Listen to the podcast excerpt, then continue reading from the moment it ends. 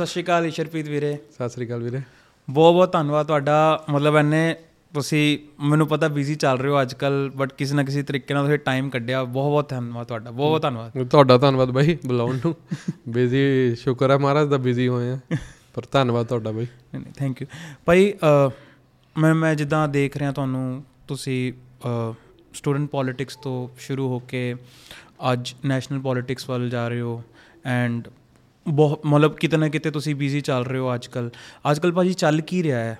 ਮਤਲਬ ਕਿਸ ਗਰਾਊਂਡ ਤੇ ਕੀ ਕੰਮ ਚੱਲ ਰਿਹਾ ਤੁਹਾਡੇ ਐਂਡ ਤੇ? ਔਨ ਗਰਾਊਂਡ ਐਕਟੀਵਿਟੀ ਇਹ ਹੈ ਕਿ ਮਤਲਬ ਜਿਹੜਾ ਆਹ ਏਜ ਲਿਮਿਟ ਆਉਂਦੀ ਨਾ ਮਤਲਬ ਸ- ਅਹ 16 ਤੋਂ ਲੈ ਕੇ ਤੁਸੀਂ ਸਮਝ ਲਓ 28 29 ਦੀ ਅਣ- ਅਣ- 28 ਕੁ ਸਾਲ ਦੀ ਉਮਰ ਤੱਕ ਜਿੱਥੇ ਬੰਦੇ ਦਾ ਵਿਆਹ ਵੀ ਨਹੀਂ ਹੋਇਆ ਹੁੰਦਾ ਜਿੱਥੇ ਬੰਦਾ ਕਾਲਜ 'ਚ ਜਾਂਦਾ ਤੇ ਚਾਰੋਂ ਪਾਸੇ ਉਹ ਬੱਚਾ ਜਿਹੜਾ ਘਿਰ ਜਾਂਦਾ। ਇੱਕ ਆਪਾਂ ਜਦੋਂ ਗਮਲਾ ਲਾਉਨੇ ਗਮਲੇ ਦੇ ਆਲੇ ਦੁਆਲੇ ਆਪਾਂ ਪਹਿਲਾਂ ਫੈਂਸ ਲਾਉਨੇ ਆ ਨਾ ਸਾਡੀ ਏਜ ਲਿਮਿਟ ਉਹ ਆ ਜਾਂ ਫਿਰ ਪੰਜਾਬ ਦੇ ਨੌਜਵਾਨ ਉਹ ਆ ਕਿ ਜਦੋਂ ਆਪਾਂ ਬੂਟਾ ਲਾਉਨੇ ਆ ਉਹਦੇ ਸਾਡੀ ਬਦਕਿਸਮਤੀ ਇਹ ਹੈ ਕਿ ਆਲੇ ਦੁਆਲੇ ਫੈਂਸ ਵੀ ਨਹੀਂ ਲਾਈ ਜਾਂਦੀ। ਜੀ। ਫਿਰ ਸਾਨੂੰ ਝੱਕੜ ਜੋ ਵੀ ਹੈ ਉਸ ਖੁਦ ਸਹਿਣੇ ਪੈਂਦੇ ਆ। ਇਹ ਪੰਜਾਬ ਦਾ ਨੌਜਵਾਨ ਅੱਜ ਸਹਿ ਰਿਹਾ। ਤੇ ਗਰਾਊਂਡ ਰਿਪੋਰਟ ਸਾਡੀ ਇਹ ਆ ਜਾਂ ਫਿਰ ਅਸੀਂ ਗਰਾਊਂਡ ਤੇ ਕੀ ਕਰ ਰਹੇ ਆ ਅਸੀਂ ਨਸ਼ਿਆਂ ਦੇ ਖਿਲਾਫ ਵੀ ਬਹੁਤ ਵੱਡੀ ਪਿੰਡ-ਪਿੰਡ ਜਾ ਕੇ ਇੱਕ ਮੁਹਿੰਮ ਛੇੜੀ ਆ। ਹੂੰ। ਹਨਾ ਜਾਗੋ ਨੌਜਵਾਨੋ ਉਹਦੇ ਵਿੱਚ ਅਸੀਂ ਨੁੱਕੜ ਨਾਟਕ ਦਿਖਾਉਨੇ ਆ ਠੀਕ ਹੈ। ਠੀਕ ਆ ਜੀ। ਇੱਕ ਅਸੀਂ ਆਈਲੈਟਸ ਦੇ ਉੱਤੇ ਕੁਝ ਕਰਿਆ ਆ ਕਿ ਹੈ। ਬਾਹਰ ਜਾਣਾ ਗੁਨਾਹ ਨਹੀਂ। ਮੈਂ ਮੰਨਦਾ ਕਿ ਬਾਹਰ ਜਾਓ ਹਾਂ ਠੀਕ ਆ ਪਰ ਜਿਹੜਾ ਰੇਟ ਆ ਜਿਹੜਾ ਪੈਸੇ ਲੱਗਦੇ ਨੇ ਉਹਦਾ ਜਿਹੜਾ ਦਰ ਹੈ ਉਹ ਸਹੀ ਹੋਵੇ। ਹੁਣ ਤੁਸੀਂ ਮੈਨੂੰ ਬੁਲਾਇਆ। ਮੈਂ ਇੱਥੇ ਹੀ ਸੀਗਾ ਜਲੰਧਰ ਤੋਂ ਇੱਥੇ ਆ ਗਿਆ ਲੁਧਿਆਣੇ। ਮੈਨੂੰ ਦੋ ਟੋਲ ਪਏ। ਹੂੰ। ਦੋ ਪਤਾ ਨਹੀਂ ਤਿੰਨ ਪਏ ਹੋਣੇ। ਕਨਵੀਨੀਅੰਟ ਆ ਮੈਨੂੰ ਮੈਂ ਤਾਂ ਆ ਗਿਆ। ਜੇ ਆਹੀ ਜਲੰਧਰ ਤੋਂ ਲੁਧਿਆਣੇ ਦਾ 10 ਲੱਖ ਰੁਪਏ ਲੱਗਦਾ ਹੁੰਦਾ ਮੈਂ ਕਦੇ ਆਉਂਦਾ। ਨਾ। ਇਹੀ ਬਾਹਰ ਜਾਣ ਦਾ ਜੇ ਕਨਵੀਨੀਅੰਟ ਹੋ ਜਵੇ ਵਿੱਚੋਂ ਜੇ ਤੁਸੀਂ ਏਜੰਟ ਮਿਡਲਮੈਨ ਹਟਾ ਦੋ ਕਰਨਾਟਕਾ ਬੈਂਗਲੌਰ ਇਹ ਸਭ ਕਰਦੇ ਆ ਰਹੇ ਨੇ ਇਹਨਾਂ ਦੇ ਬੱਚੇ ਆਪ ਫਾਈਲਾਂ ਲਾਉਂਦੇ ਨੇ। ਹੂੰ। ਅਸੀਂ ਉਹ ਜਾਗਰੂਕ ਕਰ ਰਹੇ ਹਾਂ ਕਿਉਂਕਿ ਦੇਖੋ ਨਾ ਏਜੰਟ ਕਿੰਨੀ ਵੱਡੀ ਅੱਜ ਧਾਂਦਲੇਬਾਜ਼ੀ ਕਰਦੇ ਨੇ। ਜੀ। ਇੰਨਾ ਵੱਡਾ ਧਾਂਦਲੇਬਾਜ਼ੀ ਕਰਦੇ ਨੇ ਕਿ ਅੱਜ ਕੱਲ ਰਿਸ਼ਤੇ ਵੀ ਇਦਾਂ ਹੁੰਦੇ ਆ ਕਿ ਸਾਡੀ ਕੁੜੀ ਦੇ 8 ਵੈਣ ਨੇ। ਮੁੰਡੇ ਵਾਲੇ ਪੈਸੇ ਲਾ ਦਿਓ ਤੇ ਅਸੀਂ ਬਾਹਰ ਭੇਜ ਦਿੰਨੇ ਆ। ਮੁੜ ਕੇ ਕੁੜੀ ਦਾ ਪਤਾ ਨਹੀਂ ਮੁੰਡੇ ਦਾ ਪਤਾ ਨਹੀਂ। ਇਹ ਪੰਜਾਬ ਦੇ ਹਾਲਾਤ ਨੇ। ਅਸੀਂ ਉੱਥੇ ਵੀ ਕੰਮ ਕਰ ਰਹੇ ਹਾਂ ਕਿ ਲੋਕਾਂ ਨੂੰ ਜਾਗਰੂਕ ਕਰੀਏ ਕਿਉਂਕਿ ਇਹੀ ਮੁੱਦੇ ਨੇ ਵੀਰੇ ਸਾਡੇ। ਹੂੰ। ਇਹ ਸਾਰੇ ਮੁੱਦੇ ਆਉਂਦੇ ਕਿੱਥੋਂ ਨੇ? ਇਹਨਾਂ ਦੀ ਜੜ ਕੀ ਆ? ਇਹਨਾਂ ਦੀ ਜੜ ਬੇਰੁਜ਼ਗਾਰੀ ਆ। ਹੂੰ। ਸਭ ਫਿਰ ਉਸ ਤੇ ਬੇਰੁਜ਼ਗਾਰੀ ਦੇ ਹਾਲ ਤਾਂ ਨਾ ਤਾਂ ਮੇਰੀ ਕੋਈ ਸਰਕਾਰ ਹੈ ਬਾਈ ਨਾ ਤਾਂ ਮੇਰੇ ਕੋਲ ਹੱਲ ਮੇਰੇ ਕੋਲ ਪਾਵਰ ਆ। ਪਰ ਫਿਰ ਵੀ ਅਸੀਂ ਪਾਵਰਾਂ ਵਾਲੇ ਮੂਰੇ ਮੂਰੇ ਲਾਏ ਹੋਏ ਆ। ਮਹਾਰਾਜ ਦੀ ਕਿਰਪਾ ਆ ਜੋ ਵੀ ਮੁੱਦਾ ਸਾਡੇ ਕੋਲ ਆਉਂਦਾ ਸਟੂਡੈਂਟਾਂ ਦਾ। ਜੀ। ਅਸੀਂ ਵੀ ਆਪ ਸਟੂਡੈਂਟ ਆ 26 ਸਾਲ ਦੀ ਉਮਰ ਆ ਮੇਰੀ। ਜੋ ਵੀ ਮੁੱਦਾ ਆਉਂਦਾ ਹੁਣ ਪਿੱਛੇ ਜੇ ਪੀਏਯੂ ਦੇ ਵਿੱਚ ਸੀਗਾ ਉਸ ਤੋਂ ਪਹਿਲਾਂ ਪੰਜਾਬੀ ਯੂਨੀਵਰਸਿਟੀ ਪਟਿਆਲੇ ਦੇ ਵਿੱਚ ਸੀਗੇ ਅੰਮ੍ਰਿਤਸਰ ਜੀਐਨਡੀ ਬਹੁਤ ਮੁੱਦੇ ਇਹੋ ਜਿਹੇ ਨੇ ਭਾਜੀ। ਤੁਸੀਂ ਸੋਚ ਵੀ ਨਹੀਂ ਸਕਦੇ। ਫਿਰ ਉੱਤੇ ਅਸੀਂ ਫਿਰ ਡਟ ਕੇ ਕਰਦੇ ਹਾਂ। ਬਹੁਤ ਵਧੀਆ ਭਾਜੀ ਬਹੁਤ ਵਧੀਆ। ਮੈਨੂੰ ਭਾਈ ਲੱਗਦਾ ਹੈ ਤੁਸੀਂ ਥੋੜਾ ਇਹ ਤੇ ਮੈਨੂੰ ਐਕਸਪਲੇਨ ਕਰਿਓ ਕਿ ਪੰਜਾਬ ਦੇ ਵਿੱਚ ਜਦੋਂ ਆਪਾਂ ਪੋਲਿਟਿਕਸ ਦੀ ਗੱਲ ਕਰਦੇ ਆ ਤੇ ਤੁਹਾਡਾ ਕੀ ਓਪੀਨੀਅਨ ਹੈ ਕਿ ਜਿਹੜਾ ਯੂਥ ਹੈ ਅੱਜ ਦਾ, ਉਹ ਕਿਸੇ ਨਾ ਕਿਸੇ ਪਾਸੋਂ ਲੱਗ ਰਿਹਾ ਕਿ ਇੰਨਾ ਇੰਟਰਸਟਿਡ ਨਹੀਂ ਹੈ, ਜਿੰਨਾ ਹੋਣਾ ਚਾਹੀਦਾ ਸੀਗਾ ਜਾਂ ਹੈ? ਨਹੀਂ ਭਾਜੀ, ਯੂਥ ਨੂੰ ਆਪਾਂ ਯੂਜ਼ ਕਰ ਲੈਨੇ ਆ ਯਾਰ। ਜਿੱਦਾਂ ਮੈਂ ਵੀ ਆ ਨਾ, ਹਨਾ, ਬੜੇ ਲਿਜ- ਕੋਈ ਵੀ ਹੋਵੇ, ਹੁਣ ਜਿੱਦਾਂ ਮੇਰੀ ਪਾਰਟੀ ਨੇ ਮੈਨੂੰ ਅਹੁਦਾ ਦਿੱਤਾ। ਇੱਕ ਪਲੇਟਫਾਰਮ ਮਿਲ ਜਾਂਦਾ ਭਾਜੀ, ਜਿਹੜਾ ਪਲੇਟਫਾਰਮ ਬਹੁਤ ਜ਼ਰੂਰੀ ਆ ਇਹ ਪਲੇਟਫਾਰਮ ਤੁਹਾਨੂੰ ਉੱਥੇ ਲਿਆ ਕੇ ਸਟੈਂਡ ਕਰ ਦਿੰਦਾ ਜਿੱਥੇ ਤੁਸੀਂ ਬਿਨਾਂ ਉਹਦੇ ਤੋਂ ਥੋੜਾ ਜਿਹਾ ਟਾਈਮ ਲੱਗਦਾ। ਹੂੰ। ਉਹ ਤੁਹਾਡੀ ਲੱਤਾਂ 'ਚ ਜ਼ੋਰ ਆ ਕਿ ਤੁਸੀਂ ਉਸ ਸਟੇਜ ਦੇ ਉੱਤੇ ਕੀ ਕਹਿੰਦੇ ਹੋ? ਉਹ ਤੁਹਾਡੇ 'ਚ ਜ਼ੋਰ ਆ ਤੁਹਾਡੇ ਕੈਰੈਕਟਰ 'ਚ ਜ਼ੋਰ ਆ। ਤੁਹਾਡੀ ਜਿਹੜੀ ਇੰਨੇ ਟਾਈਮ ਤੋਂ ਸੰਘਰਸ਼ ਹੈ ਸੰਘਰਸ਼ ਉਹ ਨਹੀਂ ਸੰਘਰਸ਼ ਕਹਿੰਦਾ ਮੈਂ ਕਿ ਮਤਲਬ ਸੜਕਾਂ ਤੇ ਹੀ ਸੰਘਰਸ਼ ਹੋਵੇ ਹਰ ਬੰਦਾ ਆਪਣੇ ਹਰ ਜਿਹੜਾ ਸਾਡੀ ਏਜ ਹੈ ਨਾ ਹਰ ਬੰਦਾ ਆਪਣੇ ਘਰੋਂ ਹੀ ਸੰਘਰਸ਼ ਸ਼ੁਰੂ ਕਰ ਦਿੰਦਾ। ਜੀ। ਠੀਕ ਹੈ ਜਿਹੜੀ ਪੋਲਿਟਿਕਸ ਆ ਉਹ ਫਿਰ ਦੇਖਣਾ ਪੈਂਦਾ ਯਾਰ ਕਿਹੜੇ ਹਿਸਾਬ ਨਾਲ ਕਿਉਂਕਿ ਇੰਨੀ ਜਦੋਂ 17 18 ਸਾਲ ਦੇ ਹੁੰਨੇ ਆ ਜਿਹਦੇ 'ਚ ਕੀੜਾ ਹੁੰਦਾ ਉੱਥੇ ਹੀ ਸ਼ੁਰੂ ਹੋ ਜਾਂਦਾ। ਹੂੰ। ਪਰ ਉਹ ਲਾਈਨ ਗਲਤ ਚੂਜ਼ ਕਰ ਲੈਂਦਾ। ਕੋਈ ਵੱਡਾ ਲੀਡਰ ਕਿਸੇ ਨੂੰ ਹੱਲਾਸ਼ੇਰੀ ਦੇ ਦੇਵੇ। ਹੁਣ ਮੈਂ ਪੰਜਾਬ ਦਾ ਪ੍ਰਧਾਨ ਆ ਯਾਰ ਮੈਂ ਕੋਈ ਜ਼ਿਲ੍ਹੇ ਦਾ ਪ੍ਰਧਾਨ ਲਾਣਾ ਹੋਵੇ ਮੈਂ ਉਹਨੂੰ ਕਹੂੰਗਾ ਕਿ ਯਾਰ ਉਹ ਬੰਦੇ ਦਾ ਸਿਰ ਸਿਰ ਪਾੜਿਆ ਮੈਂ ਤੈਨੂੰ ਜ਼ਿਲ੍ਹੇ ਦਾ ਪ੍ਰਧਾਨ ਲਾ ਦੂੰਗਾ। ਹੂੰ। ਉਹ ਤਾਂ ਪਾੜਿਆ ਆਊਗਾ ਪਰ ਫਿਰ ਉਹ ਸਾਰੀ ਜ਼ਿੰਦਗੀ ਉਹ ਉਹਦੀ ਉੱਥੇ ਹੀ ਰਹਿ ਜੂਗੀ ਉਹ ਕਾਲਜਾਂ 'ਚ ਥਾਣਿਆਂ 'ਚ ਕਚਹਿਰੀਆਂ 'ਚ। ਇਹ ਲੀਡਰ ਲੀਡਰ ਤੇ ਹੁੰਦਾ ਭਾਜੀ। ਸਾਨੂੰ ਵੀ ਬਹੁਤਿਆਂ ਨੇ ਯੂਜ਼ ਕਰਿਆ। ਤਾਂ ਕਰਕੇ ਯੂਥ ਜਾਂ ਫਿਰ ਜਿਹੜਾ ਨੌਜਵਾਨ ਆ ਪਿੱਛੇ ਹਟ ਜਾਂਦਾ। ਉਹਨਾਂ ਦੇ ਮਾਪਿਓ ਹਟਾ ਲੈਂਦੇ ਨੇ। ਕਿ ਛੱਡ ਯਾਰ ਆਪਾਂ ਕੀ ਕਰਨਾ? ਇਹਦੇ ਵਿੱਚੋਂ ਖੱਟਿਆ ਕੀ ਆ ਤੁਸੀਂ? ਹੂੰ। ਜਦੋਂ ਇਕੱਠ ਕਰਨਾ ਹੁੰਦਾ ਉਦੋਂ ਫਿਰ ਆ ਜਾਓ ਜੀ। ਪਰ ਜਦੋਂ ਫਿਰ ਕੁਝ ਦੇਣਾ ਹੁੰਦਾ ਜਾਂ ਫਿਰ ਐਮਐਲਏ ਐਮਪੀ ਬਣਾਉਣਾ ਹੁੰਦਾ ਉਹ ਸਾਡਾ ਤਾਂ ਪਰਿਵਾਰ 100 ਸਾਲ ਦਾ ਇਹ ਪਾਰਟੀ ਨੂੰ ਖੂਨ ਦੇ ਰਿਹਾ। ਹੂੰ। 100 ਸਾਲ ਦਾ ਤੁਹਾਡਾ ਤਾਂ ਦੇ ਰਿਹਾ ਹੋਣਾ ਜਿਹੜੇ ਨੌਜਵਾਨਾਂ ਨੇ ਉਹ ਉਹ- ਵੀ ਤਾਂ ਦੇਖੋ ਨਾ। ਹੂੰ।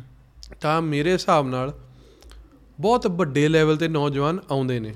ਠੀਕ ਹੈ। ਹੁਣ ਆਮ ਪਾਰਟੀ ਦੀ ਜੇ 92 ਸਰਕਾਰ ਬਣੀ ਹੈ ਇਹਨਾਂ ਦੀ ਹੂੰ। ਐਮਐਲਏ ਦੀ ਉਹ ਨੌਜਵਾਨਾਂ ਨੇ ਹੀ ਬਣਾਈ ਹੈ। ਹੂੰ। ਹੋਰ ਇਹਨਾਂ ਕੋਲ ਕੋਈ ਕਾਡਰ ਥੋੜੀ ਆ। ਗਰਾਊਂਡ ਰਿਐਲਿਟੀ ਤੇ ਇਹਨਾਂ ਦੇ ਕੋਲ ਤਾਂ ਬੂਥ ਲਾਉਣ ਵਾਲੇ ਬੰਦੇ ਵੀ ਨਹੀਂ ਹੂੰ। ਉਹ ਗਾਣਾ ਗਾਉਂਦਾ ਹੁੰਦਾ ਸੀ ਭਗਵੰਤ ਮਾਨ ਕੀ ਹੈ ਤੇਰੇ ਯਾਰ ਨੂੰ ਦੱਬਣ ਨੂੰ ਫਿਰਦੇ ਨੇ। ਮੁੜ ਕੇ ਸਾਰੇ ਨੌਜਵਾਨ ਦੱਬ ਗਏ। ਇਹ ਨਹੀਂ ਦੱਬ ਲਏ ਫਿਰ। ਕਹਿਣ ਦਾ ਭਾਵ ਹੈ ਕਿ ਨੌਜਵਾਨ ਅੱਗੇ ਆਉਂਦਾ ਭਾਜੀ। ਸਾਡੇ ਵਰਗੇ ਮੁੰਡੇ ਅੱਗੇ ਆਉਂਦੇ। ਪਰ ਯਾਰ ਸਾਡਾ ਦਿਲ ਬਹੁਤ ਸੌਫਟ ਜਿਹਾ ਹੁੰਦਾ। ਜਦੋਂ ਟੁੱਟ ਜਾਂਦਾ ਨੇ ਕਹਿੰਦੇ ਛੱਡ ਯਾਰ ਦਫਾ ਕਰ। ਇਹ ਬੰਦਾ ਯੂਜ਼ ਕਰੀ ਜਾਂਦਾ ਸਾਨੂੰ। ਹੂੰ। ਯਾਰ ਕੀ ਕਰਨਾ ਦਫਾ ਕਰ? ਇਹ ਤਾਂ ਯਾਰ ਆਪਣਾ ਮਤਲਬ ਕਰਦਾ।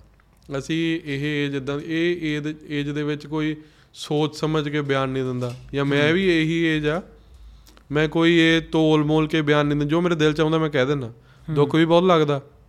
ਕਿ ਯਾਰ ਇਹ ਬੰਦੇ ਕੀ ਕਰੀ ਜਾਂਦੇ ਨੇ ਪੋਲਿਟਿਕਸ ਕਰੀ ਪਰ ਆਪਣੀ ਨੀਅਤ ਸਾਫ਼ ਰੱਖੋ ਭਾਈ ਤੇ ਨੌਜਵਾਨ ਬਹੁਤ ਸੇ ਨੌਜਵਾਨ ਜਿਹੜੇ ਇਹ ਚੀਜ਼ਾਂ ਤੋਂ ਲੰਘ ਜਾਂਦੇ ਨੇ। ਹੁਣ ਸਾਡੇ ਕਿਹੜਾ ਮੇਰੇ ਕਿਹੜਾ ਫਾਦਰ ਜਾਂ ਐਮਐਲਏ ਐਮਪੀ ਜਾਂ ਫਿਰ ਕੋਈ ਬਲਾਕ ਦੇ ਪ੍ਰਧਾਨ ਵੀ ਨੇ। ਹੂੰ। ਤੁਹਾਡੇ ਘਰੋਂ ਕੋਈ ਵੀ ਨਹੀਂ ਹੈਗਾ? ਆਮ ਜੇ ਪਰਿਵਾਰ ਤੋਂ ਉੱਠਿਆ ਭਾਜੀ ਕੋਈ ਵੀ ਨਹੀਂ ਹੈਗਾ। ਤੇ ਫਿਰ ਘਰ ਦੇ ਤੁਹਾਡੇ ਘਰਦਿਆਂ ਨੇ ਕਦੀ ਨਹੀਂ ਕਿਹਾ ਕਿ। ਬਈ ਆ ਨਾ ਕਰ? ਕਦੇ ਉਹ ਪੂਰਾ ਸਪੋਰਟ ਕਰੇ ਠੀਕ ਹੈ ਮੇਰੀ ਕਿਹੜਾ ਤਨਖਾਹ ਲੱਗੀ ਹੈ ਹੁਣ? ਤੁਹਾਡਾ ਤਾਂ ਫਿਰ ਵੀ ਤੁਸੀਂ ਕਮਾਉਂਦੇ ਹੋ ਕੈਮਰਾ ਵਾਲੇ ਖੜੇ ਵੀ ਕਮਾਉਂਦੇ ਆ। ਮੈਂ 26 ਸਾਲ ਦਾ ਹੋ ਗਿਆ ਮੇਰੇ ਕੋਈ ਕਮਾਈ ਤਾਂ ਨਹੀਂ। ਪਰ ਮੇਰੀ ਹਾਂ ਕਮਾਈ ਆ ਮੇਰੀ ਮਾਂ ਨੂੰ ਮੈਂ ਕਹਿੰਦਾ ਹੁੰਨਾ ਕਿ ਮੈਂ 26 ਸਾਲ ਦਾ ਹੋ ਗਿਆ ਕਹਿੰਦੀ ਜਿਹੜੀ ਤੂੰ ਲੋਕਾਂ ਦੀਆਂ ਗੱਲਾਂ ਸੁਣ ਕੇ ਉਹਨਾਂ ਨੂੰ ਹੱਲ ਕਰਨ ਦੇ ਕਹਿੰਦਾ ਹੂੰ। ਕਹਿੰਦੀ ਇਹ ਵੱਡੇ ਵੱਡੇ ਨਹੀਂ ਕਮਾ ਸਕਦੇ। ਪਰ ਆਪਣੀ ਨੀਅਤ ਸਾਫ਼ ਰੱਖੀ। ਭਾਈ ਕਾਂਗਰਸ ਚ ਕਿਵੇਂ ਮਤਲਬ ਕਾਂਗਰਸ ਚ ਕਿਵੇਂ ਆਏ ਤੁਸੀਂ? ਕਿਉਂਕਿ ਤੁਸੀਂ ਆਬਵੀਅਸਲੀ ਸਟਾਰਟ ਤਾਂ ਐਜ਼ ਅ ਪਹਿਲੇ ਸਮਾਜ ਸੇਵਾ ਕਹਿ ਲੋ ਜਾਂ ਐਜ਼ ਅ ਕਿੱਦਾਂ ਤੁਸੀਂ ਦੱਸੋਗੇ ਕਿੱਦਾਂ ਸਟਾਰਟ ਕੀਤਾ ਤੁਹਾਡੀ ਜਦੋਂ ਜਰਨੀ ਕਾਲਜ 'ਚ ਜਾਂਦਾ ਨਾ ਬੰਦਾ ਹੂੰ।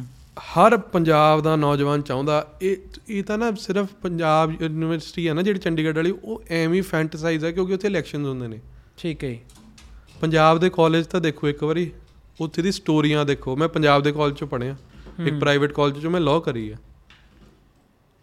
ਡਾਕੂਮੈਂਟਰੀ ਬਣ ਸਕਦੀ ਹੈ ਸਾਡੀ ਜ਼ਿੰਦਗੀਆਂ ਤੇ ਕੱਲੇ ਕੱਲੇ ਦੀਆਂ ਜ਼ਿੰਦਗੀਆਂ ਤੇ। ਪਰ ਉਹ ਜ਼ਿਆਦਾ ਫੈਂਟਸਾਈਜ਼ ਕੀ ਹੁੰਦਾ? ਪੰਜਾਬੀ ਯੂਨੀਵਰਸਿਟੀ ਪੰਜਾਬ ਯੂਨੀਵਰਸਿਟੀ ਚੰਡੀਗੜ੍ਹ ਵਾਲਾ। ਕਿਉਂਕਿ ਉੱਥੇ ਇਲੈਕਸ਼ਨ ਹੁੰਦੇ ਨੇ। ਹੂੰ। ਇਦਾਂ ਇਦਾਂ ਦੇ ਨੌਜਵਾਨ ਪਏ ਨੇ ਪੰਜਾਬ ਦੇ ਵਿੱਚ ਜਿਹੜੇ ਆਪਣੇ ਕਾਲਜ ਨੂੰ ਜੇ ਕਾਲਜ ਗਲਤ ਆ ਪ੍ਰਾਈਵੇਟ ਕਾਲਜਾਂ ਨੂੰ ਵੀ ਸਾਨੂੰ ਵੀ ਕਾਲਜ ਦੇ ਵਿੱਚ ਕਹਿੰਦੇ ਸੀਗੇ ਸ਼ੁਰੂ ਕਿੱਥੋਂ ਕਰਿਆ? ਸ਼ੁਰੂ ਸਾਡੇ ਕਾਲਜ ਦੇ ਵਿੱਚ ਧੱਕਾ ਕਰਦੇ ਸੀਗੇ। ਠੀਕ ਹੈ ਧੱਕਾ ਕੀ ਕਰਦੇ ਸੀਗੇ? ਮੈਂ ਫਰਸਟ ਈਅਰ 'ਚ ਗਿਆ ਇਕੱਲਾ ਹੀ ਗਿਆ ਸੀਗਾ ਮੈਂ। ਪਰ ਜਦੋਂ 5 ਸਾਲਾਂ ਬਾਅਦ ਉੱਥੋਂ ਹਟਿਆ ਬਹੁਤ ਹਜੂਮ ਬਣਾ ਕੇ ਹਟਿਆ ਸਾਡੇ ਨਾਲ ਮੁੰਡੇ ਬਹੁਤ ਯਾਰ ਦੋਸਤ ਅੱਜ ਵੀ ਹੋਈ ਨੇ। ਹੂੰ। ਸ਼ੁਰੂਆਤ ਭਾਜੀ ਇੱਥੋਂ ਹੁੰਦੀ ਹੈ ਜਦ ਤੁਹਾਡੇ ਨਾਲ ਸਾਹਮਣੇ ਧੱਕਾ ਹੋ ਰਿਹਾ। ਸਾਡੀ ਕੀ ਗੱਲ ਸੀਗੀ? ਪਹਿਲੇ ਪਹਿਲਾ ਜਿਹੜਾ ਅਸੀਂ ਧਰਨਾ ਦਿੱਤਾ ਧਰਨਾ ਕੀ ਯਾਰ ਫਰਸਟ ਡੇ ਜਾਂ ਫਿਰ ਉਹ ਫਰੈਸ਼ਰ ਕਹਿੰਦੇ ਆ ਕਿ ਜੀ ਅੱਜ ਫਰੈਸ਼ਰ ਆ ਉੱਥੇ ਸਾਡੇ ਨਾਲ ਦਾ ਮੁੰਡਾ ਕੁਰਤਾ ਪਜਾਮਾ ਪਾ ਕੇ ਆ ਗਿਆ। ਠੀਕ ਹੈ। ਤੇ ਕੁਰਤਾ ਪਜਾਮਾ ਪਾਇਆ ਹੋਇਆ ਉਹਦੇ ਪੰਜਾਬੀ ਜੁੱਤੀ ਪਾਈ ਹੋਈ ਉਹ ਵਿਚਾਰਾ ਸ- ਮਤਲਬ ਪੈਸੇ ਵੱਲੋਂ ਠੀਕ ਠੀਕ ਘਰੋਂ ਸੀਗਾ। ਹੂੰ। ਤੇ ਪਰ ਉਹ ਉਹਦੇ ਮਾਪਿਓ ਪੜਾ ਉਹਨੂੰ ਪ੍ਰਾਈਵੇਟ ਕਾਲਜ ਸੀਗੇ। ਹੂੰ। ਜਦੋਂ ਕੁਰਤਾ ਪਜਾਮਾ ਪਾ ਕੇ ਆ ਗਿਆ ਲੈ ਵੀ ਡੀਨ ਨੇ ਘੇਰ ਲਿਆ ਉਹਨੂੰ। ਅੱਛਾ ਜੀ। ਕਹਿੰਦਾ ਗੱਲ ਸੁਣੋ ਕਹਿੰਦਾ ਇਹ ਤੂੰ ਪਿੰਡੂ ਆ ਕਿਆ ਨਾਲੇ ਕਾਲਜ ਹੈਗਾ ਪੰਜਾਬ 'ਚ ਹੀ ਆ। ਹੂੰ। ਉਹਨੂੰ ਕਹੀ ਜਾਣਾ ਤੂੰ ਪਿੰਡੂ ਆ। ਉਹ ਕਹਿੰਦਾ। ਕਿਆ ਗੱਲ ਹੋ ਗਈ ਬਾਈ? ਕੀ ਗੱਲ ਹੋ ਗਈ? ਕਹਿੰਦਾ ਕਹਿੰਦੇ ਤੂੰ ਕੁਰਤਾ ਪਜਾਮਾ ਪਾਇਆ ਹੋਇਆ। ਤੇ ਕਹਿੰਦਾ ਯਾਰ ਇਹ ਮਤਲਬ ਇਹ ਕਿਹੜਾ ਹੁਣ ਮੈਂ ਕਿਹੜਾ ਕੋਈ ਨੰਗਾ ਹੀ ਆ ਗਿਆ ਕੁਰਤਾ ਪਜਾਮਾ ਪਾਇਆ ਹੋਇਆ? ਹੂੰ।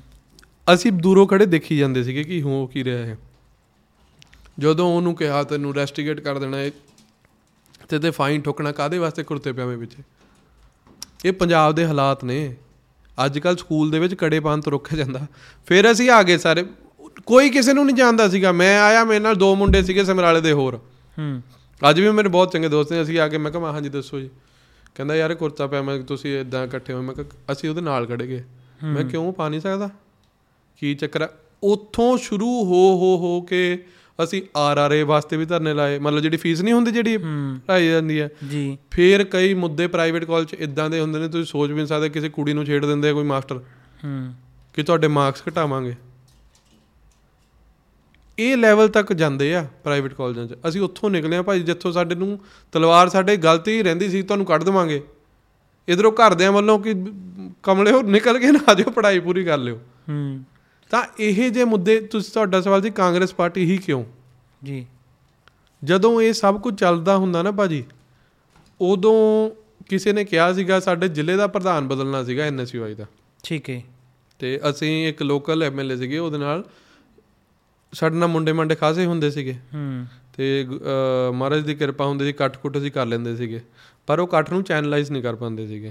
ਉਹ ਤਾਂ ਬਾਅਦ ਚ ਪਤਾ ਲੱਗਿਆ ਯਾਰ ਅਸੀਂ ਵੀ ਕੁਝ ਬਣ ਸਕਦੇ ਹਾਂ। ਪਹਿਲਾਂ ਤਾਂ ਕੋਈ ਤੇ ਦਿਮਾਗ 'ਚ ਚਿੱਤ ਚਿੱਤ ਹੀ ਨਹੀਂ ਸੀਗਾ ਬਾਈ। ਨਾ ਸਾਡੇ ਨਾ ਕਰਦਿਆਂ ਦੇ।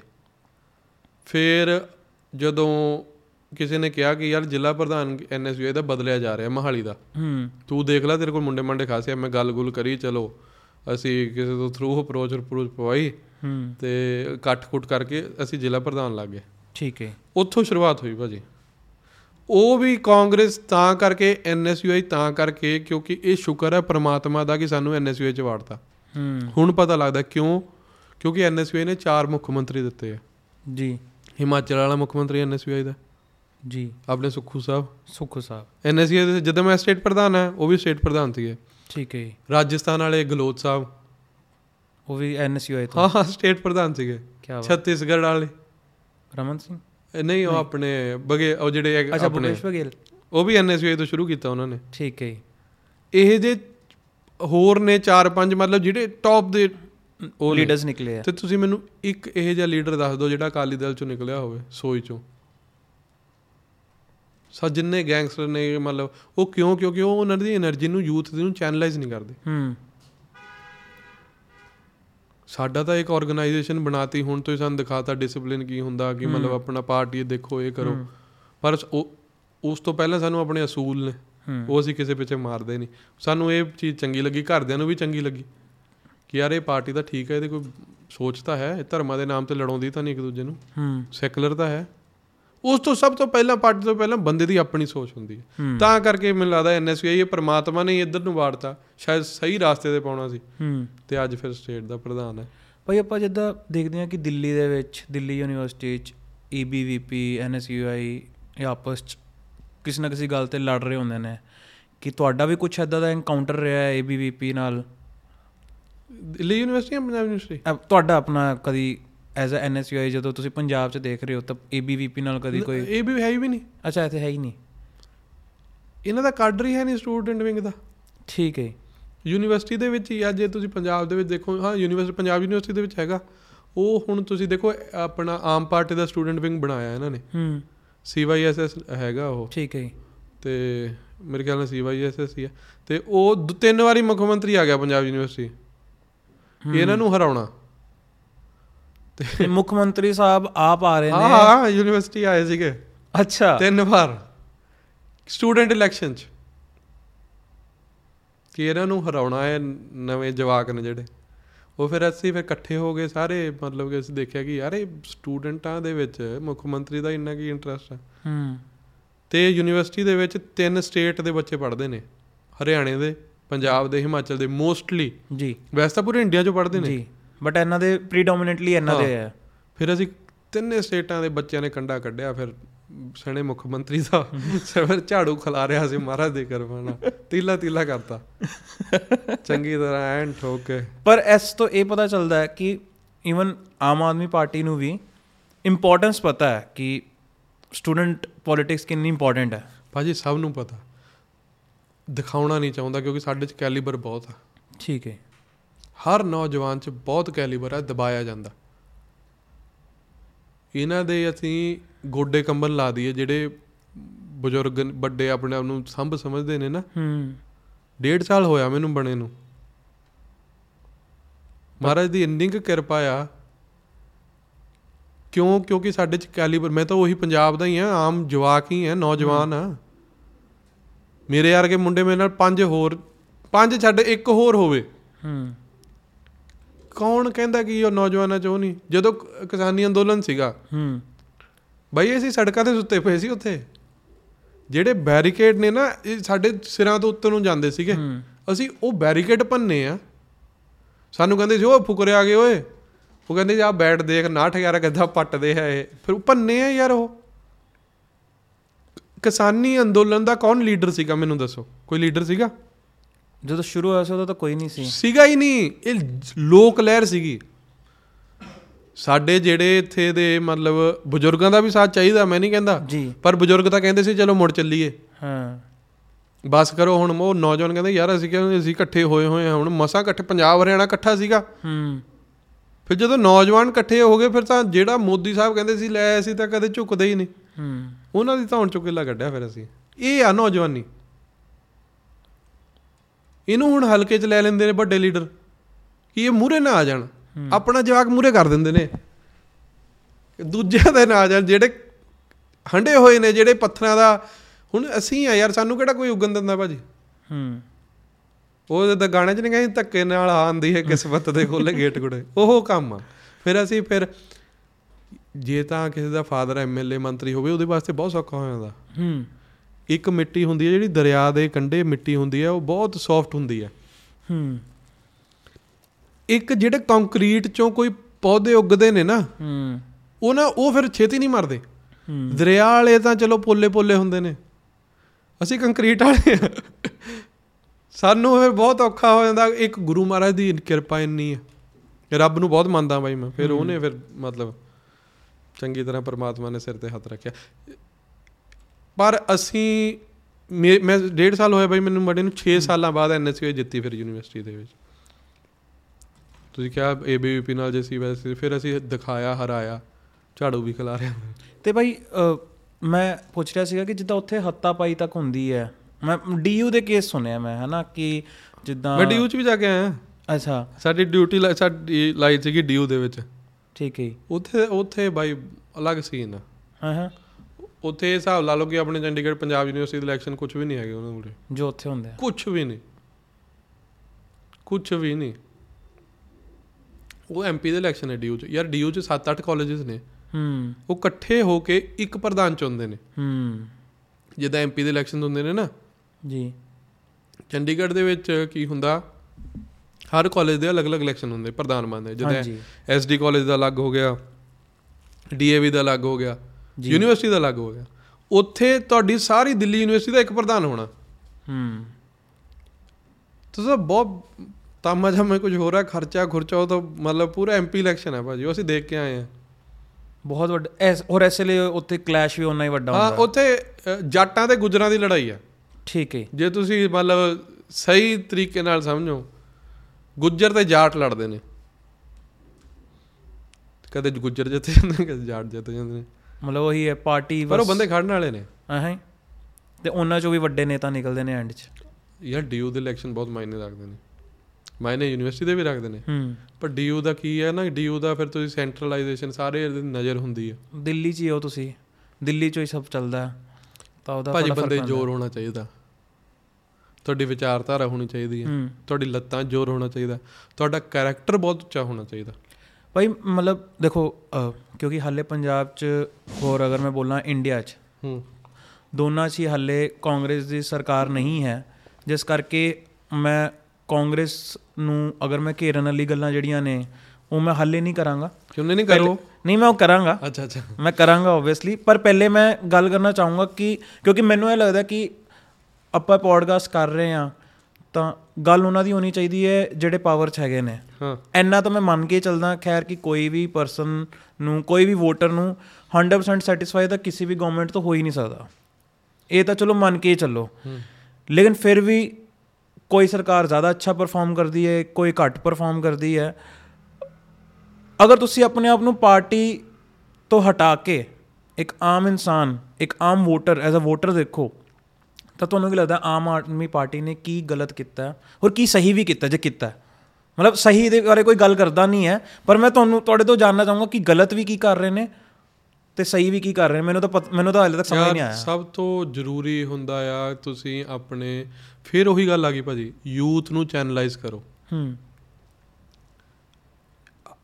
ਤੁਹਾਡੇ ਮਾਪਿਓ ਹੁਣ ਤੁਹਾਡੇ ਬਾਰੇ ਸੋਚਦੇ ਨੇ। ਤੁਹਾਡੇ ਫਾਦਰ ਸਾਹਿਬ ਜੇ ਕਮਾਉਂਦੇ ਵੀ ਹੋਣੇ ਯਾਰ ਮੈਂ ਤਾਂ ਜ਼ਿੰਦਗੀ ਕੱਟ ਲਈ ਹੁਣ ਅੱਗੇ ਜਵਾਕਾਂ ਬਾਰੇ ਸੋਚਾਂ ਇਹੀ ਕਰਦੇ ਨੇ? ਜੀ। ਹਰ ਦੇ ਮਾਪਿਓ ਇਹੀ ਕਰਦੇ ਨੇ। ਸਰਕਾਰ ਦਾ ਵੀ ਕੰਮ ਇਹ ਹੁੰਦਾ ਅਗਲੀ ਜਨਰੇਸ਼ਨ ਨੂੰ ਸਵਾਰਨਾ। ਹੂੰ। ਆਉਣ ਵਾਲੀ ਪੀੜ੍ਹੀ ਦਾ ਭਵਿੱਖ ਸਵਾਰਨਾ। ਹੂੰ।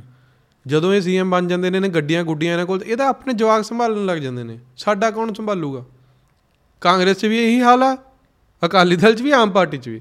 ਜੀ। ਮੈਂ ਨਹੀਂ ਕਹਿੰਦਾ ਕਿ ਕਾਂਗਰਸ ਵਾਲੇ ਮੁੱਖ ਮੰਤਰੀ ਬਣ ਕੇ ਫਿਰ ਮਤਲਬ ਇੱਥੇ ਕਰਨ ਲੱਗ ਜਾਂਦੇ ਨੇ। ਪਰ ਆਮ ਆਦਮੀ ਪਾਰਟੀ ਦੇ ਵਿੱਚ ਭਾਜੀ ਸਭ ਤੋਂ ਘੱਟ ਕਿਸੇ ਨੇ ਜੇ ਇਨਵੈਸਟ ਕੀਤਾ ਇਨਵੈਸਟਮੈਂਟ ਦਾ ਮਤਲਬ ਮੈਂ ਇਹਨੂੰ ਸੌਖੇ ਤਰੀਕੇ ਨਾਲ ਦੱਸਦਾ। ਤੁਸੀਂ ਕੋਈ ਕੰਪਨੀ ਦੇ ਮਾਲਕ ਹੋ। ਹੂੰ। ਮੰਨ ਲਓ ABCD ਕੰਪਨੀ ਦੇ ਮਾਲਕ ਤੁਹਾਡੀ ਕੰਪਨੀ ਕਹਿੰਦੀ ਹੈ ਜਿਵੇਂ ਤੁਹਾਡੇ ਪੰਜਾਬ ਦੇ ਵਿੱਚ ਪਲਾਂਟ ਲਾਉਣਾ। ਠੀਕ ਆ? ਤੁਸੀਂ ਕਹਿੰਦੇ ਹੋ ਹਾਂ ਪਲਾਂਟ ਲਾ ਲਓ ਮੈਂ ਤੁਹਾਨੂੰ ਬਿਜਲੀ ਵੀ ਘੱਟ ਦਊਂਗਾ ਮੈਂ ਤੁਹਾਨੂੰ ਸਿਕਿਉਰਿਟੀ ਵੀ ਦਊਂਗਾ ਮੈਂ ਤੁਹਾਨੂੰ ਮੇਰਾ ਲਾਅ ਐਂਡ ਆਰਡਰ ਵੀ ਸਹੀ ਹੂੰ। ਠੀਕ ਆ? ਉਹ ਕੰਪਨੀ ਕਹਿੰਦੀ ਹੈ ਠੀਕ ਹੈ ਜੀ। ਕੰਪਨੀ ਜਦੋਂ ਇੱਥੇ ਆਉਂਦੀ ਹੈ ਉਹਦੇ ਵਿੱਚ ਕੀ ਹੁੰਦਾ ਫਿਰ ਬੰਦੇ ਵੀ ਹਾਇਰ ਕਰਦੀ ਹੈ। ਬੰਦੇ ਹਾਇਰ ਕਰਦੀ ਨੌਜਵਾਨ ਹਾਇਰ ਕਰਦੀ ਮੁੰਡੇ ਹਾਇਰ ਕਰਦੀ ਹੈ। ਘੱਟੋ ਘੱਟ 5-6000 ਬੱਚਾ ਹਾਇਰ ਕਰਦੀ ਹੀ ਕਰਦੀ ਹੈ। ਜੀ। ਹਨਾ? 5-6000 ਬੱਚਾ ਹਾਇਰ ਕਰਦੀ ਹੈ ਫਿਰ ਉਹਨੂੰ ਰੋਜ਼ਗਾਰ ਮਿਲਦਾ। ਇਹ ਇਦਾਂ ਚੱਲਦਾ ਸਿਸਟਮ ਜਿਹੜੀ ਆਮ ਆਦਮੀ ਪਾਰਟੀ ਆ ਇੱਕ ਕੰਪਨੀ ਮੈਨੂੰ ਦੱਸ ਦਿਓ ਜੀ ਆਉਣ ਵਾਲੇ ਨੌਜਵਾਨਾਂ ਵਾਸਤੇ ਆਈ ਹੋਵੇ। ਪਹਿਲੀ ਗੱਲ ਇਹ ਹੋਗੀ ਆਪਾਂ ਨੌਜਵਾਨਾਂ ਤੇ ਹੀ ਰਹੀਏ ਕਿਉਂਕਿ ਨੌਜਵਾਨੀ ਹੀ ਮੁੱਦਾ ਸਭ ਤੋਂ ਵੱਡਾ। ਜੀ। ਬੇਰੁਜ਼ਗਾਰੀ ਤੇ ਨੌਜਵਾਨੀ ਤੇ ਨਸ਼ੇ। ਠੀਕ ਹੈ ਦੂਸਰੀ ਗੱਲ ਤੇ ਆ ਜਾਓ। ਇਹਨਾਂ ਨੇ ਕਿਹਾ ਸੀਗਾ ਜੀ ਅਸੀਂ ਜਿਹੜੇ ਆਈਲੈਟਸ ਦੇ ਧੰਦਲੇਬਾਜ਼ੀਆਂ ਕਰੀਆਂ ਇਹਨਾਂ ਦੇ ਮੰਤਰੀ ਦੀ ਇਹ ਕੁਲਦੀਪ ਢਾਲੀਵਾਲ ਦੀ ਸਟੇਟਮੈਂਟ ਸੀਗੀ ਕਿ ਬਾਹਰੋਂ ਬੱਚੇ ਇੱਥੇ ਪੜਨ ਆਇਆ ਕਰਨਗੇ। ਹੂੰ। ਤੁਸੀਂ ਇਹ ਜਿਹਾ ਕੀ ਕਰ ਦੋਗੇ ਜਿਹੜੇ ਬੱਚੇ ਬਾਹਰੋਂ ਇੱਥੇ ਪੜਨ ਆਇਆ ਕਰਨਗੇ? ਉਹ ਤਾਂ ਉਲਟਾ ਹੀ ਰਿਹਾ। ਪਲਾਨ ਕੀ ਆ ਤੁਹਾਡੇ ਕੋਲ ਭਾਜੀ? 17 ਸਾਲ ਦਾ ਜਵਾਕ ਮ- ਅ- ਮੈਂ ਆਪਣੇ ਮੋਢਿਆਂ ਤੇ ਲਾਸਟ ਕੀ ਹੈ ਉਹਦੀ। ਮੇਰੇ ਦੋਸਤ ਦਾ ਛੋਟਾ ਭਰਾ ਸੀਗਾ। ਕੀ ਹੋਇਆ? ਆਈਲੈਟਸ ਕਰੀ 6.5 7 ਬੈਂਡ ਆ ਗਏ। ਘਰਦਿਆਂ ਨੇ ਕਿੱਲਾ ਵੇਚਤਾ। ਯਾਰ ਮੁੰਡਿਆ ਬਾਹਰ ਚੱਲ ਜਾ, ਕੋਈ ਨਹੀਂ। ਤਿੰਨ ਭੈਣਾਂ ਦਾ ਇੱਕ ਭਰਾ ਸੀਗਾ। ਕਜ਼ਨ ਜਿਹੜਾ ਦੋਸਤ ਸੀਗਾ, ਤਾਏ ਦਾ ਮੁੰਡਾ, ਉਹ ਸਾਡਾ ਦੋਸਤ ਹੁੰਦਾ ਸੀਗਾ। ਹੂੰ। ਵੀਜ਼ਾ ਆ ਗਿਆ ਸਾਰਾ ਕੁਝ ਹੋ ਗਿਆ। ਪਿੱਛੇ ਮੌਂਟਰੀਅਲ ਦੇ ਵਿੱਚ ਬਹੁਤ ਕਾਲਜ ਇਹ ਜਿਹੇ ਸੀਗੇ ਜਿਹੜੇ ਬੰਦ ਹੋਏ ਸੀਗੇ। ਜੇ ਤੁਸੀਂ ਕੱਢ ਕੇ ਦੇਖੋ ਮਤਲਬ ਮੇਰੇ ਖਿਆਲ ਨਾਲ 100 ਕੁ 150 ਕਾਲਜ ਇਦਾਂ ਦਾ ਹੋਣਾ ਜਿਹੜਾ ਬੰਦ ਹੋਇਆ ਹੋਣਾ। ਕਿਉਂਕਿ ਉਹ ਐਕਚੁਅਲ ਚ ਚੱਲ ਨਹੀਂ ਰਹੇ ਸੀਗੇ ਸਿਰਫ ਉਹ ਸਿਰਫ ਫਰਾਡ ਸੀਗੇ। ਫਰਾਡ ਸੀਗੇ। ਇੱਥੋਂ ਏਜੰਟ ਨੇ ਵੀਜ਼ਾ ਲਵਾਤਾ ਉਹਦਾ ਬਾਹਰਲਾ। ਤੇ 2 ਦਿਨ ਬਾਅਦ ਉਹਦੀ ਫਲਾਈਟ ਸੀਗੀ। ਇੱਕ ਪਤਾ ਸਾਡੇ ਚ ਨਾ ਬੱਚਿਆਂ ਚ ਕੀ ਆ ਸਾਡੇ ਨੌਜਵਾਨਾਂ ਜਦੋਂ ਅਸੀਂ ਅੱਗਿਓਂ ਕੋਈ ਇੰਗਲਿਸ਼ ਬੋਲਦਾ ਨਾ ਅਸੀਂ ਕਹਿੰਦੇ ਲੈ ਲੈ ਮਾਪਿਓ ਨੂੰ ਨਾ ਅੱਗੇ ਕਰੋ। ਸਾਡੇ ਮਾਪਿਓ ਤਾਂ ਅਨਪੜ੍ਹ ਨੇ ਹੂੰ। ਚਾਹੇ ਉਹ ਇੰਗਲਿਸ਼ ਆਧਾਰੀ ਲੈ ਕੇ ਬੋਲ ਰਿਹਾ ਚਾਹੇ ਉਹ ਅੰਗਰੇਜ਼ਾਂ ਦੀ ਭਾਸ਼ਾ ਬੋਲ ਰਿਹਾ ਅਸੀਂ ਆਪਣੇ ਪਿਓ ਨੂੰ ਬੇਵਕੂਫ ਕਹਿਣ ਲੱਗ ਜਾਂਦੇ ਆ ਉਹ ਬੱਚੇ ਨੇ ਵਿਚਾਰੇ ਨੇ 17 18 ਸਾਲ ਦੇ ਨੇ ਸਾਰਾ ਕੁਝ ਆਪੇ ਹੀ ਕਰਿਆ। ਫਾਈਲ ਵੀ ਆਪਣੇ ਆਪ ਭਰੀ ਏਜੰਟ ਵੀ ਆਪਣੇ ਆਪ ਲੱਭਿਆ ਮਾਂ ਪਿਓ ਨਾਲ ਜਾਂਦੇ ਸੀ ਪੈਸੇ ਦੇ ਕੇ ਆ ਜਾਂਦੇ ਸੀ। 26 27 ਲੱਖ ਰੁਪਏ ਲੱਗਿਆ। ਹੂੰ। ਵੀਜ਼ਾ ਵੀ ਆ ਗਿਆ ਪਟਾਕੇ ਪਟੂਕੇ ਬੜੇ ਫੁੱਟਦੇ ਆ। ਦੇਖੇ ਤੁਸੀਂ ਰੀਲਾਂ 'ਚ ਡਰਾਮੇਬਾਜ਼ੀਆਂ ਹੁੰਦੀਆਂ। ਪਹਿਲਾ ਸਟੇਟ ਹੋਣੀ ਹੈ ਜਿਹੜੀ ਬਾਹਰ ਜਾਣ ਦੇ ਬੱਚਿਆਂ ਤੇ ਪਟਾਕੇ ਫੋੜੇ। ਲੈ ਵੀ ਸਾਡਾ ਜਵਾਕ ਚੱਲਿਆ। ਕਦੇ ਦੇਖਿਆ ਕੋਈ ਬਾਹਰ ਕੋਈ ਕਿਸੇ ਦੀ ਵਿਦਾਈ ਹੁੰਦੀ ਹੋਵੇ ਪਟਾਕੇ ਫੋੜੇ ਜਾਣ? ਕਿ ਚੱਲਿਆ ਇਹ ਸੱਚ ਆ? ਉਸ ਤੋਂ ਬਾਅਦ ਕੀ ਹੋਇਆ ਪਟਾਕੇ ਪਟੂਕੇ ਉਹਦੀ ਵੀਡੀਓ ਵੀ ਬਣ ਗਈ ਕਿ ਜੀ ਲੈ ਵੀ ਸਾਡੀ ਜਿਹੜੀ ਆਹ ਇਮੀਗ੍ਰੇਸ਼ਨ ਕੰਪਨੀ ਇਹਨੇ ਬੱਲੇ ਬੱਲੇ ਕਰਤੀ। ਹੂੰ। ਸਭ ਜਦੋਂ ਇੱਕ ਦਿਨ ਪਹਿਲਾਂ ਉਹਦਾ ਪਾਸ ਜਾਣਾ ਸੀ ਫਲਾਈਟ ਘਰੇ ਦੀਵਾਲੀ ਵਰਗਾ ਮਾਹੌਲ ਹੁੰਦਾ ਭਾਜੀ। ਜੀ। ਦੀਵਾਲੀ ਵਰਗਾ ਕੀ ਯਾਰ ਕੀ ਸਾਡੇ ਪੰਜਾਬ ਦਾ ਕੀ ਮਤਲਬ ਯਾਰ ਇੱਥੋਂ ਦਾ ਨਿਕਲੂਗਾ। ਉਹਨੂੰ ਫੋਨ ਆ ਜਾਂਦਾ ਏਜੰਟ ਦਾ। ਘਰੇ ਖੁਸ਼ੀਆਂ ਰਿਸ਼ਤੇਦਾਰ ਆਏ ਹੁੰਦੇ ਕਿ ਚਲੋ ਮੁੰਡੇ ਨੂੰ ਮਿਲ ਲਈ ਏਜੰਟ ਫੋਨ ਕਰਕੇ ਕਹਿੰਦੇ ਸਾਹਿਬ ਜਿਹੜਾ ਤੁਹਾਡਾ ਕਾਲਜ ਸੀਗਾ ਉਹ ਬਲੈਕਲਿਸਟ ਹੋ ਗਿਆ। ਤੁਹਾਨੂੰ 에ਅਰਪੋਰਟ ਤੇ ਰੋਕ ਲੈਣਗੇ। ਤੁਸੀਂ ਹਾਲੇ ਫਲਾਈਟ ਅੱਗੇ ਕਰ ਲਓ। ਹਾਲੇ ਤੁਹਾਡਾ ਜਿਹੜਾ ਵੀਜ਼ਾ ਹੈ ਉਹ ਸਟੱਡੀ ਵੀਜ਼ਾ ਨਹੀਂ ਹਾਲੇ ਅਪਰੂਵ ਨਹੀਂ ਹੋਊਗਾ। ਇਹ ਹੋਇਆ ਪੰਜਾਬ ਦੇ ਵਿੱਚ ਘੱਟੋ ਘੱਟ ਨਹੀਂ ਤਾਂ 100 200 300 ਬੱਚੇ ਨਾਲ ਹੋਇਆ ਹੋਣਾ। ਉਹਨੇ ਜਦੋਂ ਘਰ ਦੇਖਿਆ ਉਹਨੇ ਦੇਖਿਆ ਕਿ ਯਾਰ ਇਹ ਤਾਂ ਮੈਨੂੰ ਦਿਮਾਗ ਕਿ ਮੈਂ ਹੀ ਕਿਹਾ ਸੀ ਬਾਹਰ ਜਾਣ ਨੂੰ। ਮੇਰੇ ਮਾਪਿਓ ਨੇ ਵੀ ਹਾਮੀ ਭਰੀ। ਛੋਟਾ ਹੁੰਦਾ ਨਹੀਂ ਪ੍ਰੈਸ਼ਰ ਸਹਿ ਸਕਦਾ। ਹੂੰ। ਜਦੋਂ ਘਰੇ ਮਾਹੌਲ ਦੇਖਿਆ ਯਾਰ ਮੈਂ ਦੱਸਾਂ ਕਿੱਦਾਂ ਇਹਨਾਂ ਨੂੰ। ਸਪਲੈਂਡਰ ਮੋਟਰਸਾਈਕਲ ਸੀਗਾ। ਅੱਜ ਤੋਂ 6 ਉਦੋਂ ਕਾਲਜ ਪੜ੍ਹਦੇ ਹੁੰਦੇ ਸੀ ਬਾਈ ਅਸੀਂ 2 ਸੈਕੰਡ ਇਅਰ ਸੀਗਾ ਮੈਨੂੰ ਲੱਗਦਾ ਮੇਰਾ। ਤੇ ਉਹਨੇ ਸਪਲੈਂਡ, ਮੋਟਰਸਾਈਕਲ ਚੱਕ ਕੇ ਸਿੱਧਾ ਨਹਿਰ 'ਚ ਛਾਲ ਮਾਰਤੀ। ਕੀ ਹੋਇਆ? ਏਜੰਟ ਕਰਕੇ ਛਾਲ ਮਾਰੀ। ਕਿਵੇਂ ਨਾ ਧੋਖਾ ਹੋਇਆ। ਇਹ ਮਾਪਿਓ ਤੇ ਬੱਚੇ ਦਾ ਕਸੂਰ ਦੱਸੋ ਮੈਨੂੰ ਕੀ ਹੈ ਅਸੀਂ ਉਹਦੀ ਲਾਸ਼ ਚੱਕੀ ਆਪਣੇ ਮੋਢਿਆਂ ਤੇ। ਸੋਚ ਸਕਦੇ ਹੋ? ਇਹ ਹਾਲਾਤ ਨੇ ਪੰਜਾਬ ਦੇ ਯਾਰ। ਪਨਾਮਾ ਦੇ ਜੰਗਲਾਂ 'ਚ ਕਿੰਨੇ ਪਏ ਨੇ।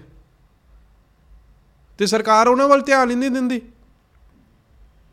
ਫਿਰ ਜਦੋਂ ਅਸੀਂ ਉਹਦੇ ਚੱਕਿਆ, ਦੇਖਿਆ, ਸਭ ਤੋਂ ਜਿਹੜਿਆਂ ਦੀਆਂ ਉਮਰਾਂ ਘੱਟ ਹੋਣ ਨਾ, ਉਹਨਾਂ ਦੇ ਜਨਾਜ਼ੇ ਸਭ ਤੋਂ ਭਾਰੇ ਹੁੰਦੇ ਨੇ। ਅਸੀਂ ਜਾ- ਅਸੀਂ ਤਾਂ ਭਾਜੀ ਯਾਰ ਸਾਡਾ ਅੱਗੇ ਭਰਾ ਦਾ ਭਰਾ ਸੀਗਾ। ਫਿਰ ਵੀ ਸਾਨੂੰ ਦੁੱਖ ਲੱਗਦਾ ਸੀ, ਉਹਦੇ ਪਿੱਛੋਂ ਤਿੰਨ ਭੈਣਾਂ ਤਾਂ ਖਤਮ ਹੋ ਗਈਆਂ। ਮਾਂ ਖਤਮ ਹੋ ਗਈ। ਇਹ ਪੰਜਾਬ ਦੇ 80% ਲੋਕਾਂ ਦੇ ਹਾਲਾਤ ਨੇ। ਨਿਕਲ ਕੇ ਦੇਖੋ ਇੱਕ ਵਾਰੀ। ਇਹ ਤੇ ਕੋਈ ਗੱਲ ਹੀ ਨਹੀਂ ਕਰਦਾ। ਮਾਈਗ੍ਰੇਸ਼ਨ ਰੋਕ ਦੇਣੀ ਮਾਈਗ੍ਰੇਸ਼ਨ ਰੋਕ ਦੇਣੀ ਰੋਕੋ। ਪਰ ਏਜੰਟਾਂ ਨੂੰ ਰੋਕੋ ਪਹਿਲਾਂ। ਜਿਨ੍ਹਾਂ ਨੇ ਸਾਲਿਆਂ ਨੇ ਪੰਜਾਬ ਖਾ ਲਿਆ। ਅਸੀਂ ਉਹ ਦੌਰ ਚੋਂ ਲੰਘੇ ਪਤਾ ਨਹੀਂ ਪਰਮਾਤਮਾ ਨੇ ਸ਼ਾਇਦ ਸਾਨੂੰ ਦਿਖਾਇਆ ਕਿ ਆ ਦੇਖੋ ਜੀ ਕੱਲ ਨੂੰ ਤੁਸੀਂ ਜੇ ਅਹੁਦਿਆਂ ਤੇ ਬਹਿਣਾ ਬੋਲੋ ਬੇਸ਼ਰਮ ਨਾ ਬਣ ਜਾਓ। ਹੂੰ। ਜ਼ਮੀਰਾਂ ਮਰੀਆਂ ਵਾਲੇ ਨਾ ਬਣ ਜਾਓ। ਇਹ ਪੰਜਾਬ ਦੇ ਹਾਲਾਤ ਨੇ ਭਾਜੀ। ਤੇ ਜੋ ਆਮ ਆਦਮੀ ਪਾਰਟੀ ਨੇ ਇਲੈਕਸ਼ਨ ਤੋਂ ਪਹਿਲਾਂ ਕਿਹਾ ਸੀ ਆਪਾਂ ਇਹ ਪ੍ਰੋਬਲਮ ਠੀਕ ਕਰ ਦਾਂਗੇ ਤੇ ਇਹਦੇ ਵਿੱਚ ਤੁਹਾਡੇ ਸਾਹਮਣੇ ਕੋਈ ਵੀ ਕੰਮ ਨਹੀਂ ਹੋਇਆ। ਤੁਸੀਂ ਦੱਸੋ ਨਾ ਕੀ ਹੋਇਆ? ਕੀ ਉਹ ਠੀਕ ਹੋ ਗਿਆ? ਸਟੇਟਮੈਂਟਾਂ ਬਹੁਤ ਬੜੀਆਂ ਬੜੀਆਂ ਦੇਣੀਆਂ ਸੌਖੀਆਂ ਨੇ। ਜ਼ਰੂਰਤ ਚਾਹੀਦੀ ਹੈ ਯਾਰ ਕੰਮ ਕਰਨ ਨੂੰ ਜ਼ਮੀਰ ਚਾਹੀਦੀ ਹੈ। ਮੈਂ ਹਾਲੇ ਕੱਲ ਕੈਪਟਨ ਜੀ ਦਾ ਪੋਸਟ ਵੀ ਦੇਖੀ ਸੀਗੀ ਆਈ ਹੋਈ ਸੀ। ਉਹ ਚੋਂ ਇਹੀ ਗੱਲ ਕਰ ਰਹੇ ਸੀ ਇਹ ਕਿ ਫ੍ਰੀ ਬਿਜਲੀ ਪਾਣੀ ਦੀ ਗੱਲ ਬਹੁਤ। ਜ਼ਿਆਦਾ ਕੀਤੀ ਜਾ ਰਹੀ ਹੈ ਲੇਕਿਨ ਜਿਹੜੀ ਕੈਪਟਨ ਮੇਨ ਸਾਹਿਬ ਨੇ ਕਿਹੜਾ ਕੁਝ ਕਰਿਆ? ਕੀ ਕਰਿਆ ਕੈਪਟਨ ਸਾਹਿਬ ਨੇ? ਹੱਥ 'ਚ ਗੁਟਕਾ ਫੜ ਕੇ ਤੁਸੀਂ ਸਹੁੰ ਖਾ ਰਹੇ ਹੋ ਕਿ ਮੈਂ ਬੇਦਬੀ ਦੇ ਜਿਹੜਾ ਹੋਊਗਾ ਮੈਂ ਉਹਨਾਂ ਨੂੰ ਦੋਸ਼ੀਆਂ ਨੂੰ ਸਜ਼ਾ ਦਊਂਗਾ। ਹੂੰ। ਕਿ ਗੁਟਕਾ ਸਾਹਿਬ ਦੇ ਤੁਸੀਂ ਤਾਕਤ ਹੀ ਨਹੀਂ ਸਮਝਦੇ? ਜਿਹਦੇ ਵਿੱਚ ਜਾਪ ਸਾਹਿਬ ਦਾ ਪਾਠ ਆ ਜਿਹਦੇ ਵਿੱਚ ਸੁਖਮਨੀ ਸਾਹਿਬ ਦਾ ਪਾਠ ਆ ਜਿਹਦੇ ਵਿੱਚ ਚੌਪਈ ਸਾਹਿਬ ਦਾ ਪਾਠ ਆ ਜਿਹਦੇ ਵਿੱਚ ਅਰਦਾਸ ਆ। ਸਾਡੀ ਸਾਰਾ ਸਾਡਾ ਸਾਰਾ ਮਤਲਬ ਗੁਰੂ ਪ੍ਰਤੀ ਸਾਰਾ ਬੇਨਤੀਆਂ ਨੇ ਉਹ ਗੁਟਕਾ ਸਾਹਿਬ 'ਚ। ਉਹਨੂੰ ਤੁਸੀਂ ਹੱਥ 'ਚ ਫੜ ਕੇ ਕੀ ਝੂਠੀ ਸੌਂ ਖਾ ਰਹੇ ਹੋ? ਕਿਉਂ? ਕਿਉਂਕਿ ਸਿਰਫ ਆਪਣੇ ਲਾਲਚ ਵਾਸਤੇ। ਯਾਰ ਇਹਨਾਂ ਦੇ ਜ਼ਮੀਰ ਹੀ ਹੈ ਨਹੀਂਗੇ ਹੁਣ ਬੜੇ ਬੜੇ ਨੇਤਾ ਯਾਰ ਥੰਬ ਸੀ ਥੰਬ ਸੀ। ਉਹ ਕਾਹਦਾ ਥੰਬ ਸੀ ਯਾਰ? ਭਾਈ ਬਟ ਉਦੋਂ ਕਿਉਂ ਨਹੀਂ ਬੋਲਿਆ ਗਿਆ ਉਹਨਾਂ ਬਾਰੇ? ਭਾਜੀ ਮੈਂ ਉਦੋਂ ਬਣਿਆ ਹੀ ਨਹੀਂ ਸੀਗਾ। ਤੇ ਤੁਸੀਂ ਜੇ ਅਗਰ ਮੈਂ ਕਹਿੰਦਾ ਮੈਂ ਬੋਲਦੇ ਲੈਂਦਾ ਯਾਰ ਤੁਸੀਂ ਮੈਨੂੰ ਹੁਣ ਪੁੱਛ ਲਓ ਕਿ ਮੈਂ ਹੁਣ ਵੀ ਬੋਲ ਰਿਹਾ ਨਾ ਕਿ ਕਾਂਗਰਸ ਦੇ ਵਿੱਚ ਕਾਂਗਰਸ ਕਿਹੜਾ ਦੁੱਧ ਤੁਲੀ ਆ? ਤੁਸੀਂ ਦੱਸੋ ਮੈਂ ਉਦੋਂ ਸੀਗਾ ਮੈਂ ਐਗਜ਼ਿਸਟ ਹੀ ਨਹੀਂ ਕਰਦਾ ਸੀਗਾ। ਜਦੋਂ ਮੈਨੂੰ ਕੋਲ ਅਹੁਦਾ ਆਇਆ ਮੈਂ ਤਾਂ ਠੋਕ ਠੋਕ ਕੇ ਬੋਲ ਰਿਹਾ। ਪਰ ਭਾਈ ਇਦਾਂ ਚੱਲ ਸਕਦੇ ਆ। ਲਾ ਦੇਣਗੇ ਲਾ ਦੇਣ। ਯਾਰ ਮੇਰੇ ਤਾਂ ਜ਼ਮੀਰ ਰਹੂਗਾ। ਮੇਰੇ ਤਾਂ ਜ਼ਰੂਰਤ ਆ। ਹੁਣ ਦੇਖੋ ਅਸੀਂ ਰਾਹੁਲ ਗਾਂਧੀ ਸਾਹਿਬ ਕੋਲ ਗਏ ਮੀਟਿੰਗ ਕਰਨ ਦਿੱਲੀ। ਕਹਿੰਦੇ ਜੀ ਕਾਂਗਰਸ ਤੇ ਆਮ ਪਾਰਟੀ ਦਾ ਲਾਈਨ ਹੋਣਾ ਚਾਹੀਦਾ। ਅੱਛਾ ਜੀ। ਤੁਹਾਨੂੰ ਵੀ ਗੱਲਾਂ ਸੁਣਦੀਆਂ ਹੋਣੀਆਂ ਕਾਂਗਰਸ ਤੇ ਆਮ ਪਾਰਟੀ ਲਾਈਨ ਜੀ। ਸਭ ਤੋਂ ਛੋਟਾ ਮੈਂ ਸੀ ਉਹ ਕਮਰੇ ਦੇ ਵਿੱਚ। ਕਿ ਕਹਿੰਦੇ you want to speak something ਮੈਂ ਕਹਾ ਹਾਂਜੀ ਸਰ ਬਿਲਕੁਲ ਕਹਿੰਦੇ ਸਪੀਕ ਸਭ ਤੋਂ सारे ने बोल लिया ਸੀਗਾ ਤੇ तो मैं ਮੈਂ ਕਹਾ ਸਰ ਮੇਰੇ ਕੋ ਇੱਕ ਬਾਤ ਨਹੀਂ ਸਮਝ ਆਤੀ ਕਹਿੰਦੇ ਕਿਆ ਮੈਂ ਕਹਾ ਸਾਰੀ ਜਿਤਨੀ ਲੀਡरशिप ਹੈ एक एक बारी सिद्धू मूसे वाले के घर गए। उसका फादर और सब बोलते हैं कि मतलब बलतेज पन्नू ने पोस्ट डाली कि सिक्योरिटी लीक की और अगले दिन वो मारा गया। हम्म। ना वो पोस्ट डलती और ना वो मारा जाता। मैं कहा हम उनके गद्दारों के साथ कैसे रह सकते हैं? ਮੈਂ ਕਿਹਾ ਸਰ ਮੇਰੇ ਮੇ ਤਾਂ ਜੁਰਤ ਔਰ ਜ਼ਮੀਰ ਹੈ। ਪਰ ਉਹਨਾਂ ਨੇ ਉਹ ਗੱਲ ਸੁਣਦੇ ਨੇ ਉਹ। ਮੈਂ ਯਾਰ ਬੋਲੋ ਤਾਂ ਸਹੀ ਉੱਥੇ। ਦਿੱਲੀ ਜਾ ਕੇ ਤੁਸੀਂ ਕੰਬਲ ਲੱਗ ਜੰਨੇ ਹੋ। ਆਪਣੇ ਪੰਜਾਬ ਦੀ ਗੱਲ ਤਾਂ ਕਰੋ। ਇਹ ਭਗਵੰਤ ਮਾਨ ਜੀ ਉੱਥੇ ਸਰੈਂਡਰ ਕਰਿਆ ਅਮਿਤ ਸ਼ਾਹ ਮੂਰੇ ਕੀ ਆਜੋ ਵਾੜੋ ਸਿਕਿਉਰਿਟੀ ਸੀਆਈਐਸਐਫ 20 ਕਿਲੋਮੀਟਰਾਂ ਦੇ ਵਿੱਚ ਸੀਆਈਐਸਐਫ ਆਪਣਾ ਸਿਕਿਉਰਿਟੀ ਲੱਗੀ ਹੋਈ ਹੈ ਮਿਲਟਰੀ ਦੀ। ਗੁਰਦਾਸਪੁਰ ਜਾ ਕੇ ਦੇਖੋ। ਜਿਹੜੇ ਬਾਰਡਰ ਏਰੀਆ ਨੇ ਸਾਡੇ ਕੋਲ ਥੋੜੀ ਨੇ ਉਹ। ਅੱਛਾ। ਸੈਂਟਰ ਕੋਲ ਨੇ। ਸਿਕਿਉਰਿਟੀ ਲੱਗੀ ਹੋਈ ਹੈ ਉੱਥੇ ਆਪਣਾ ਮਿਲਟਰੀ ਲੱਗੀ ਹੋਈ ਹੈ ਪਹਿਲੀ ਵਾਰੀ ਹੋਇਆ ਹੋਣਾ 5 ਕੇ 5 ਕਿਲੋਮੀਟਰ ਦੇ ਇੱਧਰ ਨੂੰ। ਇਹ ਕਿਸ ਬੁਨਿਆਦ ਤੇ ਇਹਨਾਂ ਨੇ ਕੀਤਾ? ਯਾਰ ਉਹ ਸਰੈਂਡਰ ਕਰਿਆ ਕਿ ਸਾਡੇ ਤੋਂ ਸਟੇਟ ਹੀ ਨਹੀਂ ਸਮਝੀ ਸਾਡੇ ਮੁੰਡੇ ਨੇ। ਕਿੱਥੇ ਨੇ ਉਹ ਆਪਣਾ ਪਿੱਛੇ ਹੋਇਆ ਸੀਗਾ? ਅਸਾਮ ਦੇ ਵਿੱਚ ਡਿਬੜੂਗੜ੍ਹ ਜੇਲ੍ਹ 'ਚ ਭੇਜੇ ਹੋਏ ਨੇ। ਹੂੰ। ਭੇਜੇ ਹੋਏ ਨੇ। ਯਾਰ ਜਿੰਨਾ ਮਰਜ਼ੀ ਵੱਡਾ ਕਸੂਰ ਹੋਵੇ ਉਹਨਾਂ ਦਾ। ਤੁਹਾਡੀ ਸਟੇਟ ਕੀ ਲੱਤਾਂ ਨਹੀਂ ਸਟੇਟ ਦੇ ਵਿੱਚ ਜ਼ੋਰ ਨਹੀਂ ਹੈਗਾ ਸਟੇਟ ਪੰਜਾਬ ਪੁਲਿਸ ਜ਼ੋਰ ਨਹੀਂ ਹੈ ਕਿ ਤੁਹਾਨੂੰ ਪੰਜਾਬ 'ਚ ਰੱਖੋ ਉਹਨਾਂ ਨੂੰ। ਐਨਐਸਏ ਲਾਤੀ ਆ ਯਾਰ ਆਪਣੇ ਮੁੰਡਿਆਂ ਤੇ। ਸਾਨੂੰ ਕਾਂਗਰਸ ਸਾਨੂੰ ਕਹਿੰਦੇ ਆ ਅੱਜ ਸਾਡੇ ਵਰਗਿਆਂ ਨੂੰ ਕਿ ਲੈ ਤੁਸੀਂ ਤਾਂ 84 ਦੇ ਸਿੱਖਾਂ ਦੇ ਕਾਤਲ ਹੋ। ਤੁਸੀਂ ਕੀ ਕਰ ਰਹੇ ਹੋ? ਹੁਣ ਤਾਂ ਦੇਖੋ ਐਨਐਸਏ ਲਾਤੀ ਮੁੰਡਿਆਂ ਤੇ। ਕਿਉਂ? ਕਿਉਂਕਿ ਅੰਮ੍ਰਿਤ ਛਕਾਉਣ ਦੀ ਗੱਲ ਕਰ ਰਹੇ ਸੀਗੇ। ਹੂੰ। ਰੱਖੋ ਇਹ ਸਟੇਟ ਇੱਥੇ ਰੱਖੋ ਜੇਲ੍ਹਾਂ 'ਚ ਕਿਤੇ ਤੁਹਾਡੇ ਕੋਲ ਜੇਲ੍ਹਾਂ ਨਹੀਂ ਹੈਗੀਆਂ। ਕਿਉਂ? ਡੇਢ ਸਾਲ ਬਾਅਦ ਸਾਲ ਬਾਅਦ। ਯਾਰ ਉਹ ਵਿਚਾਰਾ ਬਾਜੇ ਕੇ ਖਾਨੇ ਯਾਰ ਮੁੱਖ ਮੰਤਰੀ ਉਹ ਜਿਹੜਾ ਰੀਲਾਂ ਬਣਾਉਂਦਾ ਸੀ। ਉਹਨੂੰ ਸਿੱਟਿਆ ਹੋਇਆ। ਸਭ ਤੋਂ ਵੱਡੀ ਐਗਜ਼ਾਮਪਲ ਸੁਣੋ। ਗੁਰੂ ਨਾਨਕ ਦੇਵ ਜੀ ਦੇ ਜਨਮ ਦਿਨ ਤੋਂ ਪਹਿਲਾਂ ਆ ਹੁਣ ਦੀ ਗੱਲ ਆ ਵੀਰੇ। ਹੂੰ। ਸਿੱਧੀ AK47 ਕਰਤੀ ਸੀ ਗੁਰਦੁਆਰੇ ਵੱਲ ਨੂੰ। ਇਹ ਕਿੱਥੇ? ਹੁਣ ਹੁਣ ਇਹ ਜਿਹੜਾ ਗੁਰਦੁਆਰੇ ਦਾ ਇਹਨਾਂ ਨੇ ਕਬਜ਼ਾ ਛਡਾਇਆ। ਕਬਜ਼ਾ ਕੀਤਾ ਸੀਗਾ? ਕਬਜ਼ਾ ਸੀਗਾ ਦੋ ਨਿਹੰਗ ਜਥੇਬੰਦੀਆਂ 'ਚ ਆਪਸ 'ਚ ਲੜਾਈ ਸੀਗੀ। ਠੀਕ ਹੈ ਇੱਕ ਨਿਹੰਗ ਜਥੇਬੰਦੀ ਮੁੱਖ ਮੰਤਰੀ ਸਾਹਿਬ ਦੇ ਵਾਈਫ ਦੇ ਕੋਈ ਹੁਣੇ ਆਉਂਦੇ ਜਾਂਦੇ। 4 ਵਜੇ ਜਾ ਕੇ ਤੁਸੀਂ ਗੁਰਦੁਆਰੇ ਦਾ ਕਬਜ਼ਾ ਲੈ ਰਹੇ ਹੋ। ਗੁਰਦੁਆਰੇ ਦਾ ਕਬਜ਼ਾ। ਗੁਰਦੁਆਰਾ ਤਾਂ ਸਾਰਿਆਂ ਦਾ ਹੁੰਦਾ। ਕਬਜ਼ਾ ਕਿੱਦਾਂ ਹੋ ਸਕਦਾ? ਫਿਰ ਉਹੀ ਤਾਂ ਦੇਖੋ ਨਾ। ਗੋਲ 147 ਸਿੱਧੀ ਗੁਰੂ ਘਰ ਵੱਲ ਕਰੀ ਹੋਈ ਸੀਗੀ। ਗੋਲੀਆਂ ਚਲਾਈਆਂ ਉੱਥੇ। ਮੈਂ ਵੀਡੀਓ ਦਿਖਾ ਦੂੰਗਾ। ਕੋਈ ਬੋਲਿਆ ਨਹੀਂ ਉੱਤੇ ਤੇ ਮੀਡੀਆ ਚ? ਤਾਂ ਭਾਈ ਗੱਲ ਹੋਈ ਨਹੀਂ ਨਹੀਂ। ਹਾਂ ਹੋਈ ਹੋਈ। ਯਾਰ ਮੀਡੀਆ ਕਿਹੜਾ ਦਿਖਾਉਂਦਾ? ਹੋਈ ਪਰ ਲੋਕਾਂ ਨੂੰ ਪਤਾ ਇਹ ਗੱਲ। ਬਹਿਬਲ ਕਲਾ ਗੋਲੀकांड ਹੋਇਆ। ਹੂੰ। ਇਹਨਾਂ ਦਾ ਹੀ ਐਮਐਲਏ ਕੁਮਰ ਵਿਜੇ ਪ੍ਰਤਾਪ। ਹੂੰ। ਉਹ ਇਹਨਾਂ ਤੋਂ ਐਂਟੀ ਆ। ਇਹ ਕਹਿੰਦੇ ਸੀ ਕੇਜਰੀਵਾਲ ਦੀ ਇਹ ਸਟੇਟਮੈਂਟ ਹੈ ਕਿ ਨਸ਼ੇ ਵੀ ਖਤਮ ਕਰ ਦੇਂਗੇ ਔਰ ਬੇਦਬੀ ਦਾ ਇਨਸਾਫ ਵੀ ਲੇਂਗੇ ਹੂੰ। ਉਹ ਕਿੱਥੇ ਆ? ਪਰ ਮੈਂ ਲੋਕਾਂ ਦਾ ਵੀ ਸਭ ਤੋਂ ਵੱਡਾ ਕਸੂਰ ਆ। ਇਹ ਗੱਲ ਮੇਰੇ ਧਿਆਨ ਨਾਲ ਸੁਣਿਓ ਬਾਈ ਕਹਿੰਦੇ ਮਹਾਰਾਜਾ ਰਣਜੀਤ ਸਿੰਘ ਵਰਗਾ ਰਾਜ ਚਾਹੀਦਾ। ਹੂੰ। ਬਹੁਤ ਧਿਆਨ ਨਾਲ ਸੁਣਿਓ ਬਾਈ ਇਹ ਗੱਲ ਮੈਨੂੰ ਕਿਸੇ ਵੱਡੇ ਸਿਆਣੇ ਬਜ਼ੁਰਗ ਨੇ ਕਹੀ ਆ। 92 93 ਸਾਲ ਉਮਰ ਆ ਉਹਦੀ ਬੋਰਡ ਥੱਲੇ ਬੈਠਾ ਉਹ। ਹੂੰ। ਕਹਿੰਦਾ ਮਹਾਰਾਜਾ ਰਣਜੀਤ ਸਿੰਘ ਦਾ ਰਾਜ ਚਾਹੀਦਾ ਤੇ ਫਿਰ ਪ੍ਰਜਾ ਕਿਹੋ ਜੀ ਆ? ਜਿਨ੍ਹਾਂ ਨੇ ਵੋਟਾਂ ਪਾਉਣੀਆਂ ਨੇ ਉਹ ਤਾਂ दारू ਦੀ ਬੋਤਲਾਂ ਤੇ ਵਿਕੇ ਫਿਰਦੇ ਨੇ। ਅੱਜ ਤੱਕ ਮੈਂ ਅੰਡਾ ਮੀਟ ਸ਼ਰਾਬ ਨਹੀਂ ਖਾਦਾ ਅੱਜ ਤੱਕ। ਬੀਅਰ ਦੇ ਮੇਰੇ ਚ ਤੁਬਕਾ ਵੀ ਪਛਾਣ ਲਓ ਨਾ ਜੇ ਮੇਰਾ ਡੀਐਨਏ ਕਰਾ ਲਓ। ਮੈਂ ਕਹਿੰਦਾ ਮੈਂ ਤੁਸੀਂ ਤੁਹਾਡਾ ਚਿੱਤਰ ਹੋਊਗਾ ਮੇਰਾ ਸਿਰ ਹੋਊਗਾ। ਅੱਜ ਤੱਕ ਮੈਂ ਮੈਂ ਇਹਨੂੰ ਕੋਈ ਗਲੋਰੀਫਾਈ ਨਹੀਂ ਕਰ ਰਿਹਾ। ਇਹ ਮੇਰਾ ਕਰੈਕਟਰ ਹੈ। ਜਿਹੜੀ ਉਮਰ ਦੇ ਵਿੱਚ ਤੁਸੀਂ ਕਹਿੰਦੇ ਹੋ ਕਿ ਲੈ ਇਹਦੀ ਉਮਰ ਤਾਂ ਯਾਰ ਐਸ਼ ਕਰਨ ਵਾਲੀ ਆ। ਬੜੇ ਬੜੇ ਕਹਿੰਦੇ ਆ ਲੈ ਯਾਰ ਹੁਣ ਨਹੀਂ ਕਰੂੰਗਾ ਫਿਰ ਕਦੋਂ ਕਰੂੰਗਾ। ਸਭ ਉਸ ਉਮਰ 'ਚ ਅਸੀਂ ਬਚਾਇਆ ਆਪਣੇ ਆਪ ਨੂੰ। ਮਹਾਰਾਜਾ ਰਣਜੀਤ ਸਿੰਘ ਦਾ ਰਾਜ ਕਹਿੰਦੇ ਹੋ ਪ੍ਰਜਾ ਉਦਾਂ ਦੀ ਹੈਗੀ ਆ। दारू ਦੀ ਬੋਤਲਾਂ ਤੇ ਵਿਕ ਜਾਂਦੇ ਹੋ। ਜਿਹੜਾ ਬੰਦੇ ਦਾ ਕੋਈ ਕਰੈਕਟਰ ਨਹੀਂ ਹੁੰਦਾ ਉਹਦੇ ਮੂਰੇ ਤੁਸੀਂ ਹੱਥ ਜੋੜੋ ਵੋਟ ਪਾ ਦਿਓ ਜੀ ਵੋਟ ਪਾ ਦਿਓ। ਉਹ ਕਹਿੰਦਾ ਯਾਰ ਤੂੰ ਦਫਾ ਹੋ ਉਹਨੂੰ ਪਾਉਂਗਾ ਕਿਉਂ ਪਾਉਂਗਾ? ਉਹਨਾਂ ਮੈਨੂੰ 500 ਰੁਪਏ ਦਿਆ ਮਹਾਰਾਜਾ ਰਣਜੀਤ ਸਿੰਘ ਵੇਲੇ ਕਿਰਪਾ ਵੋਟਾਂ ਨਹੀਂ ਪੈਂਦੀਆਂ ਸੀ। ਹੂੰ। ਕਿਰਪਾਨਾਂ ਹੁੰਦੀਆਂ ਸੀ ਫਿਰ ਜੇ ਮਹਾਰਾਜਾ ਰਣਜੀਤ ਸਿੰਘ ਹੁਣ ਹੁੰਦੇ ਨਾ ਲੋਕਾਂ ਨੇ ਉਹਨਾਂ ਦਾ ਵੀ ਰਾਜ ਨਹੀਂ ਲਿਆਉਣ ਦੇਣਾ ਸੀ ਹੁਣ।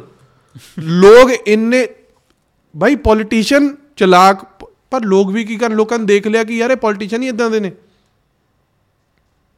ਮਹਾਰਾਜਾ ਰਣਜੀਤ ਸਿੰਘ ਨੇ ਹੁਣ ਵੀ ਜੇ ਰਾਜ ਜੇ ਹੁੰਦੇ ਨਾ ਮਹਾਰਾਜਾ ਰਣਜੀਤ ਯਾਰ ਸਿੱਧੂ ਮੂਸੇ ਵਾਲਾ ਹਰਾਤਾ ਮਾਨਸੇ ਤੋਂ।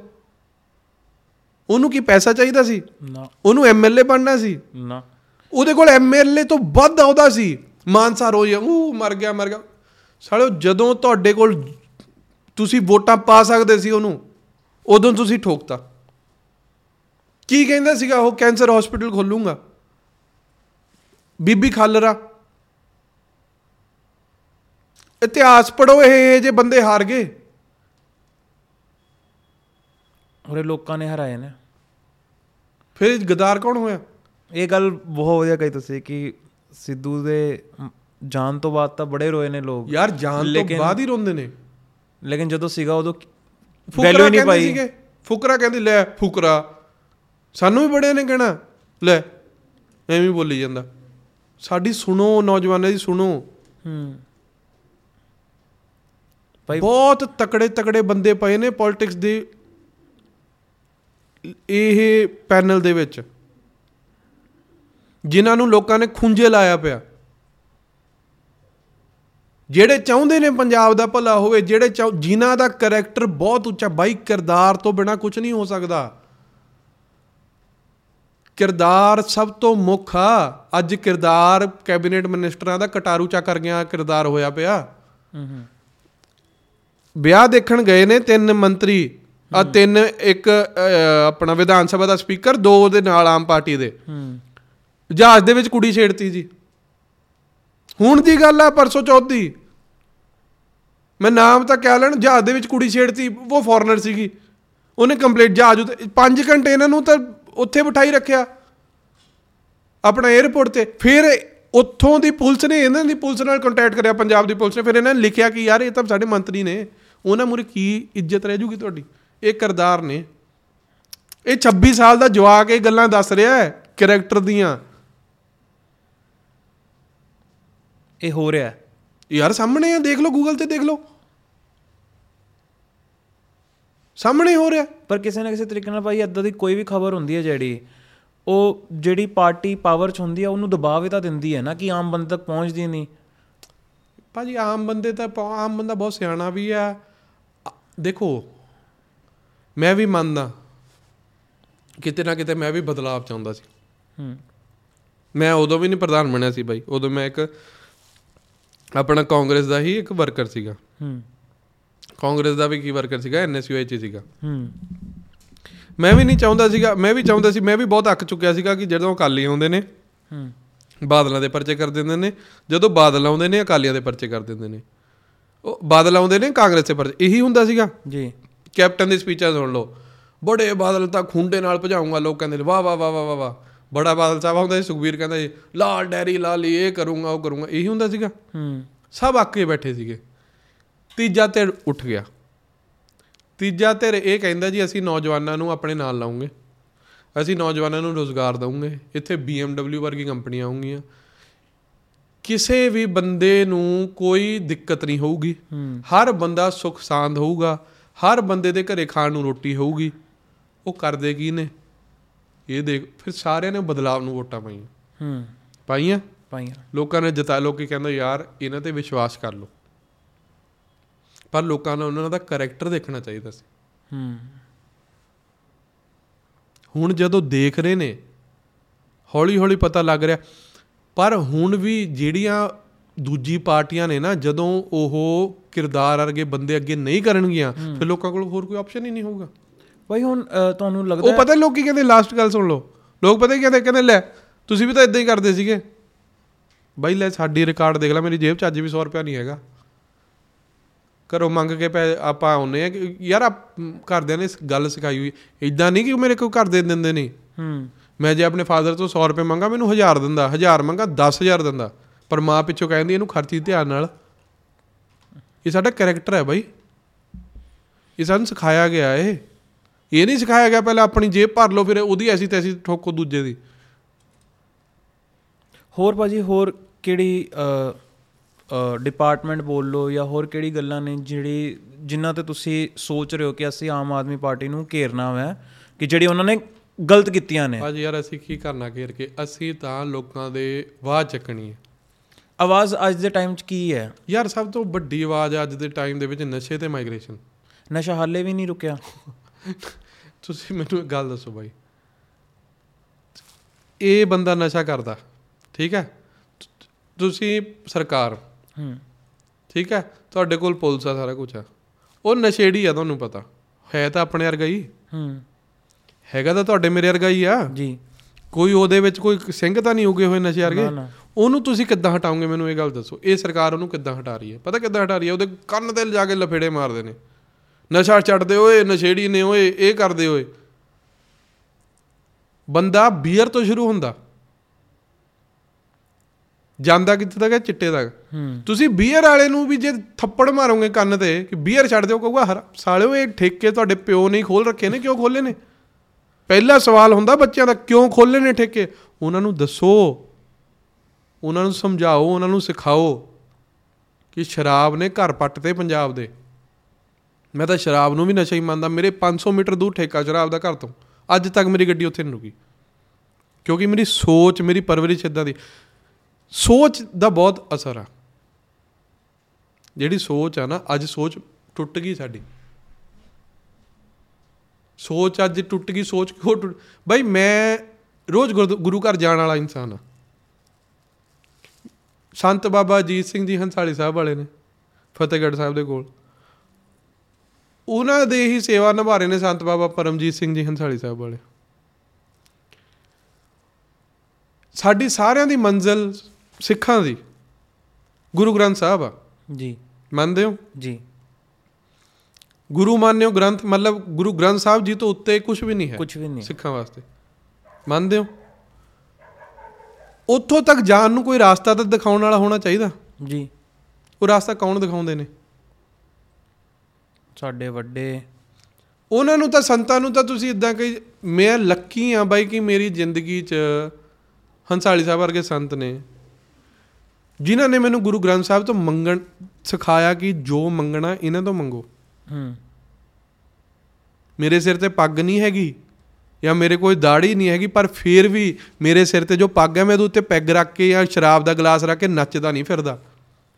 ਬੜੇ ਮੈਂ ਦੇਖਣਾ ਅੱਜ ਕੱਲ ਸਿੱਖ ਅਹ, ਸਰਦਾਰ ਆਪਣਾ ਪੱਗਾਂ ਵਾਲੇ ਸ਼ਰਾਬ ਦਾ ਗਲਾਸ ਰੱਖ ਕੇ ਪੱਗਾਂ ਦੇ ਉੱਤੇ ਨੱਚਦੇ ਫਿਰਦੇ ਨੇ। ਉਹ ਇਹ ਜਿਹੜੀ ਪੱਗ ਬੰਨਦੇ ਹੋ ਤੁਸੀਂ ਇਹ ਕੱਲੇ ਕੱਲੇ ਲੜ ਦੇ ਵਿੱਚ ਕੱਲੇ ਕੱਲੇ ਜਿਹੜਾ ਉਹਦਾ ਲਾੜਾ ਉਹਦੇ ਵਿੱਚ ਸ਼ਹਾਦਤ ਆ ਬਾਬਾ ਫਤਿਹ ਸਿੰਘ ਜੀ, ਬਾਬਾ ਜੋਰਾਵਰ ਸਿੰਘ ਜੀ, ਬਾਬਾ ਜੀਤ ਸਿੰਘ ਜੀ, ਬਾਬਾ ਜੁਝਾਰ ਸਿੰਘ ਜੀ। ਗੁਰੂ ਸਾਹਿਬ ਨੇ ਆਪਣੇ ਬੱਚੇ ਵਿਆਹ, ਮੌਤ ਨਾਲ ਵਿਆਹੇ ਨੇ। ਆਏ ਨਹੀਂ ਕਿ ਅਸੀਂ ਪੱਗ ਬੰਨਣੀ ਨਹੀਂ ਆਉਂਦੀ। ਪਰ ਅਸੀਂ ਉਹ ਪੱਗ ਬੰਨਣ ਜੋਗੇ ਹੋਏ ਨਹੀਂ ਹਾਲੇ, ਅੰਦਰੋਂ। ਅਸੀਂ ਦੱਸ ਨਹੀਂ ਸਕੇ ਕਿ ਸਾਡਾ ਇਤਿਹਾਸ ਕੀ ਆ। ਕਈ ਦਾੜੇ ਰੱਖ ਕੇ ਜਾਂ ਪੱਗਾ ਮੰਨ ਕੇ ਮੀਟ ਦੀ ਦੁਕਾਨ ਤੇ ਬੈਠੇ ਜਾਂ ਫਿਰ ਸ਼ਰਾਬ ਪੀਂਦੇ ਹੁੰਦੇ ਆ। ਉਹ ਯਾਰ ਜਦੋਂ ਪੁਰਾਣੇ ਟਾਈਮ 'ਚ ਬੁਲਟ ਦੀ ਆਵਾਜ਼ ਆਉਂਦੀ ਹੁੰਦੀ ਸੀ ਨਾ, ਬੁਲਟ ਦੀ। ਕੋਈ ਕੁੜੀ ਖੜੀ ਹੁੰਦੀ ਸੀ ਨਾ ਅੱਡੇ ਤੇ ਉਹ ਕਹਿੰਦੀ ਸੀ ਲੈ ਵੀ ਕੋਈ ਸਰਦਾਰ ਮੁੰਡਾ ਜਾਂਦਾ ਹੋਣਾ ਹੁਣ ਮੈਂ ਸੇਫ ਹੈ। ਰਾਤ ਦੇ ਚਾਹੇ 11 ਵੀ ਵਜੇ ਹੋਣ। ਪੁੱਛ ਲਿਓ ਬਾਈ ਇਹ। ਮੇਰੇ ਘਰ ਦੇ ਦੱਸਿਆ ਇਹ ਕਹਾਣੀਆਂ। ਡੁਗ ਡੁਗ ਹੁੰਦੀ ਸੀ ਨਾ ਐ ਨਹੀਂ ਕਹਿੰਦੀ ਸੀ ਪਟਾਕੇ ਮਾਰਨਗੇ ਹੁਣ ਨਾ। ਕਹਿੰਦੀ ਲੈ ਵੀ ਹੁਣ ਓਕੇ ਕੰਮ ਆ। ਸਰਦਾਰ ਜਾਂਦਾ ਹੋਣਾ ਕੋਈ। ਸੇਫ ਹੈ। ਆਪਾਂ ਸੇਫ ਹੈ। ਲੇਕਿਨ ਉੱਥੋਂ ਦੀ ਹੁਣ ਆਪਾਂ ਕਿੱਥੇ ਪਹੁੰਚ ਗਏ? ਉਹ ਲਿਆਣਾ ਪੈਣਾ ਆਊਗਾ। ਜੇ ਸਾਡਾ ਇਤਿਹਾਸ ਨਾ ਦੁਬਾਰਾ ਅਸੀਂ ਲੈ ਕੇ ਆ ਸਕੇ ਉਹਨੂੰ ਹੂੰ। ਅਸੀਂ ਜ਼ੀਰੋ ਹੋ ਜਾਵਾਂਗੇ। ਹੋਈਆਂ ਨੇ ਸਟੇਟਾਂ? ਜਿਹੜੀ ਸਟੇਟਾਂ ਆਪਣਾ ਇਤਿਹਾਸ ਹੀ ਭੁੱਲ ਗਈਆਂ। ਸਾਡਾ ਇਤਿਹਾਸ ਸਾਨੂੰ ਯਾਦ ਆ ਬਾਈ, ਫਤਿਹਗੜ੍ਹ ਸਾਹਿਬ ਦੇਖੋ ਜਦੋਂ ਸਭਾ ਹੁੰਦੀ ਆ। ਮੈਂ ਕਹਿੰਦਾ ਨੌਜਵਾਨਾਂ ਦਾ ਹੜ ਆਇਆ ਹੁੰਦਾ ਉੱਥੇ ਹੜ ਨੌਜਵਾਨੀ ਨੂੰ ਪਤਾ ਕਿ ਸਾਡੇ ਗੁਰੂਆਂ ਨੇ ਸਾਡੇ ਵਾਸਤੇ ਕੀ ਕੀਤਾ। ਪਰ ਜਦੋਂ ਉੱਥੇ ਕੋਈ ਬੋਲ, ਬੋਲਣ ਲੱਗਦਾ ਨਾ ਕੌਮ ਦਾ ਉਹ, ਸਭ ਚਲ ਜਾਂਦੇ ਨੇ। ਕਹਿੰਦੇ ਤੁਸੀਂ ਸਾਡੇ ਵਾਸਤੇ ਕੀ ਕੀਤਾ, ਇਹ ਦੱਸੋ। ਪ੍ਰੂਫ ਕਰਨਾ ਪੈਂਦਾ ਬਾਈ ਪੈਰ ਪੈਰ ਤੇ ਪ੍ਰੀਖਿਆ ਆ। ਜਿਹੜਾ ਲੀਡਰ ਉਹ ਲੀਡਰ ਨਫੁੰਸਕ ਹੁੰਦਾ। ਉਹ ਲੀਡਰ ਦੇ ਵਿੱਚ ਲੱਤਾਂ ਭਾਰ ਨਹੀਂ ਸਹਿੰਦੀਆਂ ਜਿਹੜਾ ਕੁਝ ਹੋਰ ਬੋਲੇ ਕਰੇ ਕੁਝ ਹੋਰ। ਉਹ ਕਹਿੰਦੇ ਨਾ your words should match your actions ਹੁਣ ਮੈਂ ਇੱਥੇ ਗੱਲ ਕਰੀ ਜਾਵਾਂ ਤੁਹਾਡੇ ਇੱਥੇ ਮੈਂ ਕਦੇ ਮੂਰੇ ਕਿ ਯਾਰ ਮੈਂ ਸ਼ਰਾਬ ਪੀਣਾ ਗਲਤ ਹੈ ਬਾਹਰ ਜਾ ਕੇ ਮੇਰੇ ਹੱਥ 'ਚ ਬੀਅਰ ਪੜੀ ਉਹ ਕਹਿੰਦੇ ਜਾ ਓਏ ਕਿਆ ਤੂੰ ਤਾਂ ਸਭ ਤੋਂ ਬਕਵਾਸ ਬੰਦਾ ਹੈ। ਜੀ। ਇਹ ਕੰਮ ਲੀਡਰਾਂ ਦਾ ਹੋਇਆ ਹੋਇਆ। ਜਿਹੜੇ ਪੁਰਾਣੇ ਲੀਡਰ ਹੈ ਮਾਈਕ ਤੇ ਆ ਕਰਪਸ਼ਨ ਨਹੀਂ ਇਦਾਂ ਨਹੀਂ ਉਦਾਂ ਨਹੀਂ ਸਾਡੇ ਬੱਚੇ ਇਹ ਬੱਚੇ ਉਹ ਬੱਚੇ। ਹੂੰ। ਸਭ ਤੋਂ ਵੱਧ ਕਰਪਸ਼ਨ ਕਰਦੇ ਨੇ। ਫਿਰ ਲੋਕਾਂ ਦਾ ਵਿਸ਼ਵਾਸ ਉੱਠ ਜਾਂਦਾ। ਜੀ। ਕਰਕੇ ਦਿਖਾਉਣਾ ਪੈਣਾ ਬਾਈ ਤੁਹਾਨੂੰ ਲੋਕਾਂ ਨੂੰ ਮਰਨਾ ਪੈਣਾ ਲੋਕਾਂ ਦੇ ਵਾਸਤੇ। ਜਦੋਂ ਮਰ ਜਾਂਦੇ ਹੋ ਫਿਰ ਲੋਕੀ ਕਹਿੰਦੇ? ਹਾਂ। ਗੁਰੂ ਸਾਹਿਬ ਨੇ ਵੀ ਗੁਰੂ ਗੋਬਿੰਦ ਸਿੰਘ ਜੀ ਪਾਤਸ਼ਾਹ ਨੇ ਵੀ ਆਪਣੇ ਚਾਰ ਪੁੱਤ ਸ਼ਹੀਦ ਕਰਾਏ। ਗੁਰੂ ਸਾਹਿਬ ਨੂੰ ਵੀ 40 ਮੁਕਤੇ ਛੱਡ ਗਏ ਸੀਗੇ। ਗੁਰੂ ਸਾਹਿਬ ਨੇ ਕਿਹਾ ਸੀਗਾ ਥੋੜਾ ਟਾਈਮ ਖੜ ਜਾਓ। ਕੁੱਲ ਦੁਨੀਆ ਦਾ ਰਾਜ ਤੁਹਾਡੇ ਚਰਨਾਂ 'ਚ ਦੇ ਦੂੰਗਾ। ਥੋੜਾ ਟਾਈਮ ਰੁਕ ਜਾਓ। ਕਹਿੰਦੇ ਸੀ, ਨਹੀਂ। ਫਿਰ ਗੁਰੂ ਸਾਹਿਬ ਨੇ ਕਿਹਾ ਸੀ, ਲਿਖ ਜਾਓ। ਕਿ ਅੱਜ ਤੋਂ ਬਾਅਦ ਤੁਸੀਂ ਮੇਰੇ ਨਹੀਂ ਮੈਂ ਤੁਹਾਡਾ ਨਹੀਂ। ਲਿਖਤ 'ਚ ਲਿਖਿਆ ਸੀਗਾ ਕੁਝ ਵੀ ਨਹੀਂ, ਇਹ ਸਾਡਾ ਇਤਿਹਾਸ ਹੀ ਕੁਝ ਹੋਰ ਹੋਣਾ ਸੀ। ਪਰ ਗੁਰੂ ਸਾਹਿਬ ਨੇ ਫਿਰ ਆਪਣੇ, ਫਿਰ ਜਿਹੜੇ ਸਾਹਿਬਜ਼ਾਦੇ ਨੇ ਆਪਣਾ ਪਰਿਵਾਰ, ਆਪਣਾ ਪਿਤਾ, ਦਾਦਾ ਗੁਰਤੇਗ ਬਹਾਦਰ, ਕਹਿੰਦੇ ਜਿਹਨੂੰ ਹਿੰਦ ਦੀ ਚਾਦਰ। ਦੱਸਿਆ ਕਿ ਆ ਦੇਖੋ ਆ ਮੈਂ ਇਹ ਕਰਕੇ ਚੱਲਿਆ। ਇਹ ਇਤਿਹਾਸ ਆ ਸਾਡਾ। ਇਹ ਕੋਈ ਸਾਡਾ ਇਤਿਹਾਸ, ਉਹ ਨਹੀਂ ਕਿ ਮਤਲਬ ਫੂਕ ਮਾਰ ਕੇ ਮੰਤਰਾਂ ਵਾਲਾ ਇਤਿਹਾਸ ਨਹੀਂ ਭਾਈ ਸਾਡਾ। ਅੱਜ ਮੰਦਿਰ ਦਾ ਮੈਨੂੰ ਬਹੁਤ ਖੁਸ਼ੀ ਹੈ ਮੰਦਿਰ ਬਣਿਆ। ਮੈਂ ਬਹੁਤ ਖੁਸ਼ ਹੁੰਨਾ। ਕਿ ਅੱਜ ਮੰਦਿਰ ਬਣਿਆ ਮੈਂ ਜੈ ਸ਼੍ਰੀ ਰਾਮ ਵੀ ਬਹੁਤ ਖੁਸ਼ੀ ਹੈ ਬਾਈ ਮੈਨੂੰ। ਪਰ ਇਹ ਮੰਦਿਰ ਬਣਿਆ ਸਾਡੇ ਇਤਿਹਾਸ ਕਰਕੇ ਆ। ਜੀ। ਔਰੰਗਜ਼ੇਬ ਜਨੇਊ ਲਾ ਲਾ ਕੇ ਰੋਟੀ ਖਾਂਦਾ ਸੀਗਾ। ਉਦੋਂ ਸਾਡਾ ਫਿਰ ਪਿਓ ਸਾਡਾ ਦਾਦਾ ਮੂਰੇ ਆਇਆ ਕਿ ਲੈ ਪਹਿਲਾਂ ਮੇਰਾ ਧਰਮ ਚੇਂਜ ਕਰਕੇ ਦਿਖਾਓ ਫੇਰ ਮੰਨਦੇ। ਅਣਖ ਹੁੰਦੀ ਹੈ ਬਾਈ ਇਹ। ਇਹ ਪੰਜਾਬੀਆਂ 'ਚ ਥੋੜੀ ਅਲੱਗ ਹੀ ਅਣਖ ਹੁੰਦੀ ਤੁਸੀਂ ਜ਼ਮੀਨ। ਹਾਂ। ਹਾਂ ਸਾਡੀ ਬਲੱਡ ਲਾਈਨ ਹੀ ਇਹ ਆ। ਤਾਂ ਹੀ ਤਾਂ ਹੀ ਅਸੀਂ ਮਤਲਬ ਅਗਰ ਤੁਸੀਂ ਕੋਈ ਵੀ ਪਿਛਲਾ ਉਹ ਚੱਕ ਲਓ ਧਰਨਾ ਚੱਕ ਲਓ ਇੱਕੋ ਹੀ ਧਰਨਾ ਜਿੰਨੇ ਪੰਜਾਬ 'ਚ ਧਰਨਾ ਹੀ ਇੱਕ ਲੱਗਿਆ। ਜਿੰਨੇ ਬਦਲਤਾ ਡਿਸੀਜਨ ਦੇਖ ਲਓ ਜਦੋਂ ਆਪਾਂ ਇਕੱਠੇ ਹੋ ਕੇ ਬਦਲਤਾ। ਹੈ ਕੁਝ ਖਾਸੀਅਤ ਹੈ ਇੱਥੇ ਦੇ ਖੂਨ ਦੀ ਜਿਹੜੀ ਲੜਾਈ ਸੱਚ ਦੀ ਲੜਾਈ ਲਈ ਆਪਣੀ ਜਾਨ ਦੇ ਦਿੰਦੀ ਹੈ। ਇੱਥੇ ਜਿਹੜੀ ਸਾਡੀ ਗੁੜਤੀ ਆ ਨਾ, ਸੰਘਰਸ਼ ਦੀ ਆ। ਸਾਡੀ ਜਿਹੜੀ ਗੁੜਤੀ ਉਹ ਸੰਘਰਸ਼ ਦੀ ਆ, ਕਈ ਕੌਮਾਂ ਦੀ ਗੁੜਤੀ ਹੁੰਦੀ ਹੈ ਪਿਆਰ ਦੀ। ਸਾਡਾ ਜਿਹੜਾ ਗੁਰੂ ਗ੍ਰੰਥ ਸਾਹਿਬ ਜੀ ਮਹਾਰਾਜ ਨੇ ਉਹ, ਉਹਨਾਂ ਚ ਅਪਾਰ ਨੇ। ਸਾਡਾ ਜਿਹੜਾ ਧਰਮ ਆ, ਸਾਡਾ ਧਰਮ ਜੂਝਣ ਵਾਸਤੇ ਬਣਿਆ ਸੀ ਭਾਈ। ਸਾਡੇ ਗੁਰੂਆਂ ਨੇ ਕਦੇ ਕੌਤਕ ਨਹੀਂ ਦਿਖਾਏ? ਸਰਸਾ ਨਦੀ ਕੀ ਰੋਕ ਨਹੀਂ ਸਕਦੇ ਸੀ ਉਹ? ਮ- ਕਹਿੰਦੇ ਆ ਸਰਸਾ ਨਦੀ ਨੇ ਮਹਾਰਾਜ ਦਾ ਪਰਿਵਾਰ ਵਿਛੋੜਾ ਕਰਤਾ, ਉਹ ਕਮਲਿਓ ਅਕਾਲ ਪੁਰਖ ਰੱਬ ਆਇਆ ਹੋਵੇ ਥੱਲੇ ਧਰਤੀ ਤੇ। ਪਤਾ ਕਿਉਂ ਗੁਰੂ ਮਹਾਰਾਜ ਨੂੰ ਇਹ ਕ- ਕਿਹਾ ਸੀ ਕਿ ਤੁਸੀਂ ਜਾ ਕੇ ਧਰਤੀ ਤੇ ਆਪਣਾ ਧਰਮ ਕਰੋ? ਹਰ ਧਰਮ ਆਪਣੇ ਆਪ ਨੂੰ ਬੰਦਾ ਆਉਂਦਾ ਸੀਗਾ, ਅਕਾਲ ਪੁਰਖ ਵਾਹਿਗੁਰੂ ਭੇਜਦਾ ਸੀਗਾ, ਹੂੰ।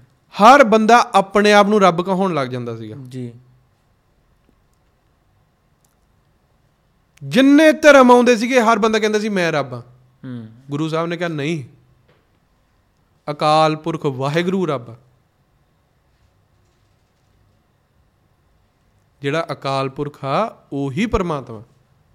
ਸਾਡਾ ਉਹ ਧਰਮ ਆ ਬਈ। ਤੇ ਸਭ ਤੋਂ ਉੱਚਾ ਮੈਂ ਹੰਸਾਲੀ ਸਾਹਿਬ ਜਾਣਾ ਨਾ ਉੱਥੇ? ਬਹੁਤਿਆਂ ਨੇ ਜੇ ਕਿਸੇ ਨੇ ਦੇਖਿਆ ਹੋਵੇ। ਕ੍ਰਿਸ਼ਨ ਜੀ ਦੀ ਵੀ ਫੋਟੋ ਲੱਗੀ ਆ, ਰਾਮ ਜੀ ਦੀ ਵੀ ਫੋਟੋ ਲੱਗੀ ਆ, ਆਪਣਾ ਮਸਜਿਦ ਦੀ ਫੋਟੋ ਲੱਗੀ ਆ, ਮੱਕਾ ਮਦੀਨਾ ਜੀ ਦੀ ਫੋਟੋ ਲੱਗੀ ਆ, ਜੀਸਸ ਜੀ ਦੀ ਫੋਟੋ ਲੱਗੀ ਆ। ਗੁਰੂ ਨਾਨਕ ਦੇਵ ਜੀ ਦੀ ਤਾਂ ਚਲੋ ਉਹ ਤਾਂ ਗੁਰਦ, ਮਤਲਬ ਉੱਥੇ ਤਾਂ ਗੁਰੂ ਘਰ ਹੈ ਹੀ, ਉੱਥੇ ਤਾਂ ਹੋਣੀ ਹੈ ਗੁਰੂ ਗ੍ਰੋ- ਗੋਬਿੰਦ ਸਿੰਘ ਜੀ ਦੀ ਫੋਟੋ ਲੱਗੀ ਆ। ਸਭ ਤੋਂ ਉੱਤੇ ਕਿਹਦੀ ਫੋਟੋ ਲੱਗੀ ਆ? ਇੱਕ ਓੰਕਾਰ ਦੀ। ਸਭ ਇੱਕ ਨੇ। ਧਰਮਾਂ ਦੀ ਤਾਂ ਲੜਾਈ ਨਹੀਂ ਜੁਰਤ ਦੀ ਲੜਾਈ ਆ। ਹੂੰ। ਸਾਡੇ ਤਾਂ ਉਹ ਕਹਿੰਦੇ ਨਹੀਂ ਬਾਬਰ ਦੇ ਸਾਡੇ ਬਾਬਿਆਂ ਦੀ ਬਾਬਰ ਦੇ ਨਾਲ ਟੱਕਰ। ਉਦੋਂ ਤੋਂ ਬਾਈ ਲੜਾਈ ਨਹੀਂ ਹੈ ਇਹ ਜੰਗ ਹੈ। ਲੜਾਈ ਯਾਰ ਮੈਂ ਤੇਰਾ ਸਿਰ ਪਾੜ ਦਵਾਂ ਤੂੰ ਮੇਰਾ ਸਿਰ ਪਾੜ ਦੇਵੇਂ। ਹੂੰ। ਤੂੰ ਮਰ ਜਾਊਗਾ ਮੈਂ ਮਰ ਜਾਊਗਾ ਲੜਾਈ ਖਤਮ। ਜਿਹੜੀ ਜੰਗ ਹੁੰਦੀ ਆ 5-600 ਸਾਲ ਚੱਲਦੀ ਆ। ਉਹ ਵਿਚਾਰਧਾਰਾ ਦੀ ਜੰਗ ਹੁੰਦੀ ਆ। ਹੂੰ। ਇਹ ਉਹ ਜੰਗ ਆ ਬਈ। ਭਾਈ ਜਦੋਂ ਆਪਾਂ ਗੱਲ ਕਰਦੇ ਆ ਕਿ ਆਮ ਆਦਮੀ ਪਾਰਟੀ ਦੀ ਤਾਂ ਚਲੋ ਆਪਾਂ ਕੀਤੀ ਹੈ ਗੱਲ ਕਿ ਕੀ ਉਹ ਗਲਤ ਕਰ ਰਹੇ ਨੇ ਜੋ ਉਹਨਾਂ ਨੂੰ ਸਹੀ ਕਰਨ ਕਰਨ ਲਈ ਲਿਆਇਆ ਗਿਆ ਸੀਗਾ ਉਹਨਾਂ ਨੇ ਕੀਤਾ ਨਹੀਂ। ਜੋ ਪਹਿਲੇ ਗਲਤ ਹੋ ਰਿਹਾ ਹੁੰਦਾ ਆਇਆ ਉਹੀ ਹੋ ਰਿਹਾ। ਆਪਾਂ ਪੰਜਾਬ ਨੂੰ ਦੇਖਿਆ from one of the top performing states to the least performing state ਅੱਜ ਆਪਾਂ ਥੱਲੇ ਵਾਲੀ ਸਟੇਟਸ ਚਾਹੁੰਦੇ ਆ ਜਦੋਂ ਆਪਾਂ ਗੱਲ ਕਰਦੇ ਆ ਕਿ ਗਰੋਥ ਦੇ ਵਿੱਚ ਹਰ ਮਾਮਲੇ ਵਿੱਚ ਸਾਰੀਆਂ ਹੀ ਸਰਕਾਰਾਂ ਜ਼ਿੰਮੇਵਾਰ ਨੇ। ਸਭ। ਸਾਰੀਆਂ। ਹਰ ਇੱਕ ਉਹ ਮੰਤਰੀ ਹਰ ਇੱਕ ਉਹ ਐਮਐਲਏ ਹਰ ਇੱਕ ਉਹ ਇਨਸਾਨ ਜਿਹੜਾ ਬੋਲਿਆ ਨਹੀਂ। ਹੋ ਜੋ ਸਾਡੇ ਚ ਜੁਝਾਰੂਪਨ ਜੋ ਸੰਘਰਸ਼ ਜੋ ਆਪਾਂ ਅਸ ਕਿਸਾਨ ਅੰਦੋਲਨ ਤੇ ਦਿਖਾਇਆ ਇੱਕ ਆਮ ਇਨਸਾਨ ਨੇ ਦਿਖਾਇਆ? ਆਮ ਬੰਦੇ ਨੇ। ਆਮ ਬੰਦੇ ਨੇ।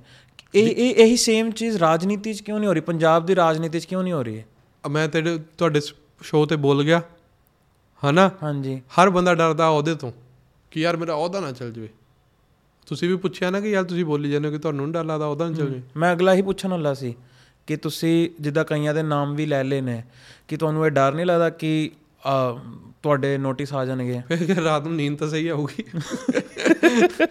ਨੋਟਿਸ ਆ ਜਾਵੇ ਨੀਂਦ ਤਾਂ ਸਹੀ ਆਊਗੀ ਪਤਾ ਤਾਂ ਹੋਊਗਾ ਯਾਰ ਇਹ ਬੋਲ ਕੇ ਆਇਆ। ਠੋਕ ਕੇ ਬੋਲ ਕੇ ਆਇਆ ਚਾਹੇ ਕਿਸੇ ਹੋਰ ਦੇ ਵਿਰੁੱਧ ਵੀ ਬੋਲ ਕੇ ਬੋਲ ਕੇ ਆਇਆ ਪਰ। ਤੇ ਇਹ ਇਹ ਤਾਂ ਖੈਰ ਭਾਈ ਮੈਂ ਆਪਣੇ ਦਿਲੋਂ ਕਹਿ ਰਿਹਾ ਮੈਂ ਇੰਪ੍ਰੈਸ ਹੋਇਆ ਵਾਂ। ਕਹਿਣਾ ਨਹੀਂ ਚਾਹੀਦਾ ਵੈਸੇ ਪੋਡਕਾਸਟ ਤੇ ਕਿ ਬਟ ਮੈਂ ਇਸ ਗੱਲ ਤੋਂ ਇੰਪ੍ਰੈਸ ਹੋਇਆ ਕਿ ਤੁਸੀਂ ਕਹਿ ਰਹੇ ਹੋ ਕਿ ਮੈਂ ਪਾਰਟੀ ਨਾਲ ਜੁੜਿਆ ਵੀ ਹੋਇਆ ਬਟ ਮੇਰੀ ਆਪਣੀ ਵਿਚਾਰਧਾਰਾ ਵੀ ਹੈ। ਜੇ ਅਗਰ ਉਹ ਟਕਰਾਉਂਦੀ ਹੈ ਤਾਂ ਉੱਥੇ ਮੈਂ ਆਪਣੀ ਵਿਚਾਰਧਾਰਾ ਹੀ ਅੱਗੇ ਰੱਖਦਾ ਮਤਲਬ ਬਹੁਤ ਘੱਟ ਹੁੰਦਾ ਕਿ ਕੋਈ ਇਸ ਗੱਲ ਨੂੰ ਅੱਗੇ ਕਰਦਾ ਕਿ ਬਈ ਕਿ ਜਿੱਥੇ ਮੈਂ ਹੈਗਾ ਜੋ ਮੇਰਾ ਮੰਨਣਾ ਹੈ, ਉਹ ਤਾਂ ਮੈਂ ਮੰਨਣਾ ਹੀ ਮੰਨਣਾ। ਤੁਸੀਂ ਦੱਸੋ ਮੇਰੀ ਵਿਚਾਰਧਾਰਾ ਪੰਜਾਬ ਰੱਖੀ ਹੈਗੀ ਕਿ ਨਹੀਂ? ਹੈਗੀ ਭਾਈ ਫਿਰ ਮੈਂ ਪੰਜਾਬ ਨੂੰ ਮੁੱਖ ਰੱਖਦਾ। ਭਾਵੇਂ ਉਹਦੇ ਲਈ ਆਪਣੇ ਦਮ ਤੇ ਵੀ ਇਲੈਕਸ਼ਨ ਲੜਨਾ ਹੋਏ ਤੁਸੀਂ ਲੜੋਗੇ। ਉਹ ਭਾਜੀ ਉਹ ਗੱਲਾਂ ਬਾਅਦ ਦੀਆਂ ਨੇ ਪਰ ਮੈਂ ਪੰਜਾਬ ਨੂੰ ਮੁੱਖ ਰੱਖਦਾ। ਭਾਈ ਕੀ ਤੇ ਮੈਨੂੰ ਲੱਗਦਾ ਮੇਰੀ ਪਾਰਟੀ ਵੀ ਸ਼ਾਇਦ ਹਾਲੇ ਤੱਕ ਪੰਜਾਬ ਨੂੰ ਮੁੱਖ ਰੱਖਦੀ ਹੈ ਰੱਖਦੀ ਹੈ। ਠੀਕ ਹੈ। ਜਾਂ ਇਹ ਕਹਿ ਲਓ ਕਿ ਤੁਹਾਨੂੰ ਬਾਕੀ ਸਾਰੀ ਪਾਰਟੀਆਂ ਨਾਲੋਂ ਵੱਧ ਇਹ ਪਾਰਟੀ ਲੱਗ ਰਹੀ ਹੈ। ਇਹ ਕਹਿ ਸਕਦੇ ਹੋ ਤੁਸੀਂ? ਯਾਰ ਇਹਨੇ ਬੰਦੇ ਬਣਾਏ ਨੇ ਭਾਜੀ। ਸਾਡੇ ਵਰਗਿਆਂ ਨੂੰ ਤਰਾਸ਼ਿਆ ਆਏ ਨੇ। ਭਾਈ ਪਿਛਲੇ ਇਲੈਕਸ਼ਨ ਦੇ ਵਿੱਚ ਤੁਹਾਨੂੰ ਨਹੀਂ ਲੱਗਦਾ ਕਿ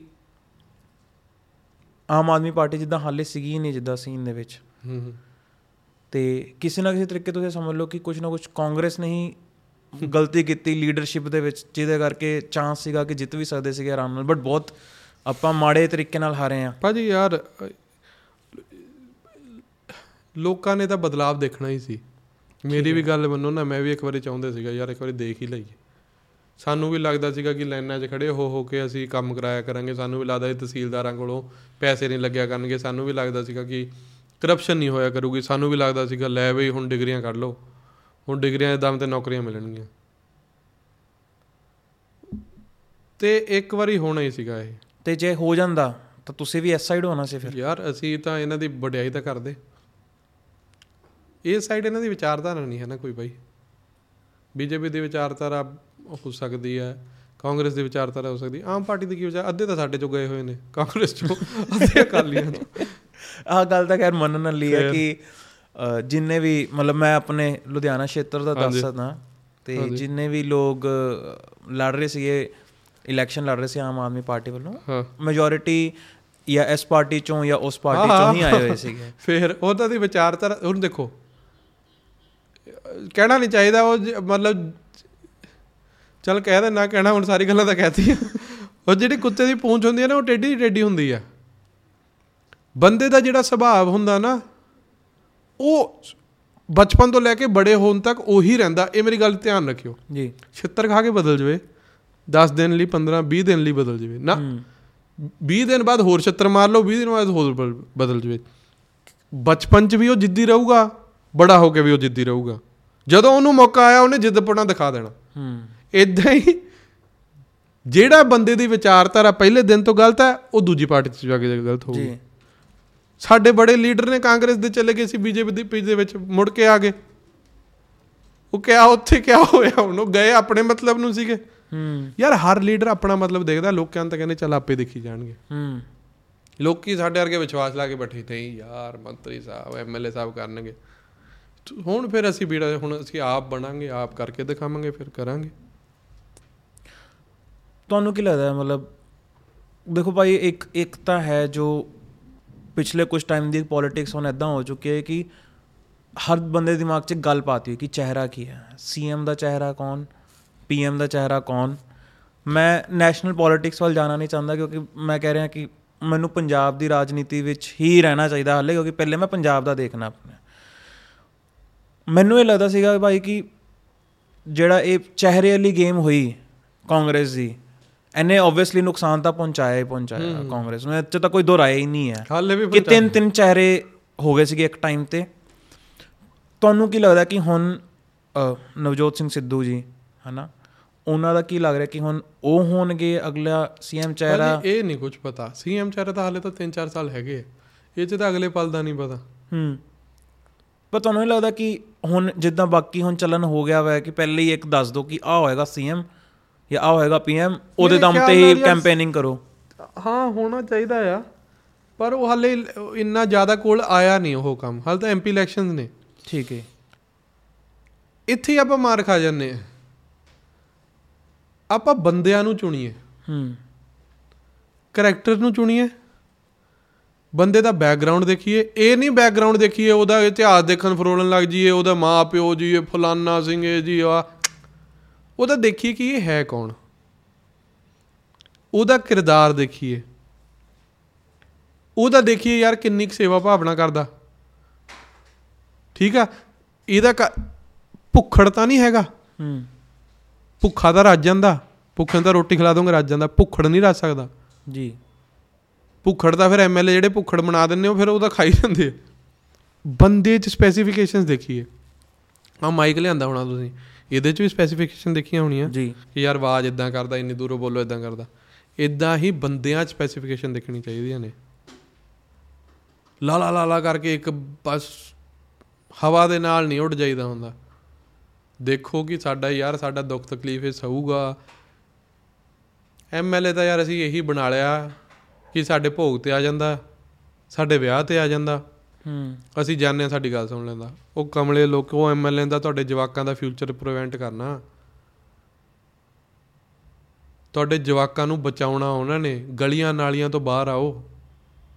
ਜੇ ਗਲੀ ਟੁੱਟੀ ਵੀ ਹੋਈ ਹੈ, ਕੋਈ ਨਹੀਂ, ਤੁਹਾਡੇ ਜਵਾਕ ਨੂੰ ਨੌਕਰੀ ਆ, ਉਹੀ ਬਹੁਤ ਵੱਡੀ ਗੱਲ ਆ। ਤੁਹਾਡਾ ਬੱਚਾ ਹੀ ਜੇ ਸ਼ਰਾਬ ਤੋਂ ਵੀ ਦੂਰ ਆ, ਉਹੀ ਬਹੁਤ ਵੱਡੀ ਗੱਲ ਆ। ਗਲੀਆਂ ਨਾਲੀਆਂ ਤੋਂ ਬਾਹਰ ਆਓ। ਗਲੀਆਂ ਨਾਲੀਆਂ ਤਾਂ ਸਦੀਆਂ ਭਰ ਭਰਦੀਆਂ ਨੇ ਮੰਗੀਆਂ ਜਿਹੜੀ ਜਨਰੇਸ਼ਨ ਸਾਡੇ ਵਰਗੀ ਖਤਮ ਹੋ ਗਈ ਬਾਈ। ਸਾਡੀ ਇੱਕ ਪੀੜ੍ਹੀ ਦੋ ਪੀੜ੍ਹੀਆਂ ਖਤਮ ਹੋ ਗਈਆਂ। ਹੂੰ।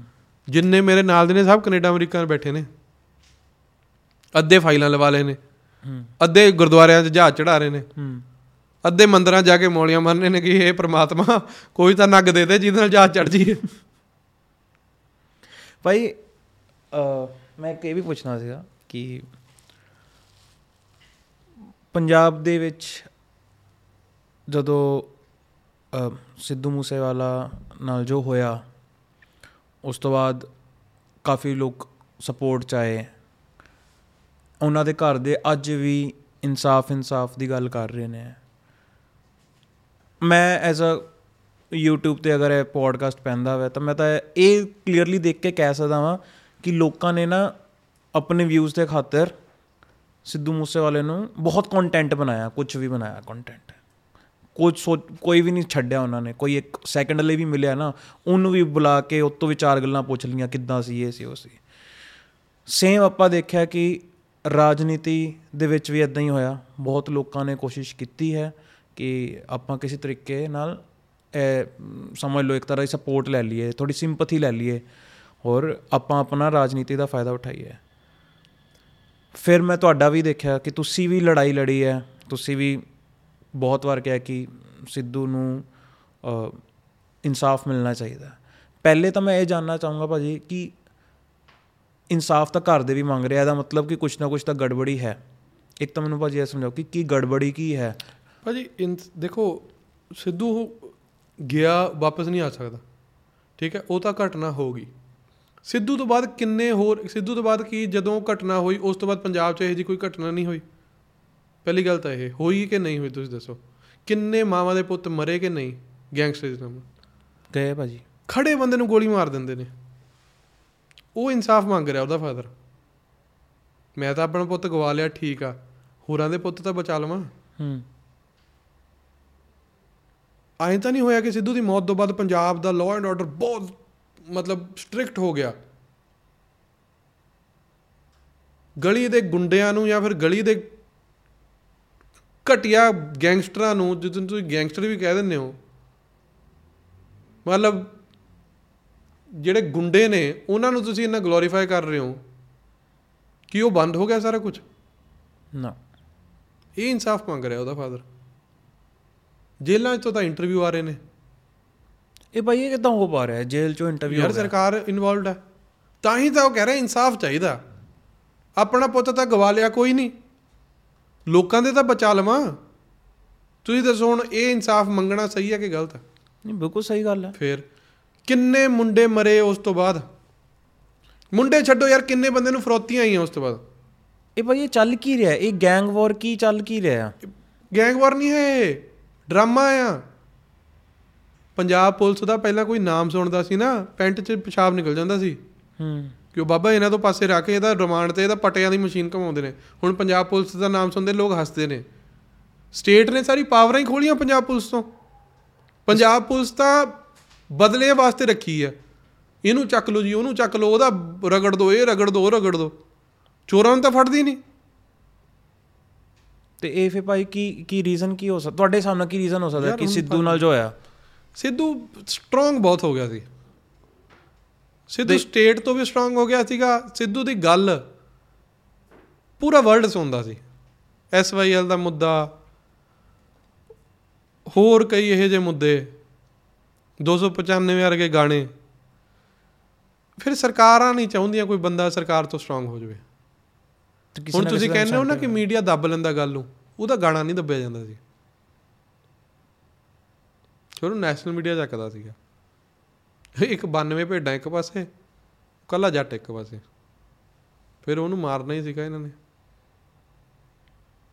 ਇਹ ਭਾਈ ਮਤਲਬ ਹਿਲਾ ਤਾਂ ਦਿੱਤਾ ਸੀਗਾ ਇੱਕ ਵਾਰ ਤਾਂ। ਇਹ ਇਹ ਬਹੁਤ ਵੱਡੀ ਗੱਲ ਸੀਗੀ ਇਹ ਭਾਜੀ ਇਹ ਜੋ ਭਾਜੀ ਹੁਣ। ਜੇ ਗੱਲ ਵੀ ਕਰਦੇ ਨੇ ਲੋਕ ਕਹਿੰਦੇ ਲੈ ਵੀ ਫੇਮ ਭਾਲਦੇ। ਸਭ ਨੂੰ ਹਿਲਾਤਾ ਸੀਗਾ।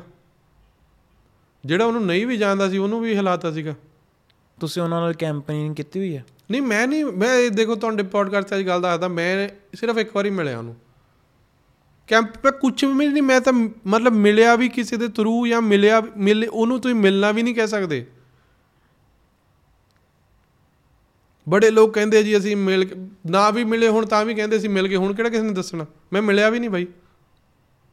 ਪਰ ਜਦੋਂ ਇਹ ਹੋਇਆ, ਉਦੋਂ ਮੈਂ ਉਹਦੇ ਘਰੇ ਗਿਆ ਇਕੱਲਾ ਹੀ। ਇੱਥੋਂ ਗੱਡੀ ਚੱਕ ਕੇ ਮਾਨਸੇ ਚਲਾ ਗਿਆ ਮੈਂ। ਤੇ ਜਦੋਂ ਮੈਂ ਉਹਦੇ ਘਰ ਦੇ ਅੰਦਰ ਵੜਿਆ ਨਾ ਹਵੇਲੀ, ਬਹੁਤ ਰੋ- ਰੋਣਾ ਮ- ਅਗਲੇ ਦਿਨ ਹੀ ਚਲਾ ਗਿਆ ਸੀ ਮੈਂ। ਮੈਨੂੰ ਇਦਾਂ ਲੱਗਿਆ ਮੈਨੂੰ ਕਿਸੇ ਨੇ ਧੱਕਾ ਮਾਰਿਆ ਅੰਦਰ ਨੂੰ ਇਦਾਂ ਨਾ ਮਤਲਬ ਇਦਾਂ ਧੱਕਾ ਜਿਹਾ ਮਾਰਿਆ। ਮੈਨੂੰ ਬਹੁਤ ਯਾਰ ਮੈਨੂੰ ਲੱਗਿਆ ਮੈਂ ਕਿਹਾ એનર્ਜੀ ਇਦਾਂ ਦੀ ਸੀਗੀ ਉਹ। ਤੇ ਮੈਂ ਕਿਸੇ ਨੂੰ ਕੁਝ ਨਹੀਂ ਦੱਸਿਆ ਨਾ ਮੈਂ ਫਿਰ ਗੱਡੀ 'ਚ ਬਹਿ ਕੇ ਆ ਗਿਆ। ਕੋਈ ਦੋਸਤ ਹੁੰਦੇ ਸੀਗੇ ਸਿੱਧੂ ਦੇ ਜਿਹੜੇ ਸਿੱਧੂ ਨਾਲ 24 ਘੰਟੇ ਰਹਿੰਦੇ ਸੀਗੇ। ਹੂੰ। ਤੇ ਉਹ ਜਦੋਂ 2-3 ਦਿਨ ਬਾਅਦ ਜਦੋਂ ਫਿਰ ਮੈਂ ਪ੍ਰਧਾਨ ਬਣਿਆ ਤੇ ਉਹ ਕਹਿੰਦੇ ਚੱਲ ਅਸੀਂ ਮਤਲਬ ਚੱਲਦੇ ਆ ਮੈਂ ਕਿਹਾ ਯਾਰ ਮੇਰਾ ਸਿੱਧੂ ਨਾ ਸਿੱਧੂ ਨੇ ਕਿਸੇ ਦੋਸਤ ਦੇ ਥਰੂ ਉਹ ਕਹਿੰਦਾ ਸੀਗਾ ਕਿ ਇਹਨੂੰ ਪ੍ਰਧਾਨ ਬਣਾਉਣਾ। ਮਤਲਬ ਉਹ ਮੈਂ ਉਹਨੂੰ ਕਿਹਾ ਸੀਗਾ ਮੈਂ ਕਿਹਾ ਯਾਰ ਮੇਰੀ ਸਪਾਸ਼ ਰਾ ਦੀ। ਹੂੰ। ਕਿ ਯਾਰ ਇਹ ਬਣਨ ਨਹੀਂ ਦਿੰਦੇ ਬੜੇ ਇਹ ਮਤਲਬ ਜਿਹੜੇ ਬੜੇ ਲੀਡਰ ਨੇ ਮੇਰੇ ਕੋਲ ਕੋਈ ਸਪਾਰਸ਼ ਨਹੀਂ ਸੀਗੀ ਕਿ ਮਤਲਬ ਬੜੇ ਮੈਂ ਕਿਹਾ ਪਰ ਫਿਰ ਵੀ ਪ੍ਰਮਾਤਮਾ ਦੀ ਦਿੱਤੀ। ਮੈਂ ਕਿਹਾ ਉਹ- ਉਹਨੂੰ ਕਹੋ ਸਿੱਧੂ ਨੂੰ ਕਹੋ ਯਾਰ ਸਿੱਧੂ ਕਹੂਗਾ। ਠੀਕ ਹੈ। ਕਿਸੇ ਨੇ ਉਹਨੂੰ ਕਿਹਾ ਸੀਗਾ ਕਿ ਮਤਲਬ ਈਸ਼ਰ ਇਦਾਂ ਦਾ ਬਣਨਾ ਤੇ ਪਰ ਮੈਂ ਮਿਲਿਆ ਨਹੀਂ ਸੀਗਾ। ਉਹਨੇ ਫੋਨ ਤੇ ਹੀ ਕਿਹਾ ਸੀ, ਕਹਿੰਦਾ, ਹਾਂ ਹਾਂ, ਲੈ। ਉਹ ਵੀ ਨਹੀਂ ਮੈਨੂੰ ਮਿਲਿਆ ਸੀ। ਕਹਿੰਦਾ, ਤੂੰ ਈਸ਼ਰ ਛੋਟਾ ਭਰਾ ਆ ਆਪਣਾ, ਤੇ ਆਪਾਂ ਉਹਨੂੰ ਕਹਿ ਦੇਵਾਂਗੇ ਉਹ ਬੰਦੇ ਨੂੰ ਤੇ ਕਿ ਉਹ ਬੰਦਾ ਉਹਨੂੰ ਮਿਲਾ, ਬਣਾ ਦੂਗਾ। ਉਹ ਬੰਦੇ ਨੇ ਮੈਨੂੰ ਇਹ ਸੁਣਾਇਆ ਸੀਗਾ ਕਿ ਇਹਨੇ ਤੇ ਜਦੋਂ ਮੈਂ ਪ੍ਰਧਾਨ ਬਣ ਗਿਆ ਸੀਗਾ, ਫਿਰ ਮੈਂ ਉਹਦੇ ਘਰੇ ਗਿਆ। ਤੇ ਫਿਰ ਉਹਦੇ ਮਾਂ ਪਿਓ ਨਾਲ ਮਿਲਿਆ। ਫਿਰ ਮੈਨੂੰ ਲੱਗਿਆ, ਯਾਰ, ਮੈਂ ਕਿਹਾ, ਨਾ, ਮੈਂ ਕਿਹਾ, ਜੇ ਕਾਕਾ, ਹੁਣ ਤੂੰ ਪਹਿਲਾਂ ਤਾਂ ਚੱਲ ਨਾ ਮਿਲਿਆ ਜਾਂ ਤੇਰੀ ਕਿਸਮਤ 'ਚ ਨਹੀਂ ਸੀ, ਮੈਂ ਕਿਹਾ, ਪਰ ਜੇ ਤੂੰ ਹੁਣ ਇਸ ਪਰਿਵਾਰ ਤੋਂ ਪਿੱਛੇ ਹਟ ਗਿਆ ਨਾ, ਮੈਂ ਕਿਹਾ, ਤੇਥੋਂ ਬੜਾ ਬੇਸ਼ਰਮ ਤੇ ਤੇਥੋਂ ਬੜਾ ਮਤਲਬ ਘਟੀਆ ਇਨਸਾਨ ਨਹੀਂ ਕੋ ਹੋਊਗਾ। ਉਹ ਮਾਪਿਓ ਦਾ ਪੁੱਤ ਨਹੀਂ ਮਰਿਆ ਬਈ ਉਹ, ਪੰਜਾਬ ਮਰਿਆ ਉਹ, ਪੱਗ ਮਰੀ। ਪਹਿਲਾਂ ਤਾਂ ਉੱਤੋਂ ਸ਼ੁਰੂ ਕਰੋ, ਸਭ ਤੋਂ ਪਹਿਲਾਂ ਪੱਗ ਮਾਰੀ ਉਹਨਾਂ ਨੇ। ਜਿਹੜੀ ਪੱਗ ਬਿਲਬੋਰਡ ਤੇ ਠਾ ਜਾ ਕੇ ਵੱਜਦੀ ਸੀ, ਉਹ ਮਾਰਤੀ। ਹੁਣ ਜੇ ਉਹਦੀ ਗੱਲ ਵੀ ਕਰੋ ਨਾ ਯਾਰ ਕਦੇ ਕਦੇ ਦਿਲ ਕਰਦਾ ਕਰਨ ਨੂੰ ਫਿਰ ਕਰਦਾ, ਲੈ ਲੋਕਾਂ ਨੇ ਗਾਣਾ ਫੇਮ ਲੈਂਦੇ ਨੇ। ਫਿਰ ਹੁਣ ਪਹਿਲਾਂ ਪੱਗ ਮਾਰੀ ਉਹਨਾਂ ਨੇ ਉਹਦੀ। ਉਸ ਤੋਂ ਬਾਅਦ ਸਾਡੇ ਪੰਜਾਬ ਤੇ ਬਹੁਤ ਵੱਡਾ ਧੱਬਾ ਲਾਇਆ, ਲੈ ਵੀ ਠੋਕਤਾ, ਮਾਰਤਾ, ਪੰਜਾਬ ਹੀ ਮਾਰ ਫਿਰ ਉਹ ਮਾਪਿਓ ਜਿਹੜਾ ਸਾਡੇ ਵਰਗਾ ਯੂਥ ਜਿਹੜਾ ਆਪਣੀ ਮਾਂ ਦੇ ਪੈਰ ਹੱਥ, ਪੈਰੀ ਹੱਥ ਲਾਉਣ ਲੱਗ ਗਿਆ ਸੀ, ਉਹਦੀ ਮਾਂ ਨੂੰ ਦੇਖ ਕੇ। ਜਿੱਦਾਂ ਉਹ ਪੈਰੀ ਹੱਥ ਲਾਉਂਦਾ ਸੀ। ਉਹਦੇ ਫਾਦਰ ਪਿਓ ਦਾ ਕਹਿੰਦਾ, ਮੈਨੂੰ ਬੋਝ ਤੂੰ ਦੇ ਦੇ ਬਾਪੂ ਆਪਣੇ ਰੌਲਿਆਂ ਦਾ। ਉਹ ਮਰਿਆ ਫਿਰ ਪਹਿਲਾਂ। ਤੀਜੀ ਚੀਜ਼ ਤੇ 9 11 ਮਰਿਆ। ਚੌਥੀ ਚੀਜ਼ ਤੇ ਸਾਡੀ ਕਿਸਾਨੀ ਮਰੀ। ਸਭ ਤੋਂ ਟੌਪ ਦੀ ਗੱਲ ਬਾਹਰੋਂ ਆ ਕੇ ਜਿਹੜਾ ਕੈਨੇਡਾ ਸੀਗਾ, ਇੱਥੋਂ ਲੋਕ ਕੈਨੇਡਾ ਜਾਂਦੇ ਆ, ਉਹ ਝੋਟਾ ਕੈਨੇਡਾ ਕੈਨੇਡਾ ਤੋਂ ਇੱਥੇ ਆਇਆ। ਕੈਨੇਡਾ ਤੋਂ ਇੱਥੇ ਆ ਕੇ ਕੀ ਕਰਿਆ? ਅਹ ਝੋਨਾ ਲਾਉਂਦਾ ਹੁੰਦਾ ਸੀਗਾ। ਮਿੱਟੀ ਨਾਲ ਮਿੱਟੀ ਹੋਇਆ, ਉਹ ਮਰਿਆ। ਬੜੇ ਬੰਦੇ ਬਾਈ ਕੈਨੇਡਾ ਤੋਂ ਇੱਥੇ ਆ ਕੇ ਰਹਿਣ ਲੱਗੇ ਆਪਣੇ ਮਾਪਿਓ ਦੀ ਇੱਜ਼ਤ ਕਰਨ ਲੱਗੇ ਕੱਲਾ ਉਹ ਉਹਨਾਂ ਦਾ ਮਾਪਿਓ ਪੁੱਤ ਨਹੀਂ ਮਰਿਆ। ਸਾਡੇ ਵਾਸਤੇ ਜਿਹੜਾ ਜੁਰਤ ਦੀ ਗੱਲ ਕਰਦੇ ਜਿਹੜੇ ਜਿਹਨੇ ਦੱਸਿਆ ਕਿ ਸਾਡੇ ਲਾਣੇ ਨੇ ਜਿਹੜੇ ਇਹ ਜਿਉਣੇ ਦੇ ਸੁੱਚੇ ਦੇ ਨੇ। ਹੂੰ। ਇਕੱਲੇ ਮਿਰਜੇ ਰਾਂਝੇ ਕੰਨਾਂ 'ਚ ਬਾਲੀਆਂ ਪਵਾ ਕੇ ਕੁੜੀਆਂ ਪਿੱਛੇ ਗੇੜੇ ਨਾ ਕੱਢੋ। ਰੀਲਾਂ ਨਾ ਨਚਨ ਚਾਰ ਨਾ ਬਣੋ। ਅਣਖ ਰੱਖੋ ਮੜ ਜੀ। ਹਥਿਆਰ ਦਾ ਦੱਸਿਆ ਉਹਨੇ ਕਿ ਸ਼ਸਤਰ ਨੇ ਇਹ। ਉਹ ਮਰਿਆ ਫਿਰ।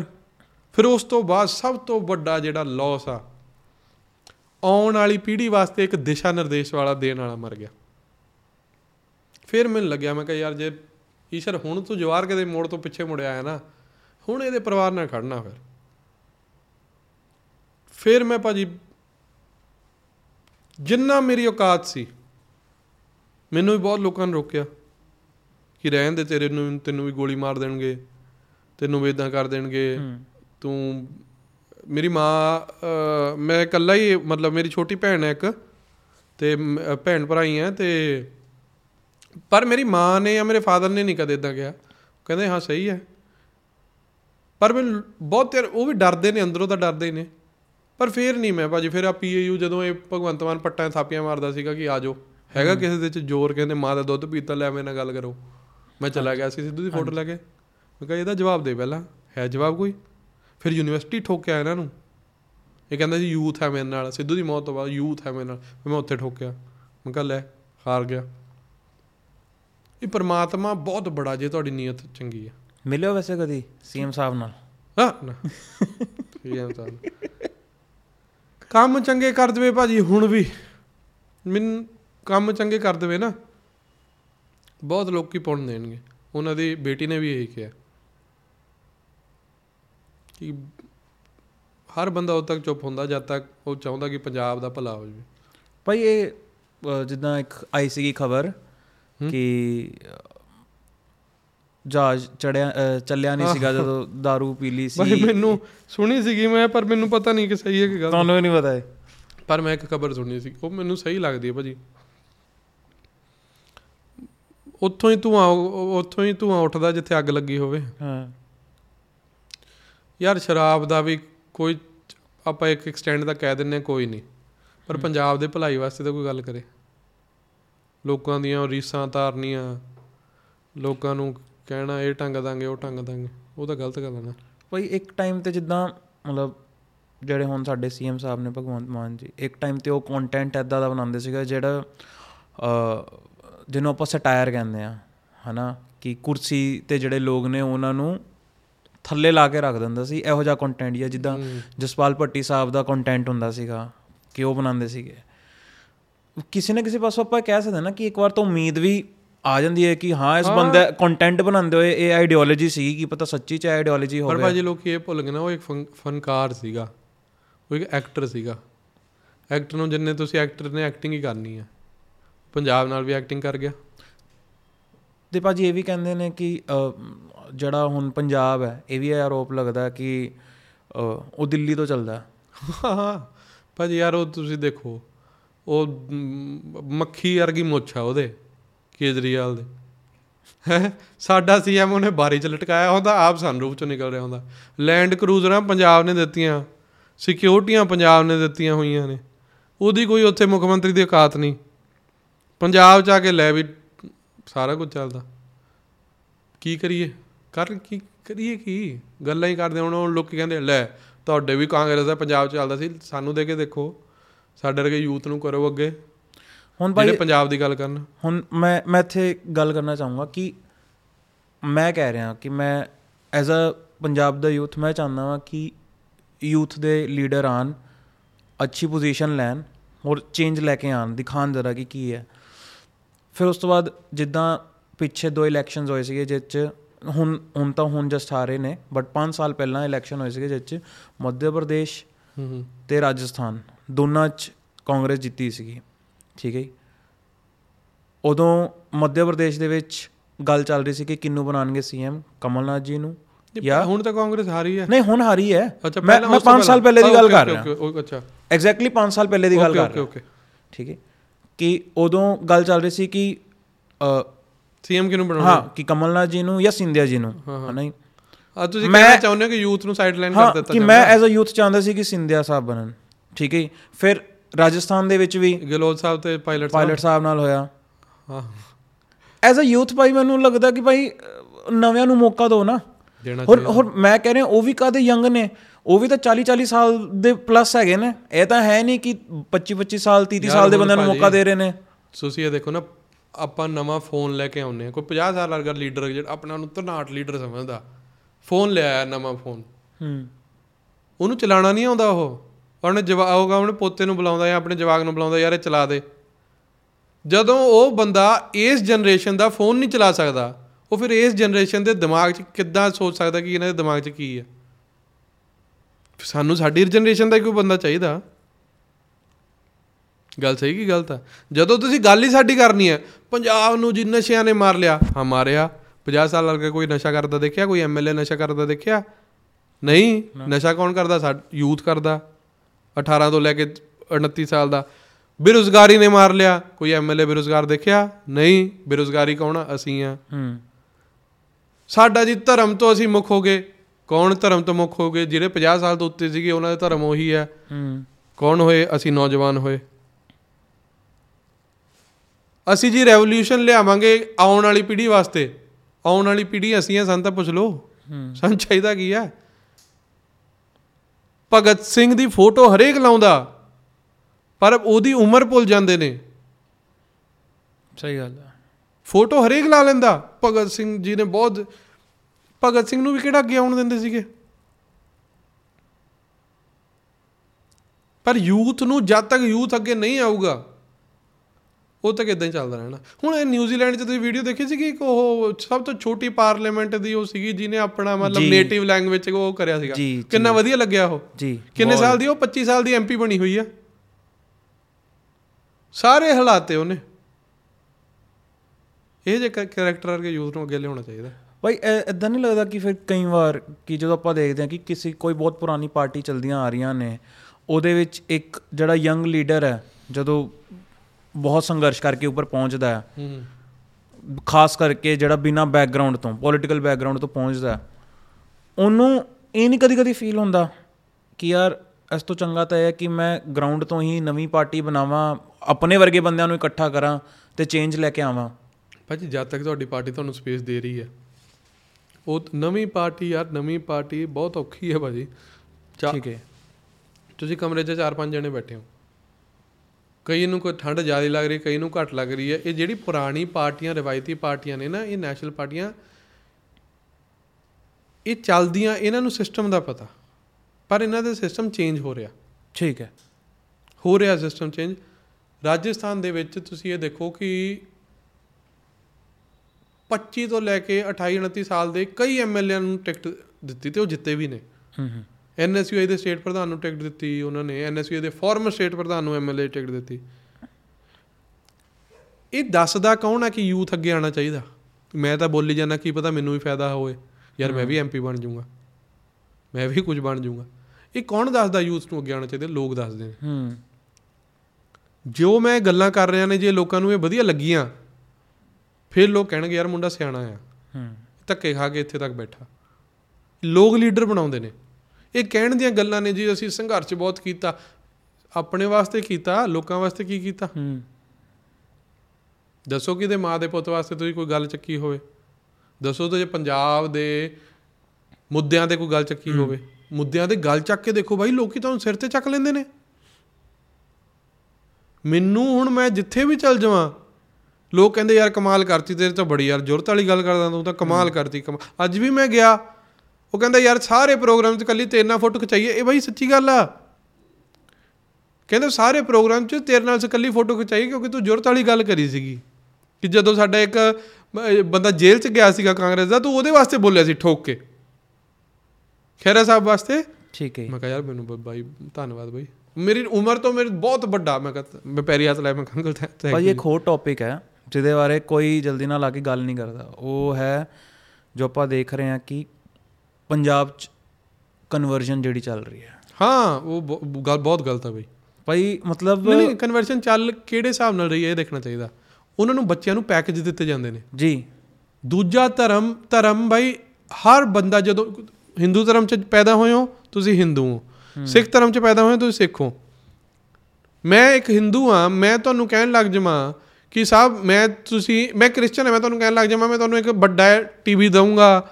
ਵੱਡਾ ਮੈਂ ਤੁਹਾਡਾ ਵੀਜ਼ਾ ਲਵਾ ਦੂੰਗਾ ਮੈਂ ਤੁਹਾਨੂੰ ਬਾਹਰਲੇ ਮੁਲਕ ਚ ਭੇਜੂੰਗਾ ਮੇਰਾ ਧਰਮ ਅਪਣਾ ਲਓ। ਉਹ ਫਾਇਦਿਆਂ ਵਾਸਤੇ ਧਰਮ ਚੇਂਜ ਹੁੰਦਾ। ਉਹਦੇ ਵਿੱਚ ਕੋਈ ਭਾਵਨਾ ਨਹੀਂ ਹੈਗੀ। ਸਾਡਾ ਸਿੱਖ ਧਰਮ ਸਾਡੇ ਹਿੰਦੂ ਸਾਡੇ ਨਾਲੋਂ ਸਿੱਖਾਂ ਨਾਲੋਂ ਅੱਗੇ ਨੇ ਗੁਰਦੁਆਰੇ ਮੱਥਾ ਟੇਕਣ ਨਾਲੋਂ। ਸਹੀ ਗੱਲ ਹੈ। ਕਿਉਂ? ਕਿਉਂਕਿ ਉਹਨਾਂ ਦੇ ਅੰਦਰੋਂ ਭਾਵਨਾ ਆ। ਅਸੀਂ ਇਕੱਠੇ ਆ। ਪਰ ਜਦੋਂ ਤੁਸੀਂ ਕਿਸੇ ਨੂੰ ਲਾਲਚ ਦੇ ਦਿਓ ਉਹ ਜਦ ਤੱਕ ਲਾਲਚ ਚੱਲਦਾ ਉਦ ਤੱਕ ਕੰਮ ਸਹੀ ਆ। ਜਿੱਦਾਂ ਜਦ ਤੱਕ ਮੈਂ ਪ੍ਰਧਾਨ ਆ ਮੈਨੂੰ ਪ੍ਰਧਾਨ ਜੀ ਪ੍ਰਧਾਨ ਜੀ ਹੋਣੀ ਆ ਅਗਲੇ ਦਿਨ ਮੈਂ ਉਤਰ ਗਿਆ। ਜੋ ਮੈਂ ਕੰਮ ਕਰੇ ਆ ਉਹ ਮੇਰੇ ਕੰਮ ਸਲਾਏ ਜਾਣੇ ਆ। ਜੀ। ਮੈਨੂੰ ਕਿਸੇ ਨੇ ਨਹੀਂ ਪ੍ਰਧਾਨ ਜ- ਕਿਉਂਕਿ ਲੋਕਾਂ ਨੂੰ ਲਾਲ ਜਿਨ੍ਹਾਂ ਨੇ ਮੇਰੇ ਤੋਂ ਅਹੁਦੇ ਲੈਣੇ। ਹੂੰ। ਇਦਾਂ ਹੀ ਜਿਹੜੀ ਕਨਵਰਜਨ ਹੋ ਰਹੀ ਆ ਉਹ ਕਿਉਂ ਹੋ ਰਹੀ ਆ? ਲਾਲਚ ਕਰਕੇ। ਸਾਡੇ ਐਸਜੀਪੀਸੀ ਦਾ ਸਭ ਤੋਂ ਵੱਡਾ ਇਹ ਫੇਲਿਅਰ ਆ। ਕਿ ਸਾਡੀ ਐਸਜੀਪੀਸੀ ਪੰਜਾਬ ਦੇ ਵਿੱਚ ਤੁਸੀਂ ਚਾਹੋ ਨਾ ਕੱਲੇ ਕੱਲੇ ਬੰਦੇ ਨੂੰ ਸਿਰ ਤੋਂ ਕਰਜ਼ਾ ਚੱਕ ਸਕਦੀ ਹੈ ਇੰਨਾ ਚੜਾਵਾ ਚੜਦਾ ਗੁਰਦੁਆਰਿਆਂ 'ਚ ਮੰਦਿਰਾਂ 'ਚ। ਪਰ ਉਹ ਪਿਆ ਪਿਆ ਪੈਸਾ ਖਰਾਬ ਯਾਰ ਹੀ ਰਿਹਾ। ਐਸਜੀਪੀਸੀ ਦਾ ਅਸੀਂ ਸੁਖਬੀਰ ਬਾਦਲ ਹੋਣਾ ਨੂੰ ਦੇ ਰੱਖੀ ਹੈ। ਜਿਹੜਾ ਧਰਮ ਹੈ ਧਰਮ ਰਾਜਨੀਤੀ ਚਲਾਉਂਦਾ। ਰਾਜਨੀਤੀ ਕਦੇ ਧਰਮ ਨਹੀਂ ਚਲਾ ਸਕਦੀ। ਵੱਡਾ। ਧਰਮ ਬਿਨਾ ਰਾਜ ਨਹੀਂ ਹੋ ਸਕਦਾ। ਸਾਡੇ ਗੁਰੂਆਂ ਨੇ ਕਿਹਾ ਹੈ ਧਰਮ ਤੋਂ ਬਿਨਾ ਰਾਜ ਨਹੀਂ ਹੋ ਸਕਦਾ। ਪਰ ਰਾਜੇ ਦਾ ਧਰਮ ਕੀ ਹੁੰਦਾ? ਰਾਜ ਧਰਮ। ਸਾਰੇ ਧਰਮ ਇੱਕ। ਇਹ ਰਾਜੇ ਦਾ ਧਰਮ ਆ ਰਾਜ ਧਰਮ। ਰਾਜੇ ਦਾ ਕੋਈ ਧਰਮ ਨਹੀਂ ਹੋ ਸਕਦਾ। ਜਿਹੜਾ ਮੁੱਖ ਮੰਤਰੀ ਹੁੰਦਾ ਕੋਈ ਧਰਮ ਨਹੀਂ। ਜਿਹੜੀ ਕਨਵਰਜਨ ਹੋ ਰਹੀ ਆ ਉਹ ਸਿਰਫ ਤੇ ਸਿਰਫ ਲਾਲਚ ਤੇ ਹੋ ਰਹੀ ਆ। ਤੇ ਸਾਡਾ ਕੁਝ ਰੋਕਣ ਵਾਲਾ ਹੀ ਹੈ ਨਹੀਂ। ਯਾਰ ਸਾਡਾ ਇਤਿਹਾਸ ਸਿਰਫ 400 500 ਸਾਲ ਪੁਰਾਣਾ ਆ। ਹਾਂ। ਸਾਨੂੰ ਦੱਸਿਆ ਹੀ ਨਹੀਂ ਗਿਆ ਕਿ ਸਾਡਾ ਇਤਿਹਾਸ ਕੀ ਆ। ਜਿਹੜਾ ਸਾਨੂੰ ਸਾਡਾ ਇਤਿਹਾਸ ਦੱਸਣ ਲੱਗਦਾ ਉਹਨੂੰ ਗੋਲੀ ਮਾਰ ਦਿੰਦੇ ਆ। ਚੈਨਲਾਈਜ਼ ਦੇਖੋ ਭਾਜੀ ਕਿੰਨੇ ਤਰੀਕੇ ਨਾਲ ਕਰਿਆ। ਮੈਂ ਅੱਜ ਸੰਤਾਂ ਦੀ ਗੱਲ ਕਰੀ ਆ ਹੰਸਾਲੀ ਸਾਹਿਬ ਵਰਗਿਆਂ ਦੀ। ਕਿ ਬਾਬਾ ਜੀ ਸੰਤ ਬਾਬਾ ਜੀ ਸਿੰਘ ਜੀ ਹੰਸਾਲੀ ਸਾਹਿਬ ਵਾਲੇ ਬਾਬਾ ਪਰਮਜੀਤ ਸਿੰਘ ਜੀ ਹੰਸਾਲੀ ਸਾਹਿਬ ਵਾਲਿਆਂ ਨੇ ਮੇਰੀ ਬੁੱਧੀ 'ਚ ਇਹ ਗੱਲ ਪਾਈ ਜੋ ਮੈਂ ਅੱਜ ਬੋਲ ਰਿਹਾ। ਕਿ ਮੈਨੂੰ ਗੁਰੂ ਗ੍ਰੰਥ ਸਾਹਿਬ ਦੇ ਲੜ ਲਾਇਆ। ਮੈਨੂੰ ਦੱਸਿਆ ਸਭ ਧਰਮ ਇੱਕ ਨੇ ਸਭ ਤੋਂ ਉੱਤੇ ਇੱਕੋ ਓੰਕਾਰ ਹੈ। ਕਿਹਨਾਂ ਨੇ ਦੱਸਿਆ? ਸੰਤਾਂ ਨੇ। ਅੱਜ ਉਹਨੂੰ ਇਦਾਂ ਦਾ ਪੋਰਟਰੇ ਕਰਿਆ ਜਾ ਰਿਹਾ ਕਿ ਸੰਤਾਂ ਕੋਲ ਤਾਂ ਜਾਓ ਹੀ ਨਾ। ਹੂੰ। ਸਿਰਫ ਚਾਰ ਪੰਜ ਉਹ ਪਟ- ਢੋਂਗੀ ਬਾਬੇ ਬਿਠਾ ਕੇ। ਗੁਰੂ ਪੂਰਾ ਹੋਣਾ ਚਾਹੀਦਾ। ਗੁਰੂ ਪੂਰਾ ਕੌਣ ਆ? ਗੁਰੂ ਗ੍ਰੰਥ ਸਾਹਿਬ ਜੀ। ਹੂੰ। ਗੁਰੂ ਗ੍ਰੰਥ ਸਾਹਿਬ ਜੀ ਤੱਕ ਲਿਜਾਉਣ ਵਾਲਾ ਕੌਣ ਆ? ਸੰਤ। ਤੁਸੀਂ ਗੁਰੂ ਗ੍ਰੰਥ ਸਾਹਿਬ ਜੀ ਮੂਹਰੇ ਮੱਥਾ ਟੇਕਦੇ ਹੋ। ਤੁਹਾਨੂੰ ਉਹਨਾਂ ਦੇ ਕੀ ਪਤਾ ਕਿ ਅੰਦਰ ਕੀ ਨਾ ਤੁਸੀਂ? ਪੜ ਸਕਦੇ ਤੁਸੀਂ ਤੁਹਾਨੂੰ ਤਾਂ ਕੋਈ ਦੱਸੂਗਾ ਹੀ ਨਾ। ਤੁਹਾਡੇ ਮਾਪਿਓ ਦੱਸਣਗੇ ਕੋਈ ਸੰਤ ਦੱਸੂਗਾ। ਹੂੰ।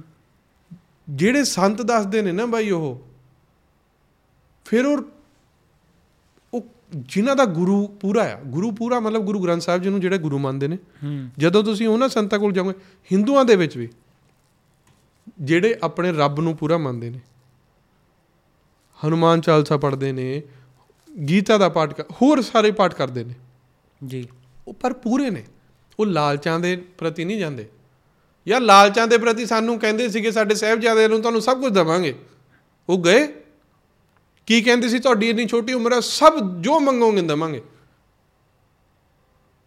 ਅੱਜ ਅੱਜ ਕੀ ਹੋ ਰਿਹਾ? ਕਸੂਰ ਲੋਕਾਂ ਦਾ ਨਹੀਂ। ਉਹਨਾਂ ਤਾਂ ਯਾਰ ਜੇ ਮੇਰਾ ਮੈਂ ਭੁੱਖਾ ਆ ਹੁਣ ਮੈਨੂੰ ਠੰਡ ਲੱਗ ਰਹੀ ਸੀ ਮੈਂ ਤੁਹਾਡੇ ਤੋਂ ਹੀਟਰ ਮੰਗਾਇਆ ਨਾ। ਜੇ ਮੈਂ ਭੁੱਖਾ ਆ ਪਹਿਲਾਂ ਮੈਂ ਰੋਟੀ ਖਾਊਂਗਾ ਫੇਰ ਮੈਂ ਧਰਮ ਦੀ ਗੱਲ ਕਰੂੰਗਾ। ਜੇ ਤੁਸੀਂ ਮੈਨੂੰ ਰੋਟੀ ਉਹ ਦੇ ਦੀ ਤੁਸੀਂ ਕਹਿਣਾ ਯਾਰ ਮੇਰਾ ਧਰਮ ਲੈ। ਇਹੀ ਕਹਿਣਾ ਇਹੀ ਫਿਰ ਚੇਂਜ ਇਹ ਕਰ ਰਿਹਾ ਇਹ ਪੰਜਾਬ 'ਚ ਹੋ ਰਿਹਾ। ਉਹਨਾਂ ਨੂੰ ਕਹਿ ਰਹੇ ਨੇ ਤੁਹਾਡਾ ਵੀਜ਼ਾ ਲਵਾ ਦੇਵਾਂਗੇ। ਤੁਹਾਡੇ ਤੁਹਾਨੂੰ ਫੋਨ ਦੇ ਦੇਵਾਂਗੇ ਤੁਹਾਡੇ ਘਰੇ ਟੀਵੀ ਲਵਾ ਦੇਵਾਂਗੇ। ਅਸੂਲ ਦਾ ਤਾਂ ਪਤਾ ਹੀ ਨਹੀਂ ਕਿਸੇ ਨੂੰ ਅਸੂਲ ਦਾ ਪਤਾ ਹੀ ਤਾਂ ਲੱਗੂਗਾ। ਜੇ ਅਸੂਲ ਦਾ ਤੁਸੀਂ ਦੱਸੋਗੇ। ਤੇ ਭਾਜੀ ਇਹ ਕਰਾ ਕੌਣ ਰਿਹਾ? ਤੁਹਾਡੇ ਸਾਹਮਣੇ ਇਹ ਯਾਰ ਏਜੰਸੀਆਂ ਕਰਾ ਰਹੀਆਂ ਨੇ ਕਿ ਪੰਜਾਬ ਦੇਖੋ ਸਭ ਸੈਂਟਰ ਕਰਾ ਰਿਹਾ। ਕਿਉਂ ਕਰਾ ਰਿਹਾ ਕਿ ਪੰਜਾਬ ਤੇ ਹਰਿਆਣਾ ਇਕੱਠਾ ਨਾ ਹੋਵੇ? ਪਹਿਲੀ ਗੱਲ ਇਹ। ਦੂਜੀ ਗੱਲ ਉਹਨਾਂ ਨੂੰ ਪਤਾ ਕਿ ਜਿਹੜਾ ਪੰਜਾਬ ਦਾ ਹਿੰਦੂ ਜਾਂ ਪੰਜਾਬ ਦਾ ਸਿੱਖ ਪੰਜਾਬ ਦਾ ਹਿੰਦੂ ਜਾਂ ਪੰਜਾਬ ਦਾ ਸਿੱਖ ਹੈ ਪੰਜਾਬ ਦਾ। ਬਹੁਤ ਸਟਰੋਂਗ ਨੇ। ਹਿੰਦੂ ਵੀ ਪੰਜਾਬ ਦਾ ਤੇ ਸਿੱਖ ਵੀ। ਇਹ ਜਦੋਂ ਇਕੱਠੇ ਹੋ ਜਾਂਦੇ ਨੇ ਇਹ ਫਿਰ ਇੱਕ ਪੰਜਾਬੀ ਬਣ ਜਾਂਦੇ ਨੇ। ਇਹਨਾਂ ਨੂੰ ਤੋੜੀਏ। ਇਹਨਾਂ ਨੂੰ ਕਿੱਦਾਂ ਤੋੜੀਏ? ਤੀਜੀ ਧਿਰ ਵਿੱਚ ਵੜ ਕੇ। ਸਿੰਪਲ ਹੈ ਯਾਰ। ਨਹੀਂ ਤਾਂ ਕੋਈ ਤੁਸੀਂ ਮੈਨੂੰ ਦੱਸੋ ਹਿੰਦੂ ਬੰਦੇ ਜਿਹੜੇ ਮੇਰੇ ਮੇਰੇ ਬੈਸਟ ਫਰੈਂਡ ਹਿੰਦੂ ਮੇਰੇ ਤੋਂ ਵੱਧ ਗੁਰਦੁਆਰੇ ਜਾਂਦੇ ਨੇ। ਜੀ। ਜੀ। ਫਿਰ ਉਹਦੇ ਵਿੱਚ ਕੀ? ਹੁਣ ਮੈਂ ਮੇਰੇ ਇਹੋ ਜਿਹੇ ਸਿੱਖ ਦੋਸਤ ਨੇ ਜਿਹੜੇ ਮੇਰੇ ਨਾਲ ਮੰਦਰ ਬਹੁਤ ਜਾਂਦੇ ਯਾਰ ਮੈਂ ਹਨੂਮਾਨ ਜੀ ਨੂੰ ਮੈਂ ਇੰਨਾ ਮੰਨਦਾ। ਸਿੰਘ ਆ ਮੈਂ ਜੱਟ ਆ ਮੈਂ ਹਨੂਮਾਨ ਜੀ ਮੈਨੂੰ ਉਦੋਂ ਮੈਨੂੰ ਵਧੀਆ ਇੰਨੇ ਲੱਗਦੇ ਨੇ। ਮੈਂ ਵੀ ਮੰਦਿਰ ਜਾਣਾ ਮੈਂ ਕਿਹਾ ਹੈ ਨਾ ਜਿੱਥੇ ਮੈਂ ਜਾਣਾ ਉੱਥੇ ਸਭ ਤੋਂ ਉੱਤੇ ਇੱਕ ਉਹ ਅੰਕਾਰ ਲਿਖਿਆ ਹੈ। ਸਾਡੇ ਤਾਂ ਦਰਬਾਰ ਸਾਹਿਬ ਦੀ ਨੀਂਹ ਵੀ ਫਿਰ ਮੁਸਲਮਾਨ ਭਾਈਚਾਰੇ ਨੇ ਰੱਖੀ ਹੈ ਸਹੀ ਗੱਲ। ਮੀਆਂ ਮੀਰ ਜੀ ਨੇ। ਸਾਡੇ ਤਾਂ ਧਰਮ ਨੇ ਸਿਖਾਇਆ ਕਿ ਇਕੱਠੇ ਬਹਿ ਕੇ ਰੋਟੀ ਖਾਓ। ਸਾਡਾ ਧਰਮ ਪੁੱਛਦਾ ਕਦੇ ਕਿਸੇ ਨੂੰ? ਨਾ ਸਭ ਬਰਾਬਰ ਨੇ। ਸਾਡਾ ਧਰਮ ਨੇ ਕਦੇ ਕਿਸੇ ਨੂੰ ਪੁੱਛਿਆ ਕਿ ਆਓ ਹਾਂ ਵੀ ਕਿਹੜੀ ਜਾਤ ਆ? ਗੁਰੂ ਗ੍ਰੰਥ ਸਾਹਿਬ ਦੇ ਵਿੱਚ ਕੀ ਸਾਰਿਆਂ ਦੀ ਬਾਣੀ ਹੈ ਕਿ ਨਹੀਂ? ਜੀ। ਕਬੀਰ ਜੀ ਦੀ ਬਾਣੀ ਆ ਸਾਰਿਆਂ ਦੀ ਬਾਣੀ ਆ। ਫਿਰ ਇਹਨੂੰ ਇਕੱਠਾ ਕਰਕੇ ਇਹਨੂੰ ਪੰਜਾਬ ਕਹਿੰਦੇ ਆ। ਭਾਈ ਇਹ ਹੁਣੇ ਪਿੱਛੇ ਗੱਲ ਵੀ ਹੋਈ ਸੀਗੀ। ਕਿ ਉਧਰ ਦੇ ਬੰਦਿਆਂ ਨੇ ਵੀ ਕਿਹਾ ਹਰਿਆਣੇ ਦੇ ਵੀ ਮੰਤਰੀਆਂ ਨੇ ਕਿਹਾ ਪਤਾ ਨਹੀਂ ਕਿਸੇ ਨੇ ਕਿ ਇਧਰੋਂ ਪਹਿਲੇ ਕਿਸੇ ਦਾ ਬਿਆਨ ਆਇਆ ਸੀਗਾ ਕਿ ਕਾਫੀ ਪ੍ਰੋਬਲਮ ਸੋਲਵ ਹੋ ਜਾਣਗੀਆਂ ਜੇ ਪੰਜਾਬ ਔਰ ਹਰਿਆਣਾ ਇਕੱਠੇ ਹੋ ਜਾਏ। ਉਧਰੋਂ ਦੀ ਵੀ ਇਹੀ ਆਵਾਜ਼ ਆਈ ਭਾਵੇਂ ਸਰਕਾਰ ਬੀਜੇਪੀ ਦੀ ਹੈ। ਨਹੀਂ ਉਹ ਤਾਂ ਕਹਿੰਦੇ ਨੇ ਕਿ ਉਧਰ ਵੀ ਸਰਕਾਰ ਬੀਜੇਪੀ ਦੀ ਬਣਾ ਦਿਓ ਪੰਜਾਬ 'ਚ ਵੀ। ਤਾਂ ਕਰਕੇ ਇਕੱਠੇ ਯਾਰ ਇਹਨਾਂ ਨੇ ਇਕੱਠੇ ਨਹੀਂ ਕਰਨਾ ਚਾਹਤਾ ਲਾਂਘਾ ਖੋਲ ਦੇਣ ਯਾਰ ਸਾਡਾ। ਆ ਪਾਕਿਸਤਾਨ ਵਰਗਾ। ਲਾਂਘਾ ਖੋਲ ਦੇਣ ਸਾਰਾ ਮੁਸੀਬਤ ਸਹੀ ਹੋ ਜੂਗੀ। ਇਥੋਂ ਟਰਾਲਾ ਚੱਕਿਆ ਕਰਾਂਗੇ ਯੂਰਪ ਤੱਕ ਤਾਰ ਕੇ ਆਇਆ ਕਰਾਂਗੇ। ਫਿਰੋਜ਼ਪੁਰ ਜਿਹੜੇ ਸ਼ਹਿਰ ਨੇ ਜਿਨ੍ਹਾਂ ਨੂੰ ਪਹਿਲਾਂ ਸਿਲੀਕਨ ਇਹਨਾਂ ਨੂੰ ਹੱਬ ਕਿਹਾ ਜਾਂਦਾ ਸੀਗਾ। ਧਾਗੇ ਦੇ। ਲਾਂਗਾ ਖੋਲ ਦੇਣ ਸਾਰਾ ਬੱਲੇ ਬੱਲੇ ਹੋ ਜਾਊਗੀ। ਸਾਰਾ ਪੰਜਾਬ ਤਰ ਜਾਊਗਾ। ਤੁਹਾਡਾ ਵੀ 5 ਕਿੱਲੇ ਤੁਹਾਡੇ ਪਰਦਾਦੇ ਤੋਂ ਤੁਸੀਂ ਦਾਦੇ ਨੇ ਦਾਦੇ ਤੋਂ ਫਿਰ ਬੱਚਿਆਂ ਨੇ ਉੱਤੇ ਹੀ ਕਰ ਰਹੇ ਨੇ ਕਮਾਈ। ਹੂੰ। ਸਾਡੀ ਜਨਰੇਸ਼ਨ ਉੱਤੇ ਕਮਾਈ ਨਹੀਂ ਕਰ ਸਕਦੀ। ਬਹੁਤ ਔਖਾ ਬਾਈ। ਫਿਰ ਸਾਡੀ ਜਨਰੇਸ਼ਨ ਕਹਿੰਦੀ ਇੱਕ ਕਿੱਲਾ ਵੇਚ ਦੇ ਮੈਨੂੰ ਬਾਹਰ ਭੇਜ ਦੇ। ਮਾਪਿਆਂ ਨੂੰ ਵੀ ਸਹੀ ਲੱਗਦਾ। ਨਵੀਂ ਚੀਜ਼ ਨਹੀਂ ਆਈ ਕੋਈ ਪੰਜਾਬ ਦੇ ਵਿੱਚ। ਬਾਈ ਕੀ ਲੱਗਦਾ ਕਿ ਤੁਹਾਨੂੰ ਕਿ ਇਹ ਜਿਹੜਾ ਆਪਣਾ ਪਾਕਿਸਤਾਨ ਦੇ ਨਾਲ ਜਿਹੜਾ ਬਾਰਡਰ ਹੈ ਖੋਲ ਦੇਣਾ ਚਾਹੀਦਾ। ਖੋਲ ਤਾਂ ਦੇਣਾ ਚਾਹੀਦਾ ਹੈ। ਕਿ ਤੁਹਾਨੂੰ ਲੱਗਦਾ ਕਿ ਕੁਝ ਲੱਗ ਰਿਹਾ ਕਿ ਹੋਏਗਾ ਨੀਅਰ ਫਿਊਚਰ ਪਤਾ ਨਹੀਂ ਯਾਰ ਕਿਆ ਹੋ ਨੈਸ਼ਨਲ ਪੋਲਿਟਿਕਸ ਦੇਖ ਕੇ ਲੱਗਦਾ ਤੁਹਾਨੂੰ ਕੁਝ ਦੇਖੋ ਪੰਜਾਬੀ ਤਾਂ ਹਰ ਬੰਦਾ ਪੰਜਾਬ ਚਾਹੁੰਦਾ ਕਿ ਪੰਜਾਬ ਮੈਂ ਦੇ ਉੱਧਰ ਲੀਡਰ ਪੰਜਾਬ ਦੀ ਗੱਲ ਹੀ ਨਹੀਂ ਕਰਦੇ ਬਾਈ। ਕਹਿ ਦੇਣ ਮੁੱਖ ਮੰਤਰੀ ਸਾਹਿਬ ਕੀ ਲਾਂਘਾ ਖੋਲੋ ਗੁਜਰਾਤ ਵਾਲਾ ਵੀ ਪੋਰਟ ਤਾਂ ਖੁੱਲਿਆ ਹੋਇਆ। ਗੁਜਰਾਤ ਤੋਂ ਵੀ ਪੂਰਾ ਉਹ ਚੱਲਦਾ ਕੰਮ। ਸਾਡਾ ਜਿਹੜਾ ਯਾਰ ਰੂਟ ਹੀ ਇਹ ਹੈ ਸਿਲਕ ਰੂਟ ਕਹਿੰਦੇ ਸੀ ਇਹਨੂੰ। ਹੂੰ। ਇਹ ਕਿਉਂ ਬੰਦ ਕਰਿਆ? ਕਿ ਪੰਜਾਬ ਨਾ ਵੱਜ ਜਾਵੇ। ਇੱਕ ਪਾਸੋਂ ਕਹਿੰਦੇ ਕਿ ਕਿਤੋਂ ਕਿਲਾ ਜਮਰੌਦ ਦਾ ਤੁਸੀਂ। ਸੁਣਿਆ? ਜਮਰੌਦ ਦਾ ਕਿਲਾ ਜੀ। ਸੁਣੀਏ ਮਹਾਰਾਜਾ ਰਣਜੀਤ ਸਿੰਘ ਜੀ ਨੇ। ਕਿਉਂ ਬਣਾਇਆ ਸੀਗਾ? ਨਹੀਂ ਨਹੀਂ ਦੱਸੋਗੇ?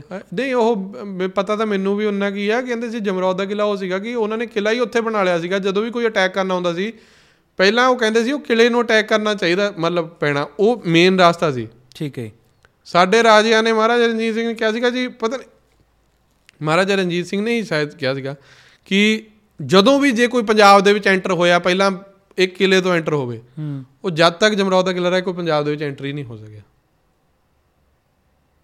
ਇਦਾਂ ਹੀ ਜਦ ਤੱਕ ਲਾਂਘਾ ਨਹੀਂ ਖੁੱਲੂਗਾ ਲੋਕ ਡਰਦੇ ਹੁੰਦੇ ਸੀਗੇ ਪੰਜਾਬ ਤੋਂ।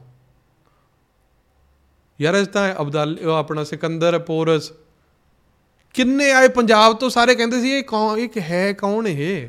ਕਿਹੜੀ ਕੌਮ ਹੈ? ਚਾਹੇ ਸਾਡੇ ਸਿਰਾਂ ਤੇ ਕੇਸ ਵੀ ਨੇ ਪਰ ਫਿਰ ਵੀ ਕਿਸਾਨੀ ਅੰਦੋਲਨ ਚ ਉਹ ਕਹਿ ਸਾਰਿਆਂ ਨੇ ਕਿਹਾ ਉਹ ਯਾਰ ਰਹਿਣ ਦਿਓ ਇਹਨਾਂ ਨਾਲ। ਜੇ ਇਹ ਸਟਰੋਂਗ ਹੋ ਗਏ ਨਾ ਬਾਈ ਸਾਡੀ ਕਮਿਊਨਿਟੀ ਇਕੱਠੀ ਵੀ ਨਹੀਂ ਹੁੰਦੀ ਇੱਕ। ਪੰਜਾਬੀ ਕਮਿਊਨਿਟੀ ਨਹੀਂ ਇਕੱਠੀ ਹੋ ਸਕਦੀ। ਯੂਐਸ ਨੇ ਇਲੂਮੀਨਾਟੀ ਕਹਿੰਦੇ ਆਪਾਂ ਉਹਨਾਂ ਨੂੰ। ਜੀ। ਕਿੰਨੇ ਸਟਰੋਂਗ ਨੇ ਵਰਲਡ ਬੈਂਕ ਕੰਟਰੋਲ ਕਰ ਦਿੰਦੇ ਉਹ। ਸਾਡੀ ਪੰਜਾਬ ਕਮਿਊਨਿਟੀ ਕਿੱਥੇ ਇਕੱਠੀ ਹੋ ਸਕਦੀ ਹੈ ਇਹ ਤਾਂ ਲੜਨ ਲੱਗ ਜਾਂਦੇ ਨੇ ਆਪਸ ਚ।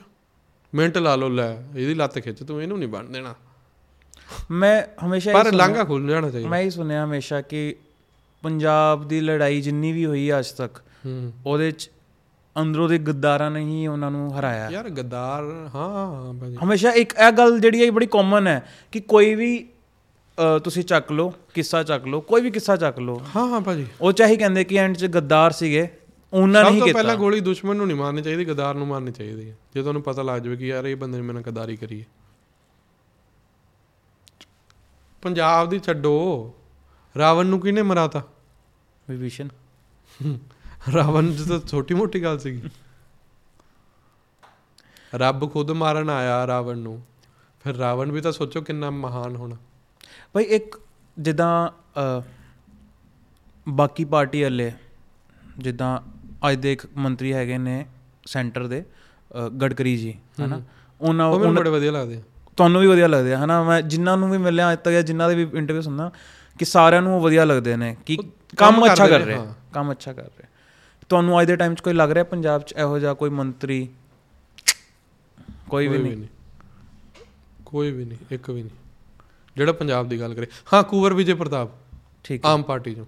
ਜਿਹੜਾ ਹਿੰਦੂ ਧਰਮ ਦੇ ਵਿੱਚ ਹੋ ਕੇ ਵੀ ਸਾਡੀ ਗੱਲ ਕਰ ਰਿਹਾ। ਸਾਡੀ ਗੱਲ ਨਹੀਂ ਆਪਣੀ ਗੱਲ ਕਰ ਰਿਹਾ। ਹਿੰਦੂਆਂ ਦਾ ਵੀ ਗੁਰੂ ਗ੍ਰੰਥ ਸਾਹਿਬ ਜੀ ਮਹਾਰਾਜ ਉਨੇ ਹੀ ਨੇ। ਜੀ। ਆਮ ਪਾਰਟੀ ਚੋਂ ਤਾਂ ਮੈਨੂੰ ਸਿਰਫ ਇੱਕ ਹੀ ਲੱਗਦਾ।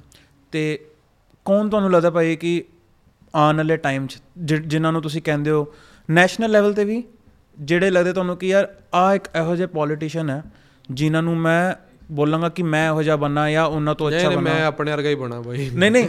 ਨਹੀਂ ਨਹੀਂ ਉਹ ਤਾਂ ਭਾਜੀ ਹੋ ਕਿਸੇ ਤੁਸੀਂ ਆਪਣੇ-।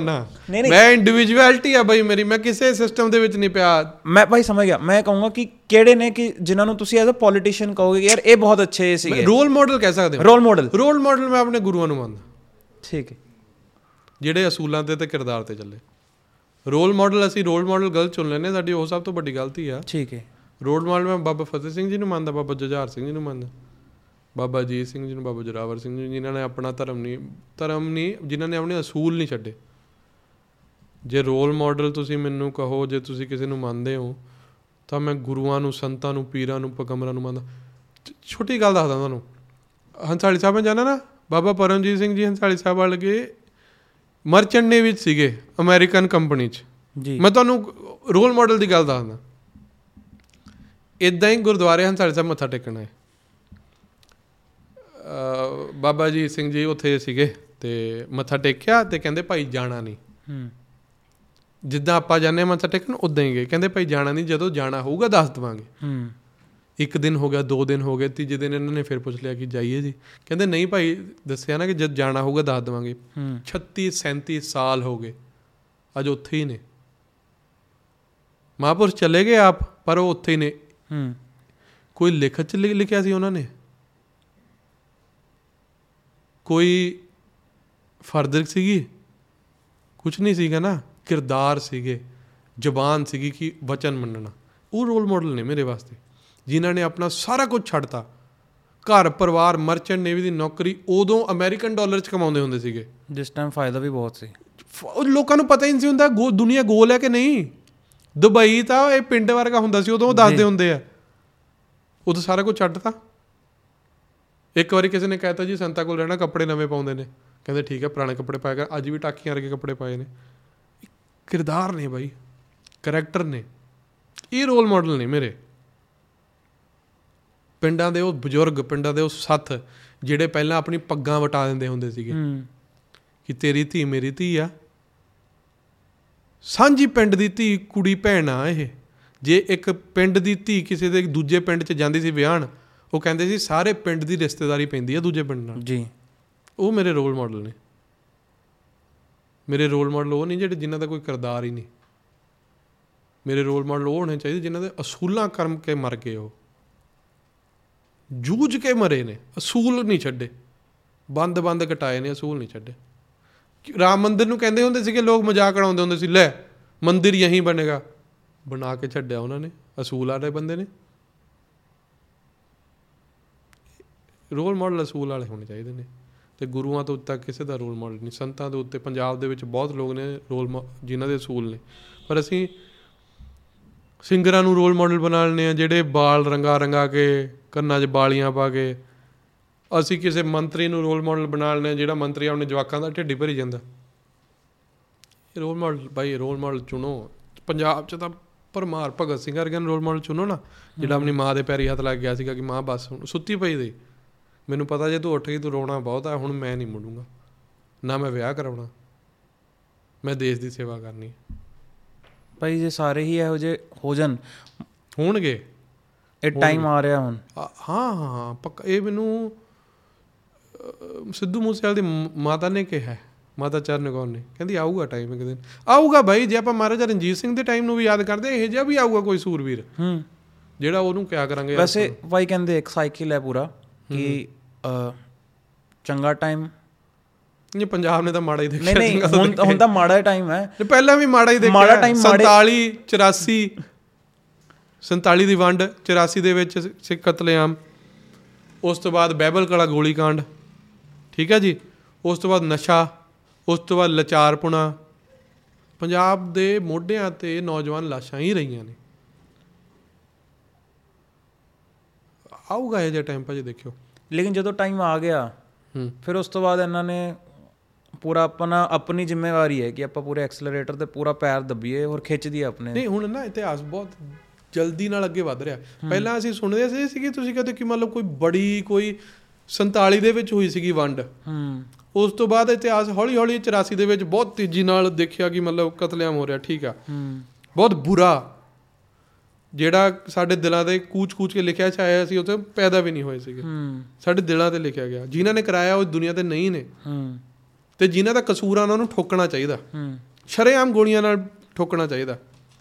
ਉਸ ਤੋਂ ਬਾਅਦ ਜਿਹੜਾ ਇਤਿਹਾਸ ਹੈ ਹੌਲੀ ਹੋ ਗਿਆ।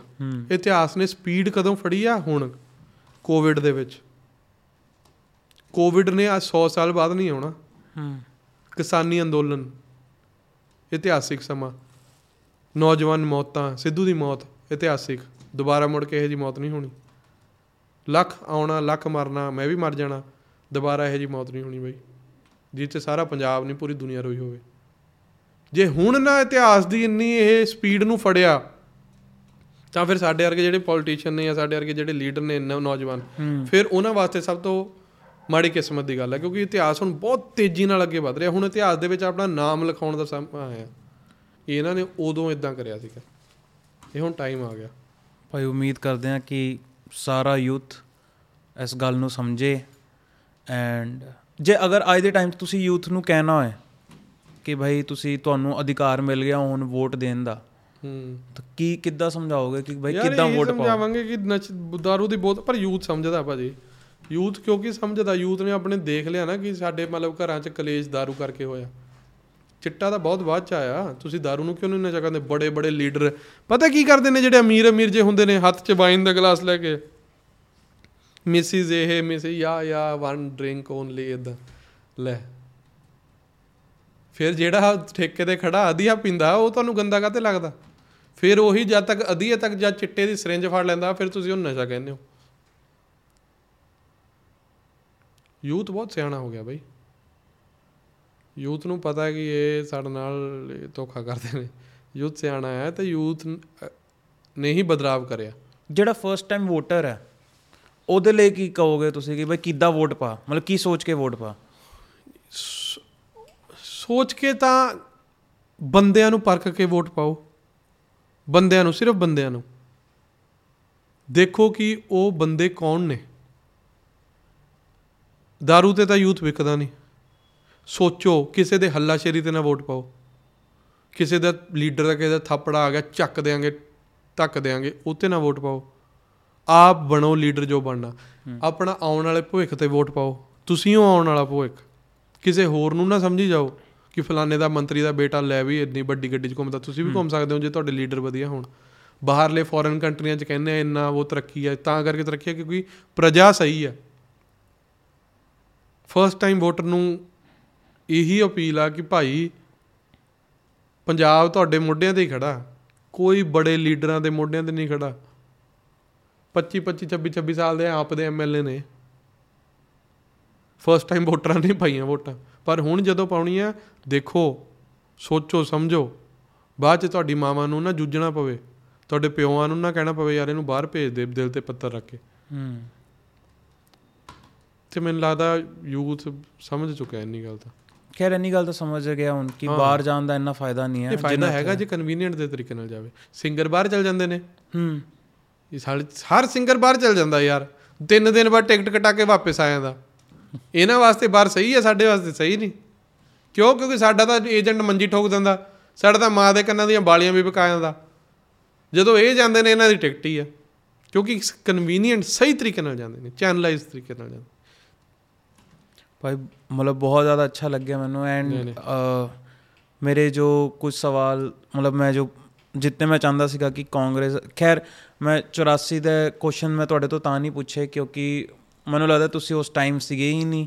ਜਿਸ ਟਾਈਮ ਤੁਸੀਂ ਸੀਗੇ ਨਹੀਂ ਉਸ ਟਾਈਮ ਦਾ ਸਵਾਲ ਉਹ ਸੀਗੇ ਨਹੀਂ ਪਰ ਮੇਰੇ ਦਿਲ 'ਚ ਉਹ ਦੁੱਖ ਆ ਭਾਜੀ। ਜੀ। ਪਰ ਜਿਹਨੇ ਕਰਿਆ ਕਿ ਉਹ ਇੱਥੇ ਹੈਗੇ ਨੇ? ਨਾ। ਛੋਟੀ ਜਿਹੀ ਮੈਂ ਗੱਲ ਦੱਸਦਾ। ਲਾਸਟ ਦੇ ਵਿੱਚ ਛੋਟੀ ਜਿਹੀ ਗੱਲ ਦੱਸਦਾ। ਜਦੋਂ ਬਾਬਾ ਜਦੋਂ ਮਹਾਰਾਜ ਦੇ ਸਹਿਬਜ਼ਾਦੇ ਨੂੰ ਛੋਟੇ ਸਹਿਬਜ਼ਾਦੇ ਨੂੰ ਦੀਵਾਰ 'ਚ ਚਿਣਿਆ ਜਾਂਦਾ ਸੀਗਾ ਉਹ ਦਰਬਾਰ ਸਜਿਆ ਹੋਇਆ ਸੀਗਾ ਪੂਰਾ। ਹੂੰ। ਇੱਕ ਐਗਜ਼ਾਮਪਲ ਦੇ ਰਿਹਾ ਉਹਨਾਂ ਨਾਲ ਕਿਸੇ ਦੀ ਤੁਲਨਾ ਨਹੀਂ ਕਰ ਰਿਹਾ ਮੈਂ। ਹੂੰ। ਉਹ ਸਿੱਖਿਆ ਲੈ ਰਿਹਾ ਦਰਬਾਰ ਪੂਰਾ ਸਜਿਆ ਹੋਇਆ ਸੀਗਾ। ਬੜਿਆਂ ਨੇ ਕਿਹਾ ਮਹਾਰਾਜਾ ਦੇ ਹੱਕ ਦੇ ਵਿੱਚ ਕਿ ਯਾਰ ਤੂੰ ਬੜਾ ਵਧੀਆ ਕਰ ਰਿਹਾ ਕਿ ਇਹ ਛੋਟੇ ਬੱਚਿਆਂ ਨੂੰ ਦੀਵਾਰ 'ਚ ਚਿਣਾ ਦੇ ਵਧੀਆ। ਹੂੰ। ਮਲੇਰਕੋਟਲੇ ਦਾ ਮਹਾਰਾਜ ਸੀਗਾ ਇੱਕ। ਹਾ ਦਾ ਨਾਰਾ ਮਾਰਿਆ ਸੀ ਉਹਨੇ। ਮਾਰਿਆ ਸੀਗਾ ਨਾ? ਜੀ। ਉਹਨੇ ਕਿਹਾ ਸੀਗਾ ਸਾਡਾ ਦੁਸ਼ਮਣੀ ਸਾਡਾ ਵੈਰ ਇਹਦੇ ਫਾਦਰ ਨਾਲ ਆ। ਹੂੰ। ਗੁਰੂ ਗੋਬਿੰਦ ਸਿੰਘ ਜੀ ਨਾਲ ਆ ਸਾਡੇ ਬੱਚਿਆਂ ਨਾਲ ਕੋਈ ਦੁਸ਼ਮਣੀ ਨਹੀਂ। ਇਹ ਜੋ ਮੇਰਾ ਵੀ ਭਰਾ ਮਰਿਆ ਮਲੇਰਕੋਟਲੇ ਦੇ ਨੇ ਕਿਹਾ ਸੀ ਮੇਰੇ ਦੋ ਭਰਾ ਮਰੇ ਨੇ ਦੋ ਪਤਾ ਨਹੀਂ ਤਿੰਨ। ਹੂੰ। ਪਰ ਮੇਰੀ ਦੁਸ਼ਮਣੀ ਮਰਦਾਂ ਦੇ ਨਾਲ ਮਰਦਾਂ ਨਾਲ ਮੈਂ ਨਿਬੜੂੰਗਾ ਮੇਰਾ ਬੱਚਿਆਂ ਤੇ ਜਨਾਨੀਆਂ ਨਾਲ ਕੋਈ ਵੈਰ ਵਿਰੋਧ ਨਹੀਂ। ਜੀ। ਅੱਜ ਤੱਕ ਉਹਦੀ ਪੀੜੀ ਅੱਜ ਤੱਕ ਉਹਦੀ ਕੁੱਲ ਅੱਜ ਹੁਣ ਪਿੱਛੇ ਜੇ ਮੌਤ ਹੋਈ ਹੈ ਉਹਨਾਂ ਦੀ ਮਲੇਰਕੋਟਲਾ ਅੱਜ ਤੱਕ ਉਹਨਾਂ ਦੀ ਪੀੜੀਆਂ ਚੱਲਦੀਆਂ ਆ ਰਹੀਆਂ ਨੇ। ਕਿਉਂ? ਕਿਉਂਕਿ ਉਹਨਾਂ ਨੇ ਹਾਂ ਦਾ ਨਾਰਾ ਮਾਰਿਆ ਸੀ। ਕਿਉਂਕਿ ਉਹਨਾਂ ਨੇ ਕਿਹਾ ਸੀ, ਬੱਚਿਆਂ ਨਾਲ ਸਾਡਾ ਕੋਈ ਕਸੂਰ ਨਹੀਂ। ਜਿਨ੍ਹਾਂ ਦਾ ਕਸੂਰ ਸੀ, ਉਹ ਅਸੀਂ ਟੰਗੇ। ਜਿਨ੍ਹਾਂ ਦਾ ਕਸੂਰ ਹੈ, ਉਹਨਾਂ ਨੂੰ ਮਾਰੋ। ਬੱਚਿਆਂ ਦਾ ਕੀ ਕਸੂਰ ਹੈ ਯਾਰ? ਅਸੀਂ ਕਿਉਂ ਉਹਨਾਂ ਦੇ ਪੈਕੇਜ ਦੇ ਵਿੱਚ ਆ ਜਾਂਦੇ ਆ ਮੈਂ ਤਾਂ ਗੁਰਬਾਣੀ ਪੜ੍ਹਨ ਵਾਲਾ ਆ ਮੈਂ ਤਾਂ ਗੁਰਦੁਆਰੇ ਜਾਣ ਵਾਲਾ ਆ ਮੈਂ ਤਾਂ ਇੱਕ ਉਹ ਅਹੰਕਾਰ ਦੀ ਗੱਲ ਕਰਦਾ।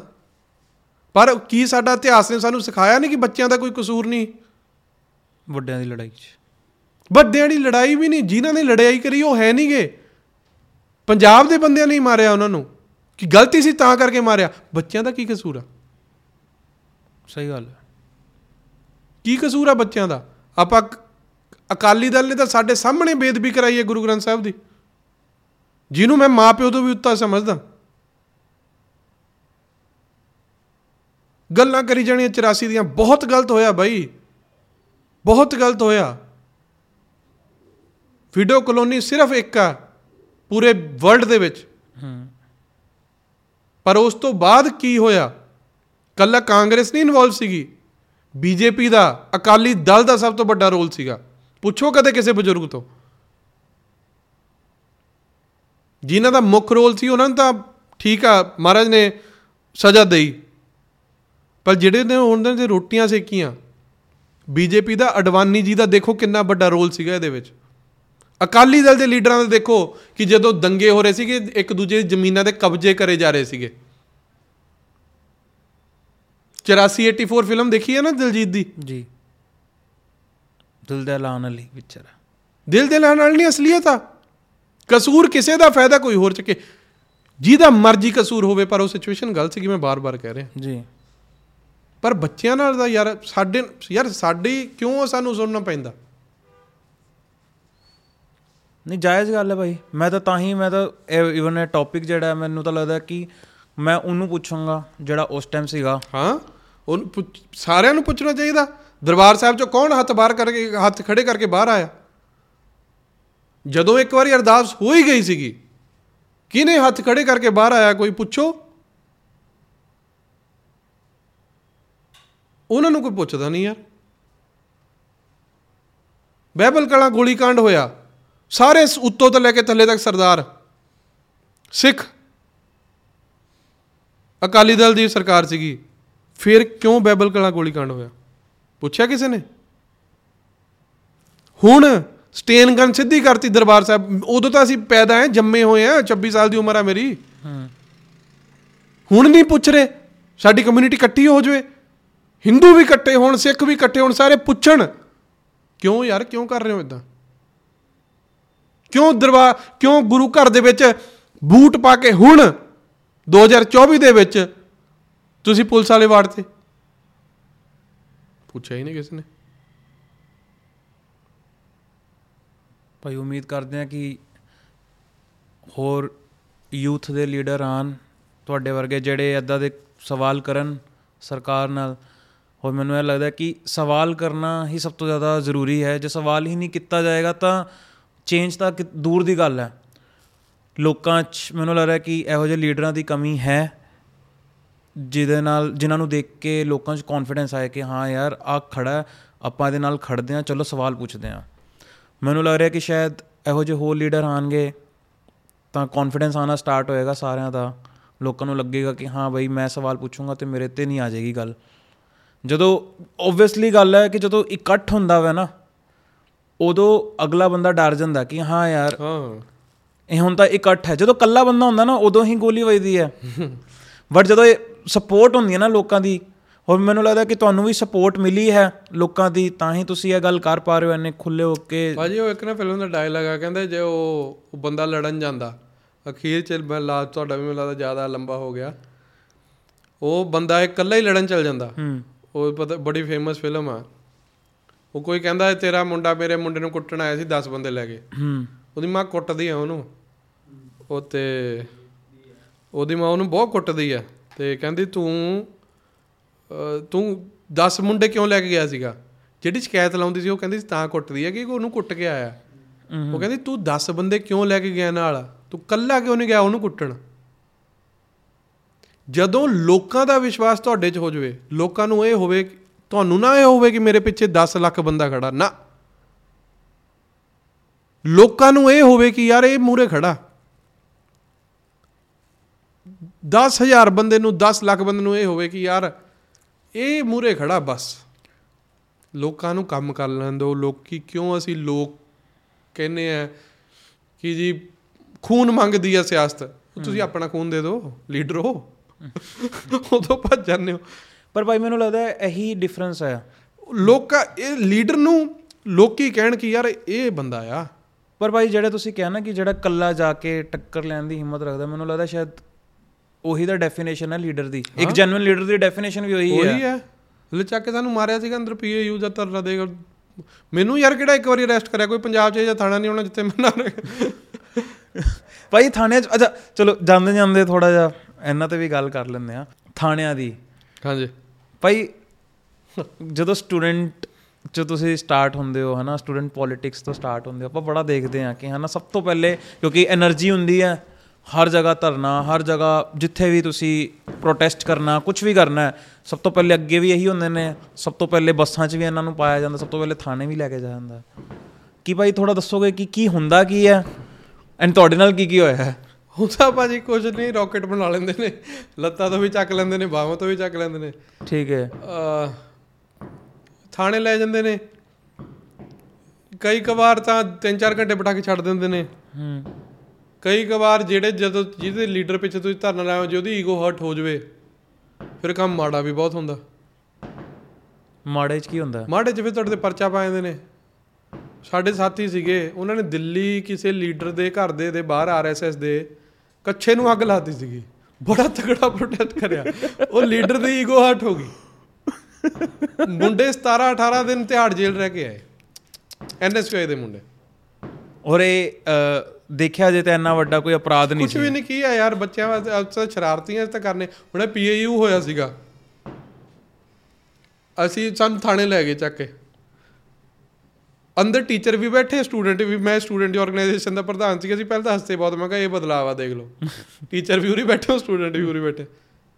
ਫਿਰ ਉਹ ਕਹਿੰਦੇ ਸੀ ਇਹਨਾਂ ਦੇ ਪਰਚਾ ਦਵਾਂਗੇ ਅਸੀਂ। ਅਸੀਂ ਕਿਹਾ ਦੋ ਪਰਚਾ ਫਿਰ। ਮੈਂ ਕਿਹਾ ਫਿਰ ਪਰਚਾ ਦਓ ਅਸੀਂ ਫਿਰ ਲੀਡਰ ਬਣ ਕੇ ਨਿਕਲਾਂਗੇ ਇਸ ਪਰਚੇ ਤੋਂ ਪਰਚਾ ਤਾਂ ਫਿਰ ਦੋ ਨਾ ਫਿਰ ਜੇ ਸੱਚ ਪਿੱਛੇ ਜੇ ਕੋਈ ਪਰਚਾ ਹੋਵੇ ਫਿਰ ਤਾਂ ਠੀਕ ਆ। ਪਹਿਲੀ ਵਾਰੀ ਹੋਇਆ ਸੀ ਬਾਈ ਜਦੋਂ ਮੈਂ ਨਾ ਧਰਨਾ ਦੇਤਾ ਸੀ ਪਾਣੀ ਵਾਲਾ। ਉਹ ਪਾਣੀ ਦੀ ਬਛਾਰ ਵੱਜਦੀ ਹੁੰਦੀ ਹੈ ਠੀਕ ਹੈ ਜੀ। ਜਦੋਂ ਮੈਂ ਨਵਾਂ ਨਵਾਂ ਪ੍ਰਧਾਨ ਬਣਿਆ ਮੇਰੇ ਘਰਦਿਆਂ ਨੂੰ ਵੀ ਇਦਾਂ ਸੀਗਾ ਕਿ ਮਤਲਬ ਮਾਂ ਨੂੰ ਹੁੰਦਾ ਫਾਦਰ ਨੂੰ ਤਾਂ ਚਲੋ ਸਟਰੋਂਗ ਹੁੰਦੇ ਥੋੜੇ ਜਿਹੇ ਫਾਦਰ ਭੈਣ ਨੂੰ ਤੇ ਮਾਂ ਨੂੰ ਕਿ ਜਦੋਂ ਪਾਣੀ ਚੱਲਿਆ ਨਾ ਉਹ ਦਿਖਿਆ ਪੁਲਿਸ ਵਾਲਿਆਂ ਨੇ ਚੱਕਿਆ ਇੱਕ ਪਾਣੀ ਵੱਜਿਆ ਬਾਈ ਮੁੰਡੇ ਦੇ ਇੱਥੇ ਪਤਲਾ ਜਿਹਾ ਮੁੰਡਾ ਸੀਗਾ ਕੈਮਰਾਮੈਨ ਵਾਂਗੂ ਉਹਦੇ ਇੱਥੇ ਸਿਰ 'ਚ ਪਾਣੀ ਵੱਜਿਆ ਦੋ ਗਲੋਟੀਆਂ ਖਾ ਕੇ ਪਿੱਛੇ ਗਿਆ।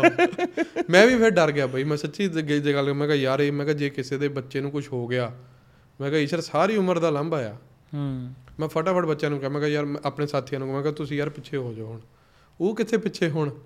ਤੇ ਫਿਰ ਉਸ ਤੋਂ ਬਾਅਦ ਬਾਈ ਜਦੋਂ ਉਹ ਟੀਵੀ 'ਚ ਉਹ ਦਿਖਿਆ ਦਿਖਾਇਆ ਬਾਈ ਜਦੋਂ ਪਾਣੀ ਦੀ ਬੁਛਾਰ ਪੈਂਦੀ ਆ ਨਾ ਬੰਦੇ ਦਾ 2 ਮਿੰਟ ਦਾ ਦਿਮਾਗ ਇਦਾਂ ਇਦਾਂ ਹੀ ਹੋ ਜਾਂਦਾ। ਪ੍ਰੈਸ਼ਰ ਬਹੁਤ ਤੇਜ਼ ਹੁੰਦਾ।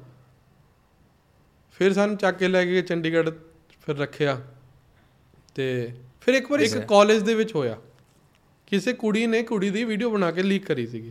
ਹੂੰ। ਇੰਡੀਅਨ ਹਿਸਟਰੀ ਦਾ ਸਭ ਤੋਂ ਵੱਡਾ ਉਹ ਪ੍ਰੋਟੈਸਟ ਸੀਗਾ ਜਿੱਥੇ ਬੱਚੇ ਕਾਲਜ ਦੀਆਂ ਕੰਧਾਂ ਟੱਪ ਟੱਪ ਕੇ ਕੁੜੀਆਂ ਬਾਹਰ ਆਈਆਂ। ਉਹ ਯੂਨੀਵਰਸਿਟੀ ਦਾ ਪ੍ਰੋਟੈਸਟ ਸਾਰਿਆਂ ਨੇ ਦੇਖਿਆ ਨੈਸ਼ਨਲ ਮੀਡੀਆ ਨੇ ਕਵਰ ਕਰਿਆ। ਉਹ ਕਰਾਨ ਅਸੀਂ ਕਰਾਇਆ ਉਹ ਪ੍ਰੋਟੈਸਟ ਅਸੀਂ ਕਿਹਾ ਜੇ ਹੁਣ ਨਹੀਂ ਬੋਲੋਗੇ ਉਦੋਂ ਬੋਲੋਗੇ ਜਦੋਂ ਕੱਲ ਨੂੰ ਤੁਹਾਡਾ ਵਿਆਹ ਹੋ ਗਿਆ ਉਦੋਂ ਵੀ ਤੁਸੀਂ ਤੁਹਾਨੂੰ ਦਬਾ ਲਿਆ ਜਾਣਾ ਕੁੜੀਆਂ ਨੂੰ ਬੋਲਿਆ ਸੀ। ਉਦੋਂ ਉੱਤੇ ਹੋਮ ਮਿਨਿਸਟਰੀ ਦੇ ਬੰਦੇ ਵੀ ਇਨਵੋਲਡ ਸੀਗੇ। ਉਦੋਂ ਸਾਨੂੰ ਲੋਕਲ ਸਟੇਟ ਪੁਲਿਸ ਨੇ ਘੇਰਾ ਪਾ ਲਿਆ। ਅਸੀਂ ਬਾਹਰ ਗਏ ਪੰਜ ਦੋਸਤ ਸੀਗੇ ਸਕਾਰਪੀਓ ਗੱਡੀ ਸਾਡੇ ਕੋਲ। 27 27 ਨੰਬਰ ਅੰਦਰ ਉਹਨਾਂ ਨੇ ਦੱਸਤਾ ਕਿ ਸਾਡੀ ਪਹਿਲਾਂ ਡੀਐਸਪੀ ਨਾਲ ਬਹਿਸ ਹੋਈ।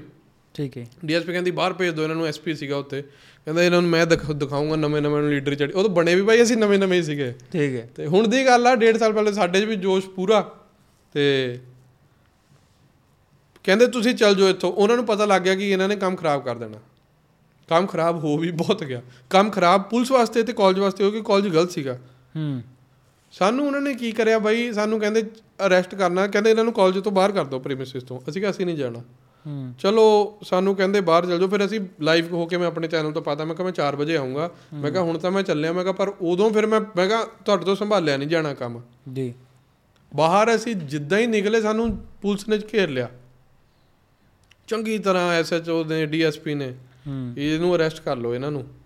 ਸਾਨੂੰ ਜਿੱਦਾਂ ਹੀ ਗੱਡੀ ਖੋਲ ਕੇ ਪਾ ਉਦੋਂ ਹੀ ਉੱਥੇ ਪਤਾ ਨਹੀਂ ਬਾਈ ਕੁਦਰਤੀ ਪ੍ਰਮਾਤਮਾ ਵੱਲੋਂ ਹੋਮ ਮਿਨਿਸਟਰੀ ਦੀ ਗੱਡੀ ਆ ਗਈ। ਹੂੰ। ਕਿਉਂਕਿ ਮੁੱਦਾ ਹੀ ਇੰਨਾ ਬੜਾ ਸੀਗਾ ਸੈਂਸਿਟਿਵ ਸੀਗਾ ਕਿ 17 16 17 ਸਾਲ ਦੇ ਕੁੜੀ ਦੀ ਇੱਕ ਭੈਣ ਦੀ ਮੇਰੀ ਦੀ ਵੀਡੀਓ ਲੀਕ ਹੋਈ ਸੀਗੀ। ਜੀ। ਉਹ ਹੋਮ ਮਿਨਿਸਟਰ ਜਦ ਦੇਖਿਆ ਉਹਨਾਂ ਨੇ ਕਿ ਸਟੂਡੈਂਟ ਨੇ ਉਹ ਖੌਰੇ ਪਤਾ ਨਹੀਂ ਜਾਣਦੇ ਹੋਣਗੇ ਪਤਾ ਨਹੀਂ ਕੀ ਹਾਂ ਕੀ ਇਹ ਐਨਐਸਯੂਆਈ ਦੇ ਨੇ। ਹੂੰ। ਉਹਨਾਂ ਨੇ ਜਦੋਂ ਦੇਖਿਆ ਸਟੇਟ ਪੁਲਿਸ ਪਿੱਛੇ ਹਟ ਗਈ। ਤੇ ਹੋਮ ਮਿਨਿਸਟਰ ਨੇ ਕਿਹਾ ਜੀ ਇਦਾਂ ਮੈਂ ਕਿਹਾ ਦੇਖੋ ਜੀ ਇਹ ਬਾਤ ਹੈ। ਉੱਤੇ ਵਾਲਾ ਤੁਹਾਨੂੰ ਬੰਦਾ ਪਤਾ ਕਿ ਨਿਰਪੱਖ ਜਿਹਾ ਹੁੰਦਾ ਕਿ ਆਪਣੀ ਲੋ ਸਟੇਟ ਪੁਲਿਸ ਨੂੰ ਫੋਨ ਵੀ ਆਏ ਹੁੰਦੇ ਕਿ ਚੱਕ ਲਓ ਧਰ ਲਓ ਮਾਰ ਦਿਓ ਕੁੱਟ ਦਿਓ। ਉਹ ਬੰਦਿਆਂ ਨੇ ਲੇਡੀ ਸੀਗੀ ਕਿ ਸਾਨੂੰ ਮਹਾਲੀ ਤੱਕ ਛੱਡ ਕੇ ਆਏ। ਹੂੰ। ਜੇ ਉਹ ਉਦਣ ਨਾ ਆਉਂਦੇ ਉਦੋਂ ਸਾਡੀ ਫਿਰ ਬਦਰੀ ਬਣਨੀ ਸੀ ਪੂਰੀ। ਪਰ ਉਹ ਅਸੀਂ ਤਿਆਰ ਸੀਗੇ ਉਹਦੇ ਵਾਸਤੇ। ਕਈ ਵਾਰੀ ਇਦਾਂ ਦੇ ਮੂਵਮੈਂਟ ਆ ਜਾਂਦੇ ਨੇ। ਕਈ ਵਾਰੀ ਫਿਰ ਪਰਚੇ ਵੀ ਹੋ ਜਾਂਦੇ ਨੇ। ਤੁਹਾਡੇ ਤੇ ਹੋ ਰੱਖੇ ਨੇ? ਮੇਰੇ ਤੇ ਦੋ ਹੋਏ ਸੀਗੇ ਭਾਜੀ। ਠੀਕ ਹੈ। ਤੇ ਪਰ ਉਹ ਕੁਦਰਤੀ ਪ੍ਰਮਾਤਮਾ ਦੀ ਕਿਰਪਾ ਨਾਲ ਡ੍ਰੌਪ ਆਫ ਹੋ ਗਏ। ਪਰ ਹਾਂ ਡੀਡੀਆਰਾਂ ਬੜੀਆਂ ਹੋਰ ਡਰਾਵੇ ਬੜੇ ਨੇ ਕਰਾ ਦੇਵਾਂਗੇ ਜੀ ਇਹ ਕਰਾ ਦੇਵਾਂਗੇ ਜੀ ਉਹ ਕਰਾ ਦੇਵਾਂਗੇ।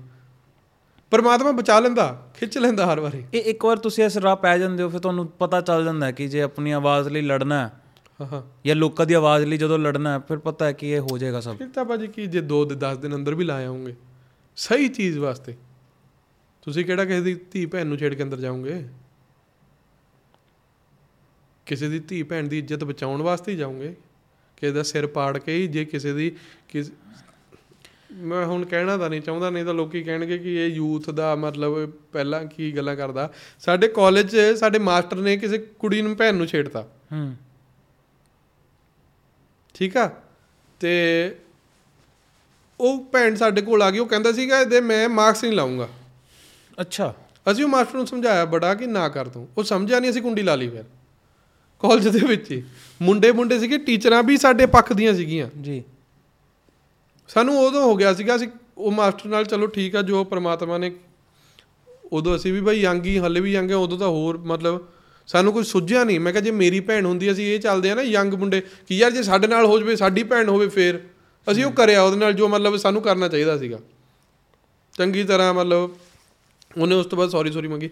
ਉਸ ਤੋਂ ਬਾਅਦ ਮਾਸਟਰ ਨੇ ਸਾਡੀ ਕੰਪਲੇਂਟ ਕਰਾਤੀ। ਹੂੰ। ਪਹਿਲਾ ਸੀਗਾ ਨਾ ਮੈਂ ਪ੍ਰਧਾਨ ਸੀਗਾ ਨਾ ਮੈਂ ਕੁਝ ਵੀ ਨਹੀਂ ਮੇਰਾ ਪੋਲਿਟਿਕਸ ਕੋਈ ਨਹੀਂ ਪਹਿਲਾ ਦੂਸਰਾ ਸਾਲ ਸੀ ਕਾਲਜ ਦਾ। ਮੈਂ ਘਰੇ ਆ ਕੇ ਗੱਲ ਦੱਸਤੀ। ਘਰ ਦੇ ਕਹਿੰਦੇ ਕੋਈ ਨਹੀਂ।